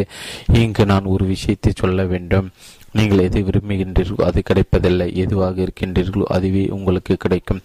திரும்பவும் லாவோர் சூவின் பொன்மொழிகளுக்கு வருவோம். நற்குணங்களை வளர்த்து கொண்டு தெய்வீக ஆற்றலுடன் தொடர்பு ஏற்படுத்திக் கொள்ளும் போது பல சூட்சமான உண்மைகள் புலப்பட ஆரம்பிக்கும். இதுவே தேவர்களின் வழி. அதாவது மாற்றத்தை விரும்பினால் மட்டும் போதாது, அது பற்றி நினைத்து கொண்டிருந்தால் மட்டும் போதாது. பழைய பழக்கங்கள் மறைந்து புதிய ஆற்றல் தோன்ற வேண்டுமானால் மகிழ்ச்சி, வெற்றி, ஆரோக்கியம், ஆர்வம் ஆகிய உயர் நிலைகளில் செயல்புரிய வேண்டும். உங்களுக்கு அதில் என்ன இருக்கின்றது என்பது பற்றி யோசிக்க கூடாது. உங்களுக்கு எது தேவையோ அதை விட அதிகமாக அடுத்தவர்களுக்கு உடைக்க ஆரம்பியுங்கள். இல்லாவதால் ஆசீர்வதிக்கப்பட்ட அந்த ஆனந்தத்தை உணர மாட்டீர்கள். இதுதான் ஒரே வழி என்று லாவோர் சூ கூறுகின்றார். வழிகாட்டுதலை நீங்கள் அடித்து பெற முடியாது. நீங்கள் பேராற்றலுடன் நினைப்போது அது புலப்படும். நீங்களே உயர் குணங்களை பெறும்போது அதுதான் அமர்களின் கவனத்தை ஈர்ப்பீர்கள். திரும்பவும் சொல்கிறேன், இல்லாவற்றால் கதவு திறக்காது. நற்குணங்களை பின்பற்றுவது. 2500 ஆண்டுகளுக்கு முன்பு லாவோட்சு 4 இன்றையமேத நற்குணங்களை பற்றி கூறினார்.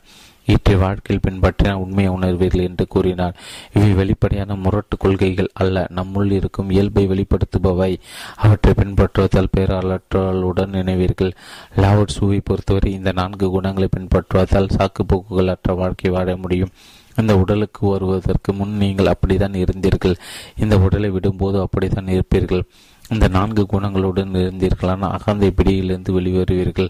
அகந்தை அடையும் போது தெய்வீக ஆற்றலுடன் இணைவது எளிது, அதன் வழிகாட்டுதல் கிடைத்தல் எளிது.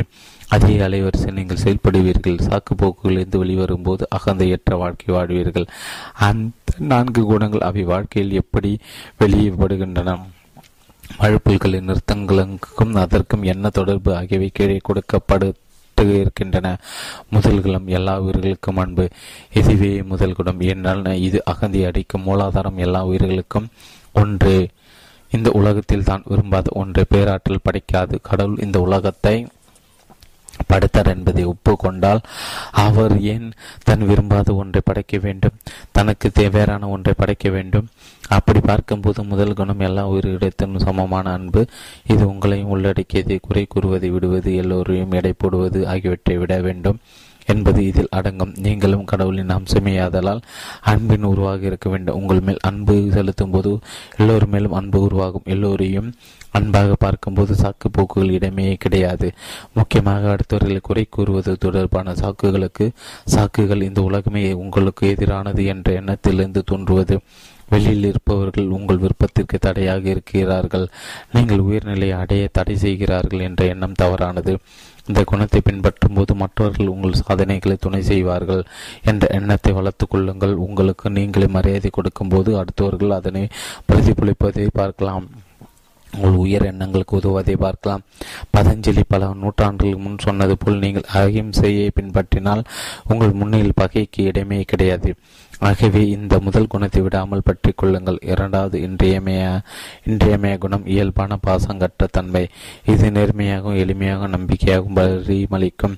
உங்களுக்கு நீங்களே உண்மையாக இருத்தல் என்ற பிரபலமான பழமொழியினால் அறியப்படுவது. உங்கள் வாழ்க்கை நீங்கள் விரும்பியபடி இல்லை என்பதற்கு சாக்குகள் சொல்வது இதற்கு மாறானது. நீங்கள் முற்றும் நேர்மையாகவும் உண்மையாகவும் இருக்கும்போது சாக்குகளுக்கு இடையே இல்லை. இரண்டாவது குணத்தை பின்பற்றுவது என்பது உங்கள் இயல்பிற்கு உண்மையான மரியாதை அளித்து வாழ்க்கையை வாழ்வது. இதன் விளக்கத்தை விமர்சனம் 1841 இந்த ஓவர் சோல் என்ற படைப்பில் அளித்தார். ஆண்களிடம் பெண்களிடம் மிக உண்மையாக இருங்கள், குழப்பத்திற்கிடமே அளிக்காதீர்கள், அதுவே அவர்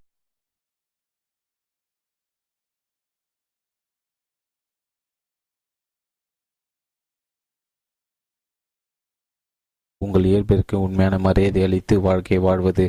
இதன் விளக்கத்தை விமர்சனம் 1841 இந்த ஓவர் சோல் என்ற படைப்பில் அளித்தார்.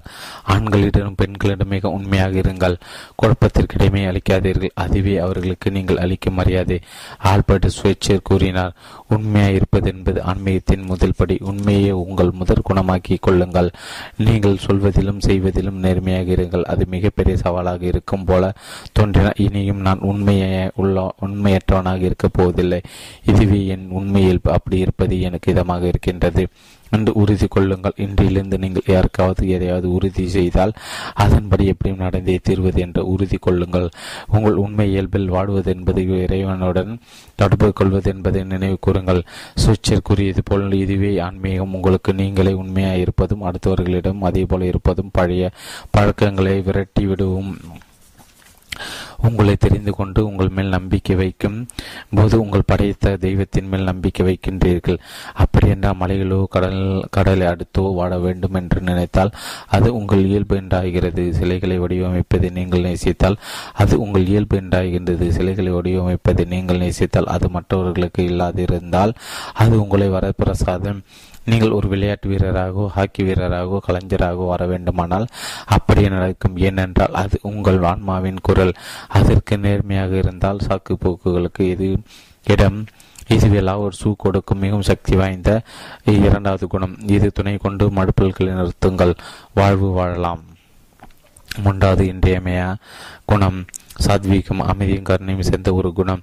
இது எனக்கு பிடித்தமான ஒரு பழமொழியின் மொத்த உருவம். நீங்கள் சரியாக நடப்பது, கருணையோடு இருப்பது என்ற ஒன்றை தேர்ந்தெடுக்க வேண்டுமென்றால் கருணையை தேர்ந்தெடுங்கள். உங்கள் சாக்குகள் எல்லாம் நீங்கள் செய்வது சரி, மற்றவர்கள் தவறு என்று காட்டுவதற்கு பிறந்தவை. இந்த குணத்தை நீங்கள் பழகும்போது உங்களை சரி என்று பிறருக்கும் அறிவுறுத்த வேண்டிய அவசியம் இல்லாமல் போகிறது.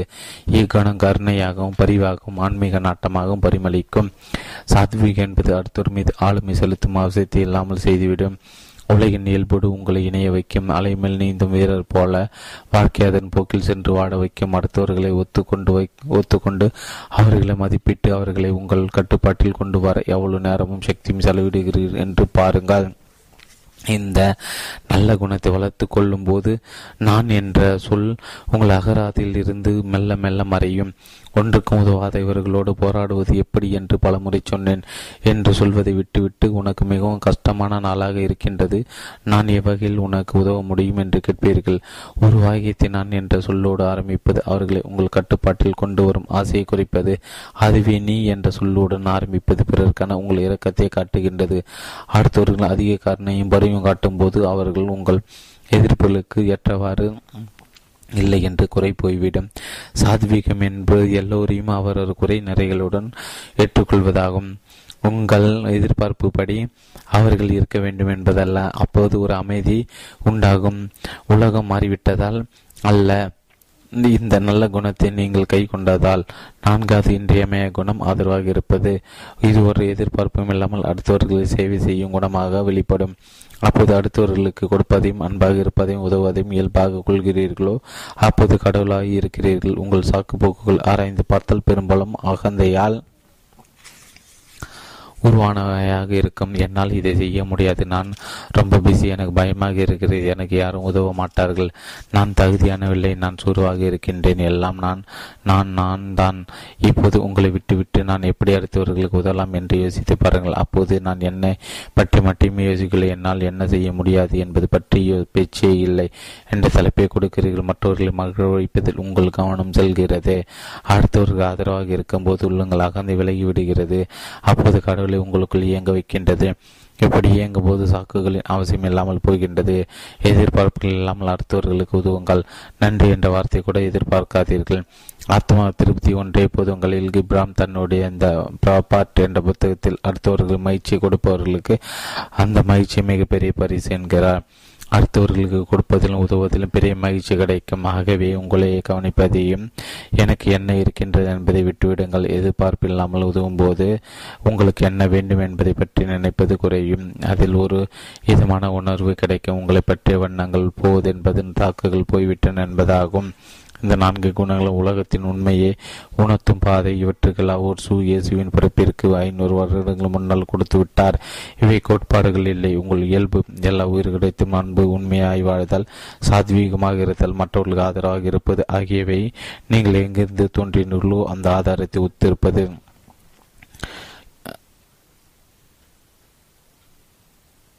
கோட்பாடுகள் இல்லை, உங்கள் இயல்பு. எல்லா உயிரிடத்து அன்பு, உண்மையாய் வாடுதல், சாத்வீகமாக இருத்தல், மற்றவர்களுக்கு ஆதரவாக இருப்பது ஆகியவையை நீங்கள் எங்கிருந்து தோன்றுகளோ அந்த ஆதாரத்தை ஒத்திருப்பது. வரும் பகுதி 18 சாக்குப்புகளையும் இந்த குணங்களின் அடிப்படையில் பார்க்கலாம். சாக்கு பிரபஞ்சத்தின் ஆதார சக்தியுடன் தொடர்பு கொள்வதில் இது மிகவும் கஷ்டம். கடவுளின் துணையோடு எல்லாமே முடியும். இது ஆபத்தானது. என்னை படைத்தவன் மீது எனக்கு நம்பிக்கை இருக்கும்போது தோல்விக்கு பயப்பட வேண்டியதில்லை. இதற்கு நின்று நாளாகும், நிகழ்காலம் மட்டுமே நிஜம். நான் அதில் மட்டும் ஆடுகிறேன். குடும்பத்தில் குழப்பம் ஏற்படும். எனக்குள் ஒலிக்கும் குரல் தெய்வீகமானது, அதை நான் மதிக்க வேண்டும். இதற்கு நான் தகுதியானவில்லை. கடவுளின் கருணை எல்லோருக்கும் உண்டு, அது என் இயல்பு அல்ல. என் இயல்பு எல்லா உயிர்களுக்கும் அன்பு செலுத்துவது, சாத்தியமாக ஏறுவது மற்றும் ஆதரவு காட்டுவது என்று அவ்வளவு செலவழிக்க முடியாது. கடவுளை உணரும் போது எனக்கு தேவையான எல்லாம் கிடைக்கும். எனக்கு யாரும் உதவ மாட்டார்கள், நான் எப்படி அடுத்தவர்களுக்கு உதவ முடியும்? இது மாதிரி முன்னால் நடந்தது இல்லை. என் வாழ்வில் நடந்த எல்லாமே எனக்கு திருப்தி அளிப்பவை. நான் அவ்வளவு பலமானவன் அல்ல, நான் தனியால் இல்லை என்பது எனக்கு தெரியும். என்னை விட பலவீனமானவர்களுக்கு துணை நிற்பேன். எனக்கு சாமர்த்தியம் போதாது. என் தெய்வீக சக்தியிலிருந்து தான் நான் தோன்றினேனோ அதன் மேல் எனக்கு நம்பிக்கை இருக்கிறது. எனக்கு வயதாகிவிட்டது அல்லது வயது பத்தாது இல்லை. எல்லா உலகத்தில் வயது ஒரு பிரமை, நிகழ்காலம் ஒன்றே நிஜம். விதிகள் அனுமதிக்காது 4 இன்றியமையாத குணங்களின் படியே நான் வாழ்வேன். இது மிகப்பெரிய வேலை. அதற்கான பேராவலும் கற்பனை செய்யும் திறனும் எனக்கு இருக்கும்போது தேவையானது எனக்கு கிடைக்கும். என்னிடம் சக்தி இல்லை. இந்த பிரபஞ்ச சக்தி மிகப்பெரியது, அது எப்போதும் இருக்கின்றது. இது என் குடும்ப சரித்திரம். எனக்கு நடந்த எல்லாம் சரியாக நடந்திருக்கிறது. அதிலிருந்து நான் கற்றுக்கொள்ள வேண்டியவை ஏறலாம். எனக்கு நேரமே இல்லை. பொறுமையால் எதையும் என்னால் சாதிக்க முடியும். எனக்கு பயமாக இருக்கின்றது. பயப்படுவதற்கு ஒன்றுமில்லை. நான் உண்மையில் தெய்வீகத்தின் வெளிப்பாடு. 6வது படிவத்தை அமுலாக்க சில யோசனைகள். ஒரு பழைய பழக்கங்களிலிருந்து திரும்பி விடும்போது ஒரு நிபுணர் நிதானித்து யாரிடமது நிபந்தனைகளற்ற அன்பை வெளிப்படுத்துங்கள். அப்போது அந்த பழைய பழக்கங்கள் மறைவதை காண்பீர்கள். இந்த குணங்கள் உங்கள் உண்மை இயல்பு என்பதை நினைவில் நிறுத்துங்கள். அகந்தை உருவாவதற்கு முன் நீங்கள் இப்படித்தான் இருந்தீர்கள். இந்த குணங்களை வெளிப்படுத்தும் போது எவ்வளவு அமைதியாகவும் முயற்சியாகவும் இருக்கின்றீர்கள் என்பதை கவனிங்கள். உங்களை அழிக்கும் பழக்கங்களிலிருந்து வெளிவரும் எளிய வழி உங்கள் ஆரம்ப நிலைக்கு திரும்புவதே. இந்த உலக ஆயுதமான விஷயங்களில் உள்ள பற்றை கூடிய மட்டிலும் குறைத்து கொள்ளுங்கள். லாவூர் சூ சொல்வது போல் இவ்வுலகத்தின் ஒத்துழைப்பு எப்படி கிடைக்கின்றது என்பதை காண்பீர்கள். உங்களிடம் என்ன இருக்கிறது, மற்றவர்களை ஒப்பிட்டு பார்க்கும்போது எந்த நிலையில் இருக்கின்றீர்கள், யாருக்கு மேல் இருக்கின்றீர்கள் என்பதை வைத்து உங்களை எடை போடுவதை தவிருங்கள். உங்களை தெய்வத்தின் அம்சமாக நினையுங்கள். அதனோடு எவ்வளோ அருகில் இருக்க முடியுமோ அவ்வளோ அருகில் இருக்க முயலுங்கள். உங்களுக்கு ஏதாவது வேண்டுமென்று தரும்போது மற்றவர்களுக்கு அதனால் என்ன பயன் என்று யோசியுங்கள். அவர்களுக்காக அது நடக்க வேண்டும் என்று ஆசைப்படுங்கள். யாராவது விமர்சனம் செய்யும் முன் உங்கள் இயல்பு சாத்வீகமானது என்பதை நினைவுபடுத்திக் கொள்ளுங்கள். இவ்வுலகம் தோன்றுவதற்கு முன் உருவமில்லாத உலகத்தில் உங்களை கற்பனை செய்து கொள்ளுங்கள். அகந்தை தோற்றுவதற்கு முன் நீங்கள் அப்படித்தான் இருந்தீர்கள். அதன் பின்னரே கடவுளை புறத்தள்ளீர்கள். இப்பிரபஞ்சத்தில் ஆதரவு வேண்டுமான படைப்படக்கங்களை விட்டு உங்கள் இயல்பில் இருக்க வேண்டியது அவசியம். தன்னலம் சிறிது மற்ற ஒரு வாழ்க்கையை வாடுங்கள். அது உங்களுக்கு எப்போதும் தோல்வி அளிக்காது. தேவையற்ற பழக்கங்கள் மறைந்து சாக்குகளுக்கு விடை கொளிப்பீர்கள். 18 7வது கிளை. இந்த புதிய நடவடிக்கை தொடர்ந்து உறுதி செய்வது எப்படி? அர்ஜுனா, மனம் ஒரு குரங்கு. அதை பயிற்றுவிப்பது மிக கடினம். தொடர்ந்து முயற்சி செய்தால் அதில் வெற்றி பெறலாம். மனம் ஒருமுகப்பட்டாலன்றி இந்த படிப்பினை போதிப்பது அரியது. ஆனால் ஒருமுகமாக்க முடிந்தவன் இதனை சாதிக்கின்றான். பகவத்கீதையில் கிருஷ்ணன் அடுத்து இருக்கும் ஒன்று மட்டும் அளவில்லாத ஆற்றலை குறிக்கின்ற 18 என்ற எந்த ஆற்றலை குறிக்கின்றதோ அதன் பலம் இந்த அத்தியாயத்தில் வர வேண்டும் என்ற பிரார்த்தனையுடன் இந்த கடைசி அத்தியாயத்தை ஆரம்பிக்கின்றேன். இகிப்ரல் 18 என்ற என் வாழ்க்கையை குறிக்கும் ஒரு கல்ஃபு மைனாத்து 18 தொலைகள் உண்டு. இது எதிரான விஷயம் என்று எடுத்துக்கொள்ள முடியவில்லை. தாவ் தேவ் சிங்கிலும் 81 அத்தியாயங்கள் இருக்கின்றன. அது பகவத்கீதையின் காலத்திலே எழுதப்பட்டது என்று சொல்வர் உண்டு. அதில் 18 அத்தியாயங்கள். பகவத்கீதை கடவுளின் அவதாரமாக கருதப்படும் கிருஷ்ணனுக்கும் அர்ஜுனுக்கும் என்ற இளவரசனுக்கும் இடையே நடந்த பேச்சுவார்த்தை. இந்த அத்தியாயத்தின் ஆரம்பத்தில் கொடுக்கப்பட்டிருக்கும் மேற்குள் அர்ஜுனன் போரை ஆரம்பிக்கும் முன் கேட்ட கேள்விக்கு பதிலாக வருகின்றது. வேறு ஒரு இடத்தில் அர்ஜுனடுத்து கிருஷ்ணன் கூறுவது என்னவென்றால், உன் அன்பை இந்த உலகத்தில் வைக்காதே, என்னிடமை, உன் மனம், பக்தி, பிரார்த்தனை எல்லாவற்றையும் என்னிடம் ஒப்படைத்துவிடு என்று கூறுகிறார். இதுவே மழுப்புல்களின் நிறுத்துங்களின் மைய கருத்து. பிரபஞ்சத்தின் பேராற்றோடு நினைந்து செயல்படுங்கள். அதன் ஞானத்தில் நம்பிக்கை கொள்ளுங்கள். அதுவே உங்கள் உண்மை இயல்பு. அதனை அறிந்து கொள்வதன் மூலம் எப்போது தேவையோ அப்போது மனதை உள்முகமாக திருப்புவது எளிது. அப்போது சாக்குகளின் தேவை இருக்காது. தொடர்ந்து பயிற்சியின் மூலம் மனத்தை பழக்கலாம் என்று கிருஷ்ணன் அறிவுறுத்துகின்றார். பயிற்சியினால் தான் எல்லாம் இருக்கின்றது. அதுவே மனம் பழக்கங்கள் பிடியிலிருந்து வெளியே வருவதற்கான வழி. தொடர்ந்து பயிற்சி இதனை சாத்தியப்படுத்தும். அதுதான் இந்த 7வது கேள்விக்கான பதில். மழுப்புல்களின் நிறுத்தங்களின் படிவங்களை தினமும் அல்லது ஒவ்வொரு மணி நேரமும் கூட பழகலாம். முக்கியமாக இந்த 7 கேள்விகளை பழக சில வினாடிகள் கூட 7 கேள்விகளை பிரயோகப்படுத்த முடியும். அப்படி செய்தால் மனம் ஒரு புதிய பாதையில் செல்ல ஆரம்பிக்கும். சாக்குகளிலிருந்து வெளிவருவது என்பது உங்கள் மனதை அதன் ஆதாரத்தோடு ஒருங்கிணைப்பதே ஆகும். கிருஷ்ணா கூறுவது போல மனம் ஒருமுகப்பட்டாலின்றி இந்த படிப்பினையை போதிப்பது அரிது. ஆனால் ஒருமுகமாக்க முடிந்தவன் இதனை சாதிக்கின்றான். இந்த அத்தியாயத்தில் மீதி பகுதி எப்படி அந்த ஆதாரத்துடன் இணைந்திருப்பது என்பது பற்றி கூறும். கடவுள் மாதிரி நினைப்பது இதன் முக்கிய பகுதி, வேறு புதிய வழிகளை கற்பது பற்றி அல்ல. வெளி உலகத்தின் அதீதமான பாற்றை விடுத்து உங்கள் ஆதாரத்துடன் தொடர்பு கொண்டிருப்பதை, அப்போது தெய்வீக சக்தி உங்களை வழி நடத்தும், எல்லா கதவுகளும் உங்களுக்காக திறக்கும், உங்களது புதிய கோணத்தை உறுதி செய்யும் 9 வழிகள். இதுவரை உங்கள் மனம் எப்படி அடிக்கும் வழிகள் படையுது என்பதை பற்றி பார்த்தோம், அது எப்படி உங்களை பொறுத்தவரை உண்மை இயல்பாக தோற்றமளிக்கிறது என்பதை பார்த்தோம். இப்போது உங்கள் உண்மை இயல்பை நோக்கி எப்படி மனதை திருப்பி உங்கள் ஆதார சக்தியுடன் தொடர்பு கொள்வது என்பது பற்றி பார்க்க போகிறோம். சாக்குகள் இல்லாமல் இருக்க பழக வேண்டிய 7 படிவங்கள், அதன் உள்ளடக்கிய 7 உட்படிவங்கள், எல்லாமே கிருஷ்ணன் படிப்பினை நோக்கி நகர்வதே. உங்கள் மனம் ஆதார சக்தியில் நிலைக்கும் போது மோசமான பழக்கங்களுக்கு இடமில்லாமல் போகின்றது. கீதையில் கண்ணன் சொல்வது போல, மிக மோசமான பாவியும் முழு மனத்துடன் என்னை நினைக்கும் போது புனிதமாகிறான். இந்த அன்பு அவனை முற்றிலும் மாற்றி அமைதியை கொடுக்கும். குந்தியின் மகனே, இது சத்தியம். உன் என்னை நம்பினோர் கைவிடப்படார். உன் மனதை என் மேல் உருமுகப்படுத்து, சந்தேகமெல்லாம் என்னுடன் நினைவாய். உங்கள் ஆதாரத்துடன் இணைய இதுவோ 9 வழிகள். 1, அதனை தெரிந்து கொள். கிருஷ்ணன் அர்ஜுனுக்கு சொன்னது போல் உங்களை அந்த ஆதார சக்தியிலும் பிரிக்க முடியாது என்பதை தெரிந்து கொள்ளுங்கள். இந்த ஞானம் மிக அருகில் இருப்பது, அதன் தூரம் ஒரு எண்ணமே என்பதை புரிந்து கொள்ளுங்கள். உணர்வது எப்படி என்றால், எல்லா கேள்வியில் பதில் இருக்கும் ஒரு அறையின் சாவி உங்களிடம் இருப்பது போல், எப்போது வேண்டுமானாலும் அந்த அறைக்கு நீங்கள் செல்லலாம், அதை யாரும் தடுக்க முடியாது. அது இல்லாத போது உடனே 1000 சாக்குகள் உங்களுக்கு பெருகெடுக்கும். உங்கள் ஆதாரத்துடன் இணைந்திருக்கும் போது அதனால் வழிகாட்டப்படுவீர்கள். அதனை விட்டு விலகியிருந்தால் அது உங்களுக்கு கிடைப்பதில்லை. அதற்கென்று உங்களுக்குள் இருக்கும் இடத்தை உணருங்கள், அகந்தையின் சந்தேகம் விலகிவிடும். யாரும் உங்களை எதையும் நம்ப வைக்க முடியாது என்பதை தெரிந்து கொள்ளுங்கள். ஒருவேளை நீங்கள் குழந்தையாக இருந்தபோது அது உண்மையாக இருந்திருக்கலாம். இப்போது நீங்கள் விரும்புவதை தென்றெடுக்க சுதந்திரம் உங்களுக்கு இருக்கிறது. ஞானம் உங்கள் சொத்து. என் ஞானம் பற்றி நான் சொல்லிக் கொள்வது என்னவென்றால், என்னுள் ஒரு புனிதமான இடம் இருக்கின்றது. அந்த தெய்வீகமான இடத்திற்கு நான் அடிக்கடி செல்கிறேன். சந்தேகத்தை அதற்குள் அனுமதிப்பதில்லை. அது எனக்கு மட்டுமே ஆன ஒன்று. அதற்குள் நான் என் ஆதார சக்தி மட்டுமே இருப்போம். சாக்கு போக்குகளை நான் விழும்போது இந்த இடத்திற்கு தான் செல்வேன். அங்கு எனக்கு வழிகாட்டுதல் கிடைக்கும் என்பதில் எனக்கு சந்தேகமே இல்லை. குழப்பங்கள் மிகுந்த வெளி உலகத்துடனான பற்று அதிகரிக்கும் போது தெய்வீக புருஷர்களின் துணை எனக்கு கிடைக்காது என்பதை அறிவேன். படைவை பழக்கங்கள் தலை தூக்கும் போது இந்த இடத்திற்கு அடைகலம் புகுவேன். இந்த தெளிவான அறிவு சாக்கு போக்குகள் இல்லாத வாழ்க்கைக்கு இன்றியமையாது என்பதை புரிந்து கொள்ளுங்கள். 2, ஒவ்வொரு கணமும் உங்கள் ஆதார சக்தியை போல் உணருங்கள்.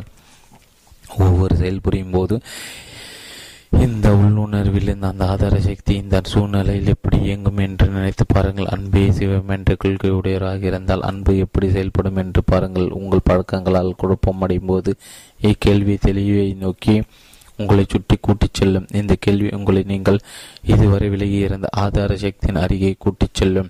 சற்று நேரம் முன்பு ஒரு இரும்பு கம்பத்தை ரம்பத்தால் அறுத்த சத்தம் என் காதுகளை தொலைத்து கொண்டிருந்தது. பழக்க தோஷத்தில் எழுதுவது தலைப்பட்டதால் எரிச்சல் அடைந்தேன். உடனே இன்று இத்துடன் நிறுத்திவிடலாம் என்று இந்த சத்தத்தில் எப்படி முடிவு செய்தேன். மறுபரிசீலனைக்கு ஏன் மறுப்பல்களை நிறுத்துங்கள், படி நடக்கக்கூடாது என்ற கேள்வி வந்தது. ஆகவே இந்த மாதிரி சந்தர்ப்பத்தை கடவுளாக இருந்தால் எப்படி நடப்பார் என்ற கேள்வி கேட்டேன். நடைபெறுவதை புறந்தள்ளி அமைதியாக யோசித்தேன். அதன் ஒரு சத்தமாக நினைக்கும் என்னுடைய வேலைக்கு இழைந்த ஒரு இசையாக கற்பனை செய்தேன். சில நிமிடங்கள் அது எனக்கு கேட்கவே இல்லை. மறுபடியும் ஆழ்ந்து எழுத ஆரம்பித்தேன். வெற்றிகரமாக என் வேலை தடுக்கவிருந்த ஒரு சாக்கை விளக்க முடிந்தது. 3, உங்கள் பழக்கத்திற்குட்பட்ட மனதுடன் பேசுங்கள். நீங்கள் ஏற்படுத்தி கொண்ட கட்டுப்பாடுகளை தாண்டி வர முயற்சிக்கும் போது அதனுடன் போராடாமலும் பேசுங்கள். இந்திரத்தனமாக இல்லாமல் நீங்கள் தென்றெடுத்த வழிகளில் இனிமேல் செல்லப் போகிறீர்கள். மாற்றத்துக்கு சிறிய முயற்சி எடுக்கும் போது நாம் கட்டுப்படுத்தப்பட்டிருக்கும் என்ற உணர்வுடன் செயல்படுவது உங்களுக்கு இன்னும் சீக்கிரம் பலன்களை தர ஆரம்பிக்கும். அந்த புதிய வழிகளை காட்டும். என்னுடைய டயட்டு சோடா குடிக்கும் 30 வருட பழக்கத்துக்கு நான் விடை கொடுத்த விதம் பற்றி சொல்ல வேண்டும். 1985 அதை நிறுத்தும் வரை ஒரு நாளைக்கு 6-7 சோடா குடித்து கொண்டே இருந்தேன். இயந்திரத்தனமாக ஒன்று அன்னிச்சை செயலாக அதை நான் செய்து கொண்டிருந்தேன். அப்படி இருப்பது நானே பல சாக்கு புகழ் காரணம் கற்பித்து கொண்டிருந்தேன். ஆகவே அதிலிருந்து வெளிவருவது என்று தீர்மானம் செய்தேன். எப்போதும் அது என் கையில் இருக்கும்படி அதற்கு அடிமையாக இருந்தேன். அதன் நிலையிலிருந்து வெளியே வருவது மிகவும் அவசியமாக எனக்கு தோன்றியது.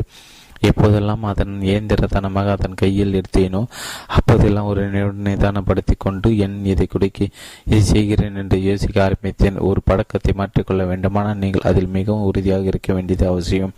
அப்போது சாக்குகள் எவ்வளவு சீக்கிரம் மறையும் என்பதை காண்பீர்கள். 4. அமைதியாக உங்கள் வாழ்க்கையில் சத்தத்தை குறைத்துக் கொள்ளுங்கள். அது உங்கள் கவனத்தை திசை திருப்போம். அகந்தை எப்போதும் உயிர்ப்புடன் வைத்திருக்கும். சாக்கு பூக்களோடு வரும் பழக்கங்களை களைய அமைதி மிகவும் அவசியம். அது மிகவும் ஆக்கப்பூர்வமானதாக செயல்படும். பிளேஸ் பாஸ்கலின் இந்த கூற்று என்னை மிகவும் கவர்ந்தது. மனிதர்களின் துன்பம் அவர்கள் அமைதியாக இருக்க முடியாததால் வந்த வினையே. இது ஒரு விஞ்ஞானியிடமிருந்து வந்திருப்பது வியப்புக்குரியது. இன்னொரு புகழ்பெற்ற விஞ்ஞான ஆல்பர்ட் ஐன்ஸ்டீன் பழக்கங்களை களைவதில் அமைதியின் முக்கியத்துவத்தை நமக்கு ஞாபகப்படுத்துகிறார். சிறு வயது துன்பத்தையும் வயதான காலத்தில் மகிழ்ச்சியும் தரும் அமைதியில் நான் வாடுகிறேன். இந்த மாதிரி குள்களை பின்பற்றுவது சாக்குகளிலிருந்து வெளிவர மிகவும் உதவும். ஆகிய ஒவ்வொரு நாளும் அமைதியாக சிந்திப்பதற்கென்று நேரம் ஒதுக்குங்கள். உதாரணமாக, தனியாக வண்டி ஓட்டிச் செல்லும் போது மனதின் கூச்சல்களை இடமளிக்காமல் அமைதியாக இருக்க பழகுங்கள். வீட்டிற்கு வந்தவுடன் தொலைக்காட்சி ரிமோட்டில் இருக்கும் ஆஃப் பட்டனுக்கு மரியாதை கொடுங்கள். உங்கள் உயர் மனநிலை ஆன் செய்யுங்கள். தினமும் தியானம் பழக்கங்கள். அது சில நொடிகளே ஆனாலும் சரி. எப்படி ஆரம்பிப்பது என்று தெரியாவிட்டால் என்னுடைய கெட்டிங் இன் த கேப் என்ற குறுந்தகடை பாருங்கள். அதில் நான் தியானம் செய்வது எப்படி என்பதை விளக்கி இருக்கின்றேன். கார்ல் ஜங் தியானத்தின் போது தன் அனுபவத்தை இப்படி விளக்கி இருக்கின்றார். ஆழமான அந்த கணங்கள் மிகவும் அழகானவை. அதற்கு எதிரில் இந்த உலகம் அர்த்தமற்றதாக தெரிகிறது. அந்த நேரத்தில் தோன்றும் உணர்வுகளை வார்த்தைகளை வெளிப்படுத்துவது கடினம். என்னை பொறுத்தவரை அவை விலை மதிப்பில்லாதவை. கடைசியாக அந்த நேரத்தில் உங்களை நீங்களே கேள்விகளை கேட்டுக்கொள்ள அனுமதியுங்கள். மறுப்புல்களை நிறுத்துங்கள். கேள்விகளை இடமளிப்பதில்லை. ஆனால் பைபிள் சொல்வது கேளுங்கள், கொடுக்கப்படும். ஆக்கப்பூர்வமான எல்லா எண்ணங்களும் அமைதியாயிருந்தே ஆரம்பிக்கின்றன. அது எனக்கு இல்லாத உங்கள் புதிய ஆளுமைக்கு பொருந்தும். சுவாமி சிவானந்தா கூறியது போல் அமைதி கடவுளின் மொழி. அமைதியாக இருக்கும்போது கேள்வி கேளுங்கள். அமைதியை கூர்ந்து செவி மடுக்க கற்றுக்கொள்ளுங்கள். உலகத்தின் ஆக்கப்பூர்வமான சக்தியுடன் இனி அதுவே தொடக்க புள்ளி. 5. உங்களை சுற்றி உள்ளவைகளை கவனிங்கள். கௌரவ விதி உங்களை சுற்றி ஆன்மீக நாட்டம் கொண்டவர்கள் இருக்கும்போது இன்னும் அதிகமாக செயல்படும் ஒரே மாதிரி குண அதிசயம் கொண்டவை ஒன்று கவருகின்றன என்பதுதான் இந்த விதி. ஆகவே எப்போதும் உங்களை சுற்றி சோர்வாகவும் கோபத்துடன் மனந்தளர்வுடனும் வெறுப்புடனும் இருப்பவர்கள் இருந்தால் உங்கள் வாழ்வு மிகப்பெரிய சவாலாகிவிடும். இயேசு ஒரு கிராமத்திற்கு போனால் அவர் வருகையை அந்த கிராமத்து மக்களையும் அவர் நிலையும் உயர்த்தும் என்று கூறினாராம். அவரை யாரும் தாழ்த்திவிட முடியாது. இயேசு மாதிரி ஆவதற்கு முயற்சி செய்யுங்கள். யாராலும் உங்களை தாழ்த்த முடியாது என்ற நிலை வர வேண்டும். சுற்றியுள்ளவர்கள் உங்களை மனதளவிற்கு உட்படுத்துவார்கள் என்று நீங்கள் நினைத்தால் அந்த சூழலை மாற்ற வேண்டியது உங்கள் பொறுப்பு. அவர்கள் எதிர்மறை சிந்தனை நீங்கள் விட வேண்டிய அவசியமில்லை. எவ்வளவு மோசமான சூழலாக இருந்தாலும் கோபமூட்டுவதாக இருந்தாலும் உங்கள் நிலையிலே இருக்க முயற்சி செய்யுங்கள். லாவோட்சூவின் 4 இன்றியமைதிய தத்துவங்களை பழகுங்கள். உங்கள் சூழலை தூய்மையாக எதிர்மறை சிந்தனைகள் இல்லாமல் வைத்துக்கொள்ள பாருங்கள். எதிர்மறை சிந்தனைகளை விதைக்கும் எந்த ஒரு வழியும் அடைத்து விடுங்கள். உங்கள் இருப்பிடத்தை அன்பும் கருணையும் நிறைந்த ஒரு கேள்வி கோவிலாக்குங்கள். சத்தம், குடிப்பழக்கம், புழைப்பழக்கம் ஆகியவை இருக்கும் சூழலை தவிர்த்து விடுங்கள். நீங்கள் கேட்கும் இசை, பார்க்கும் கலை வடிவம், உங்கள் வீட்டில் இருக்கும் அறைகளின் அலங்காரம் எல்லாவற்றையும் கூர்ந்து கவனிங்கள்.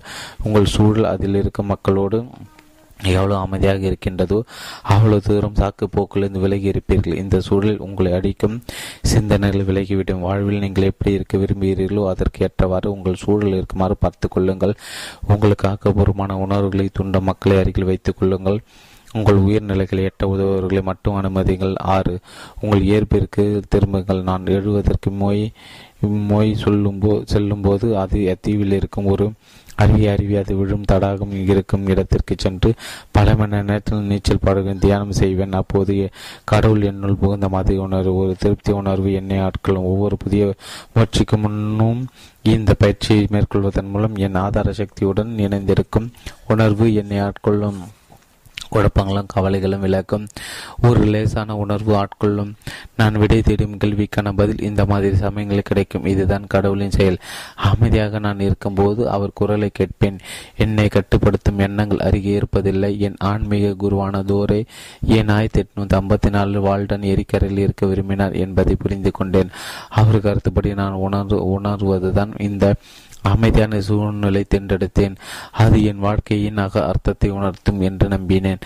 மரணத்தின் போது நான் வாழவே இல்லையே என்ற உணர்வுடன் சாக விரும்பவில்லை. இயற்கையில் நீங்கள் உங்கள் இயல்பை பற்றி முடியும் ஏனென்றால் அது கடவுளின் அம்சம். கலப்படமற்ற உயிர்ப்புடைய அம்சம் ஒவ்வொரு அணுவிலும் இருக்கும் மகத்துவத்தை அப்போது உணர்வீர்கள். உங்கள் இயந்திரத்தனமான தினசரி வாழ்வில் நீங்கள் தொலைத்த அந்த சக்தியை மீண்டும் பெறுவீர்கள். இயற்கையோடு இருக்கும்போது உங்கள் இயல்புடன் நினைவது எளிது. இந்த அத்தியாயத்தை எழுதுவதற்கு ஒரு வாரத்துக்கு முன் அறிவு இருக்கும் இடத்திற்கு நான் மிகவும் விரும்பும் ஒரு நபருடன் சென்று மரத்தில் இருந்த படத்தை சாப்பிட்டு இயற்கையிலே ரசித்தேன். இந்த பகுதியில் நான் சொல்ல வேண்டிய எல்லாம் எனக்கு தோன்றியது. ஐன்ஸ்டீன் வார்த்தையில் அர்த்தம் புரிந்தது. தனிமையில் இருக்கும்போது அந்த ஆழம் பல ஆக்கப்பூர்வமான உண்மைகளை புரிய வைக்கும். 7. யோகா செய்யுங்கள். யோகா என்ற சொல்லுக்கு இணைதல் என்று பொருள். இதை நமக்கு அளித்த முனிவர்கள் உடலை எடுத்து வளைத்தல் நம்மை எப்படி அந்த பேருணர்வுடன் சேர்வதற்கு தயார் செய்கின்றனர் என்பதை உணர்ந்திருந்தார்கள். அப்போது அந்த பேராற்றலுடன் இணைவது மிக எளிதாகின்றது. மேற்கத்திய கலாச்சாரத்தில் இந்த உடற்பயிற்சி மிகவும் கடினமான வழியை கொடுக்கும். இனி சில பயிற்சிகள் உள்ளடக்கியது. ஓடுவது, குதிப்பது, சைக்கிள் ஓட்டுவது, எடை தூக்குவது, தசைகளில் இறுக்கம் கொண்டு வர வேண்டிய கடினமான இயந்திரங்களில் பயிற்சி மேற்கொள்வது போன்றவை இதில் அடங்கும். யோகாவில் இந்த மாதிரி கடினமான பயிற்சிகள் எதுவும் இல்லை. ஒரு சிறிய யோகா பயிற்சி செய்யும் அந்த சிறிய விருப்புக்குள் இருந்தபடி உங்கள் இயல்புடன் தொடர்பு கொள்வது மிகவும் எளிதாகும். யோகா முழு உடம்பிற்கும் பெரிய சக்தி அளிக்கும். ஒவ்வொரு மூட்டுக்கும், தசைக்கும், என் உள்ளே இருக்கும் பல பாகங்களுக்கு கூட. முக்கியமாக மனதிற்கு 30 வருடங்கள் சைக்கிள் ஓட்டுவதாலும் எடை தூக்கு பயிற்சியாலும் டென்னிஸ் விளையாடியதாலும் பல வருடங்களாக என்னை வருத்தி கொண்டு இந்த வழியிலிருந்து வெளிவருவதற்கு யோகா எனக்கு உதவியது. பிக்ரம் யோகா செய்வதால் கடந்த 4 வருடங்கள் முற்றிலும் வழியற்ற வாழ்க்கையை வாழ்கிறேன்.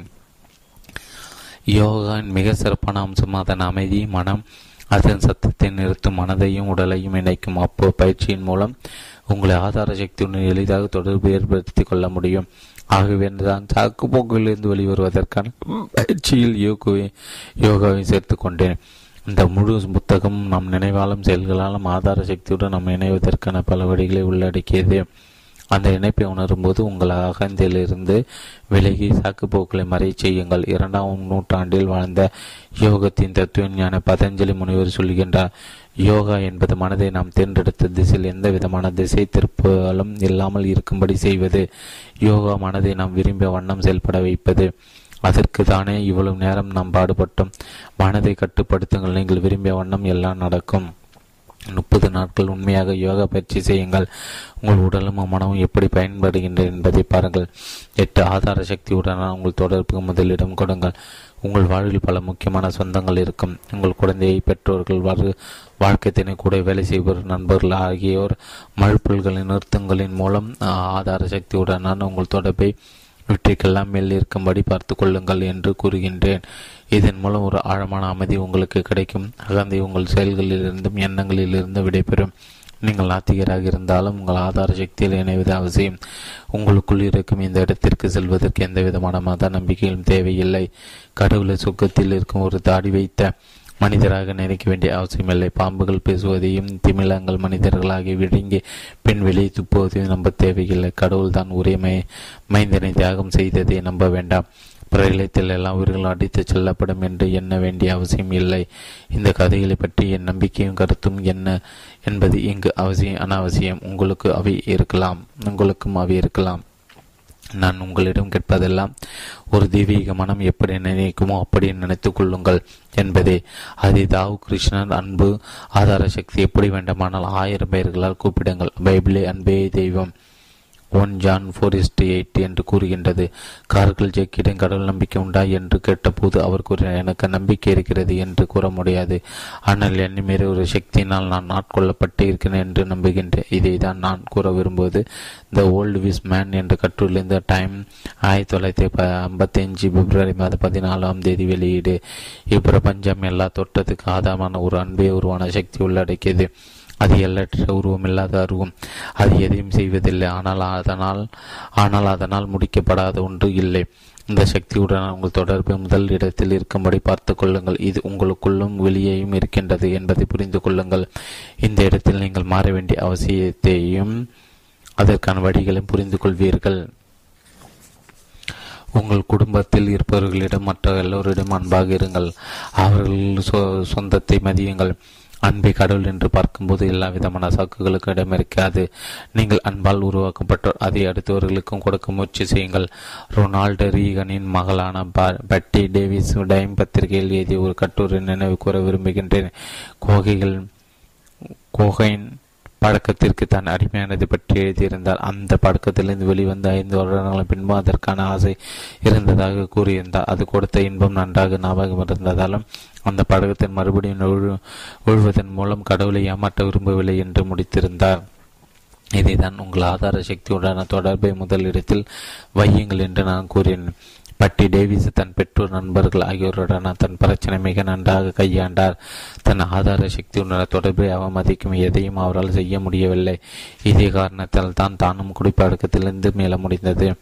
உங்கள் சீனியர் பார்ட்னருடனான தொடர்பை நீங்கள் உறுதிப்படுத்திக் கொண்டால் சாகல் விலகும் என்பதை புரிந்து கொண்டிருப்பீர்கள் என்று நினைக்கிறேன். ஏனென்றால் அவரை அன்பே வடிவாமல் அவரிடம் செல்லும் போது உங்களுக்கு தேவையான எல்லாம் கிடைக்கும். 9. மறுபல்களை நிறுத்துங்கள், படிவங்களை பயிற்சி செய்யுங்கள். இந்த புத்தகத்தை முடிக்கும் போது இதை மறுபடியும் நினைவு கூற விரும்புகின்றேன். உங்கள் அடிக்கும் பழக்கங்களை விடும்போது இந்த ஞாபகப்படுத்திக் கொள்ளுங்கள். அது எப்போது வேண்டுமானால் பழகலாம். ஒரு சாக்கை உபயோகப்படுத்தும் போது மறுபல்களை நிறுத்த வேண்டும் என்று சொல்லிக் கொண்டால் போதும், அவை உடனே மறையும்.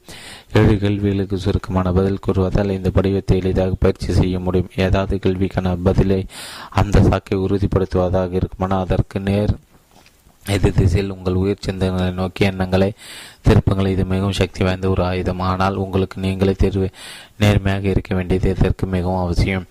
இதை வேண்டிய அளவு தெரிந்ததை விரிவாக பார்த்து விட்டதால் சுருக்கமாக மீண்டும் ஒரு முறை சொல்கின்றேன். 1. இது உண்மையா ஒருவேளை இல்லாமல் இருக்கலாம். 2. சாக்குகள் எங்கிருந்து தோன்றின, நானே அவற்றிற்கு காரணம். 3. இவற்றால் எனக்கு என்ன லாபம், தேவையில்லாத ஆபத்துகளை தவிர்த்து அதே நிலையில் இருப்பது. 4. இவை இல்லாமல் என் வாழ்வு எப்படி இருக்கும், நான் சுதந்திரமாக உணர்வேன். 5. மாறுவதற்கான நம்ப தகுந்த ஒரு காரணத்தை உருவாக்க முடியுமா, மிக எளிதாக முடியும். 6. பழைய பழக்கங்களை விடுவதில் பேராற்றலின் துணை கிடைக்குமா, கிடைக்கும். ஆதார சக்தியுடனான என் தொடர்பை மீட்பதால். 7. இதை தொடர்ந்து உறுதி செய்து கொள்வது எப்படி, ஜாக்கிரதையாக இருக்க வேண்டும். இதை திரும்ப திரும்ப பழகும்போது உங்கள் எண்ணங்கள் எங்கெல்லாம் உங்களை காலை வாரி விடுகின்றன என்பது எளிதாக புரியும். இந்த எண்ணங்கள் எங்கிருந்து வருகின்றன, அவற்றை எப்படி முறியடிப்பது என்பது புரியும். இவை இல்லாமல் வாழ்வு எப்படி இருக்கும் என்பதை அறிவீர்கள். ஆதார சக்தியுடன் தொடர்பு கொண்டு அவற்றை மாற்ற ஒரு சக்தி வாய்ந்த காரணத்தை கண்டுபிடிப்பீர்கள். இயல்பாகவே அதனுடன் தொடர்பு கொண்டிருப்பது என்பது வார்த்தைகளை விளக்க முடியாத ஒரு நிலை. உங்களை விட மிகப்பெரிய ஆற்றல் உங்களை வழி நடத்துகிறது என்பதை உணர்வீர்கள். அகந்தைக்கு பின்னாடி ஏற்படும் இந்த நிலையில் சாக்குகள் கடந்த காலத்திற்கு சென்றுவிடும். 1851 தோரே தன் சிறு வயது பரவசங்களை பற்றி கூறியதில் என் சிறு வயது ஞாபகங்கள் என்னை ஆட்கொள்கின்றன. அவருடைய கருத்துடன் இந்த புத்தகத்தை நிறைவு செய்கிறேன். அந்த மாதிரி தருணங்களுக்குள் செல்ல உங்களை அழைக்கின்றேன். எனக்குள் ஒரு இனம் புரியாத, எல்லையில்லாத, ஆழமான, தெய்வீகமான, சுகமான, உயர்நிலை ஆனந்தம் தோன்றுகின்றது. அப்போது நான் வெறும் பார்ப்பனாக மட்டுமே இருக்கின்றேன். என்னுள் நடப்பவர்களை ஒரு சாட்சியாக கவனிக்கின்றேன். நானும் இந்த மாதிரி என்னை மீறிய ஒரு சக்தியால் ஆட்கொள்ளப்பட்டிருப்பதாக உணர்கின்றேன். வெறும் சாட்சியாக மட்டுமே நான் பார்த்தவற்றை உணர்ந்தவற்றை உங்களோடு பகிர்ந்து கொண்டேன். சாக்குகள் இல்லாமல் வாடும்போது ஒரு ஆழமான தெய்வீக சக்தி என்னை வழி நடத்துவதை உணர்ந்திருக்கின்றேன். ஆதார சக்தியுடன் எப்போதும் இணைந்திருப்பதால் உங்கள் வாழ்க்கை அன்பால் நிறையும். அப்போது சாக்குகளை ஓடு விடுங்கள், இனிமேல் உங்களுக்கு இங்கு இடமில்லை என்று சத்தமாக கூவ வேண்டும் போல் உணர்வீர்கள். சிறந்த சுய முன்னேற்ற நூல்கள் நிப்பணிகள். தங்க விதிகள் 125, வெற்றி விதிகள் பாகம் 1 220, வெற்றி விதிகள் பாகம் 2 225, வெற்றி விதிகள் பாகம் 3 200. சீரத்தை எட்ட வைக்கும் விற்பனை தரம் 150, ஒவ்வொரு நாளும் 40 100, மனம் தரும் பணம் 120, மனம் தரும் பணம் கையேடு 50, மனம் தரும் வெற்றி 130, வரம்பெற்ற வாழ்க்கை நெப்பொலிகள் வாழ்க்கை வரலாறு 200, சுவாமி ராமா அர்த்தமற்ற வாழ்க்கை சுவாமி ராமாவின் புதிய வெளியீடு 100, பாதியமா தேர்ந்தெடுங்கள் 160, மகிழ்ச்சியுடன் வாழும் கலை 130, அறிவியல் பூர்வமான மூச்சுக்கலை 90, பகவதுக்கு இதை விளக்குறை 300, இமயத்து ஆசான்கள் 280, தியானமும் பயிற்சியும் 100, இமயத்து ஆசான் சுவாமி ராமாவுடன் எனது பயணம் 300, டாக்டர் வேன்டயர் மழுப்பல்களை நிறுத்துங்கள் 120, விருப்பத்தின் சக்தி 150, உள்ளெழுச்சி இன்ஸ்பிரேஷன் 150. K S Subramani. வெற்றியிலே மனதை வையுங்கள் 30, முடியும் என்று சிந்திகள் 50, உறுதியாக நம்புங்கள் 35, நம்பிக்கையை பலப்படுத்துங்கள் 65, வெற்றியாளர் பக்கங்கள் 60, வெற்றிக்கான 5 படைகள் 90, சூரியமூர்த்தி சுய முன்னேற்ற கதைகள் 70, வெற்றிக்கு வழிகாட்டும் சூத்திரங்கள் 45, சுய முன்னேற்ற சூத்திரம் 60, கிளைமென்ஸ்டோன் நம்பிக்கை மலரட்டும் சாதனை தொடரட்டும் 100, என்றும் தோற்காத வெற்றி விதைகள் 190, தலாய் லாமா மன்னிப்பின் மகத்துவம் 125, மகிழ்ச்சி 150, பழமையான ஞானம் புதுமை உலகம் 125, ஆலன் பார்பரா வீஸ் உடல் மொழி 190, ஏன் ஆண்கள் பொய் சொல்கின்றார் பெண்கள் அடுகிறார்கள் 200, why men lie and women cry a classic book world best seller, ஆண்கள் ஏன் கேட்பதில்லை பெண்களால் சாலையை வரைபடம் படிக்க முடிவதில்லை பார்பரா பீஸ் 125, ஜோசப் ஆரி தன்னம்பிக்கையும் சுயமரியாதையும் அடைய உங்கள் ஆழ்மானத்தை பயன்படுத்துவது எப்படி 130, செல்வத்தை வெற்றி அடைய உங்கள் ஆழ்மானத்தை பயன்படுத்துவது எப்படி 125, ஜேம்ஸ் அல்லன் செல்வ செழிப்பை நல்கும் வழி 40, மனம்தான் மனிதன் 40, நிறைவளிக்கும் வாழ்வு 40, ஆத்மா தரிசனம் 60, வாழ்க்கை வெளிச்சங்கள் 40, செல்வ செழிப்பு 8 தூண்கள் 60, காலை மாலை சிந்தனைகள் 35, தியானங்கள் 120, டாக்டர் வால்டர் டோயில் ஸ்டேபிள். இதோ வெற்றி பெற சக்தி 115, வெற்றி பெற சிந்தியங்கள் 90, வாழ்க்கை வெற்றி கொள்வது இப்படி 50, வழிகாட்டும் மொழிகள் 40, உனக்குள் உன்னை தேடு 140, ஜேஸ்பி பாஸ்வானி எல்லாமே மனநிலை தான் 80, ஆச்சரியத்தை தவிர்த்து விடுவோம் அதை நம்மை அடிக்கும் முன்பே 50, உடல் நலமும் மனமழும் 60, இனிய மன வாழ்க்கைக்கு 10 வழியில் 75, புதிய வழியை தேடுங்கள் 50, வாழ்க்கை வளமாக்கும் சிறுகதைகள் பாகம் 1 125, வாழ்க்கை வளமாக்கும் சிறுகதைகள் பாகம் 2 150, ஆரிசுட் மாடன் வெற்றிக்கு அடிப்படை 150, சிக்கனம் 40, மனதில் உறுதி வேண்டும் 110, மகிழ்ச்சியுடன் மறுமலர்ச்சி 100, சுய முதலீடு 100, நீயே உன்னை சந்தி 110, முன்னணியில் இரு பாகம் 1 200, முன்னணியில் இரு பாகம் 2 200, ஒடுக்கம் உலகில் மிக உயர்ந்தது 50, சம்பளம் மட்டுமா வாழ்க்கை 15, வாய்ப்பு வரும் நேரம் 35, வெற்றியே வெளியே இல்லை 110, என்று நிலைமோடு இருக்க 15, எண்ணங்களை அதிசய இந்த miracle of the right thought 160, திறமைக்கான பயிற்சி 120, முகமலர்ச்சி வெற்றிகள் 40, வளமான எண்ணங்களில் மலரும் அற்புதங்கள் 110, செல்வ செழிப்பு எப்படி வரவழைப்பது 125, பயங்களை வெல்வது எளிது 150, வெற்றி மொழிகள் 50, வெற்றி 175, உறுதியான மனம் 40, முழுமையாக செய்யுங்கள் 35, வாழ்க்கையில் வெற்றி பெற 90, நல்லவராக இருங்கள் உங்களுக்கு 60, சிந்தித்தால் சிகரம் எட்டும் 70, ஒவ்வொரு மனிதனும் மன்னவன்தான் 70, அமைதியாற்றல் அபரிதம் 90, சொந்த தொழிலும் சுய மூலதனமும் 86, மன நிம்மதியுடன் செல்வம் சேருங்கள் 110, விற்பனைக்கு எளிய வழிகள் 90, மழுப்பல்களை நிறுத்துங்கள் என்ற இந்த புத்தகம் ஒரு பேரறிவு என்னுள் இயக்கியதன் விளைவு என்று நான் நம்புகிறேன். வலாவோத்துவின் பூரண ஒத்துழைப்பின்றி அவர் 2500 வருடங்கள் முன் வாழ்ந்தவராக இருந்தாலும் நான் இப்புத்தகத்தை எழுதி முடித்திருக்க இயலாது என்பது என் கருத்து. இப்புத்தகத்தில் அளிக்கப்பட்ட கருத்து படிவங்கள் நிச்சயம் பலன் அளிக்கும். 7 கேள்விகளை உள்ளடக்கிய கருத்து படிவத்தை பல பேருடன் விவாதித்த போது அவற்றால் பல சக்தி வாய்ந்த மாற்றங்கள் ஏற்படுத்துவதை நான் மட்டுமின்றி அனைவரும் மகிழ்ச்சியுடன் கவனித்தோம். இப்படிவத்திற்கு என்னை நானே உட்படுத்தி கொண்டு சில வழக்கமான சிந்தனைகளை ஓட்டங்களை மாற்றி இருக்கின்றேன். ஆண்களும் பெண்களும் இக்கட்டளை படிவத்தில் அறிவுறுத்தப்பட்ட கொள்கைகளை தங்கள் வாழ்க்கையில் செயல்படுத்தும் போது பல காலமாக நீடித்திருந்த கட்டப்படக்களை விடுபடுவதை பார்த்தேன். நீங்கள் தீர்மானமான தாக்குப்போக்கள் கூறும் உங்கள் வழக்கத்தை மாற்றிக்கொள்ள விரும்பினால் இதில் கொடுக்கப்பட்டிருக்கும் சில பயிற்சிகளை செய்து பார்க்குமாறு ஊக்குவிக்கின்றேன். உங்கள் தாக்குப்போக்குகள் உள்ளடக்கிய உலகத்தின் பின்னோ உறுதியான தாவோ தத்துவம் இருக்கின்றது. அதன் ஆதாரத்தில் உங்கள் வாழ்க்கையை அமையட்டும். அப்போது உங்கள் மழுப்பல்களை கொஞ்சம் கொஞ்சமாக மறைந்து உங்கள் உண்மையை நிலையை உணர்வீர்கள்.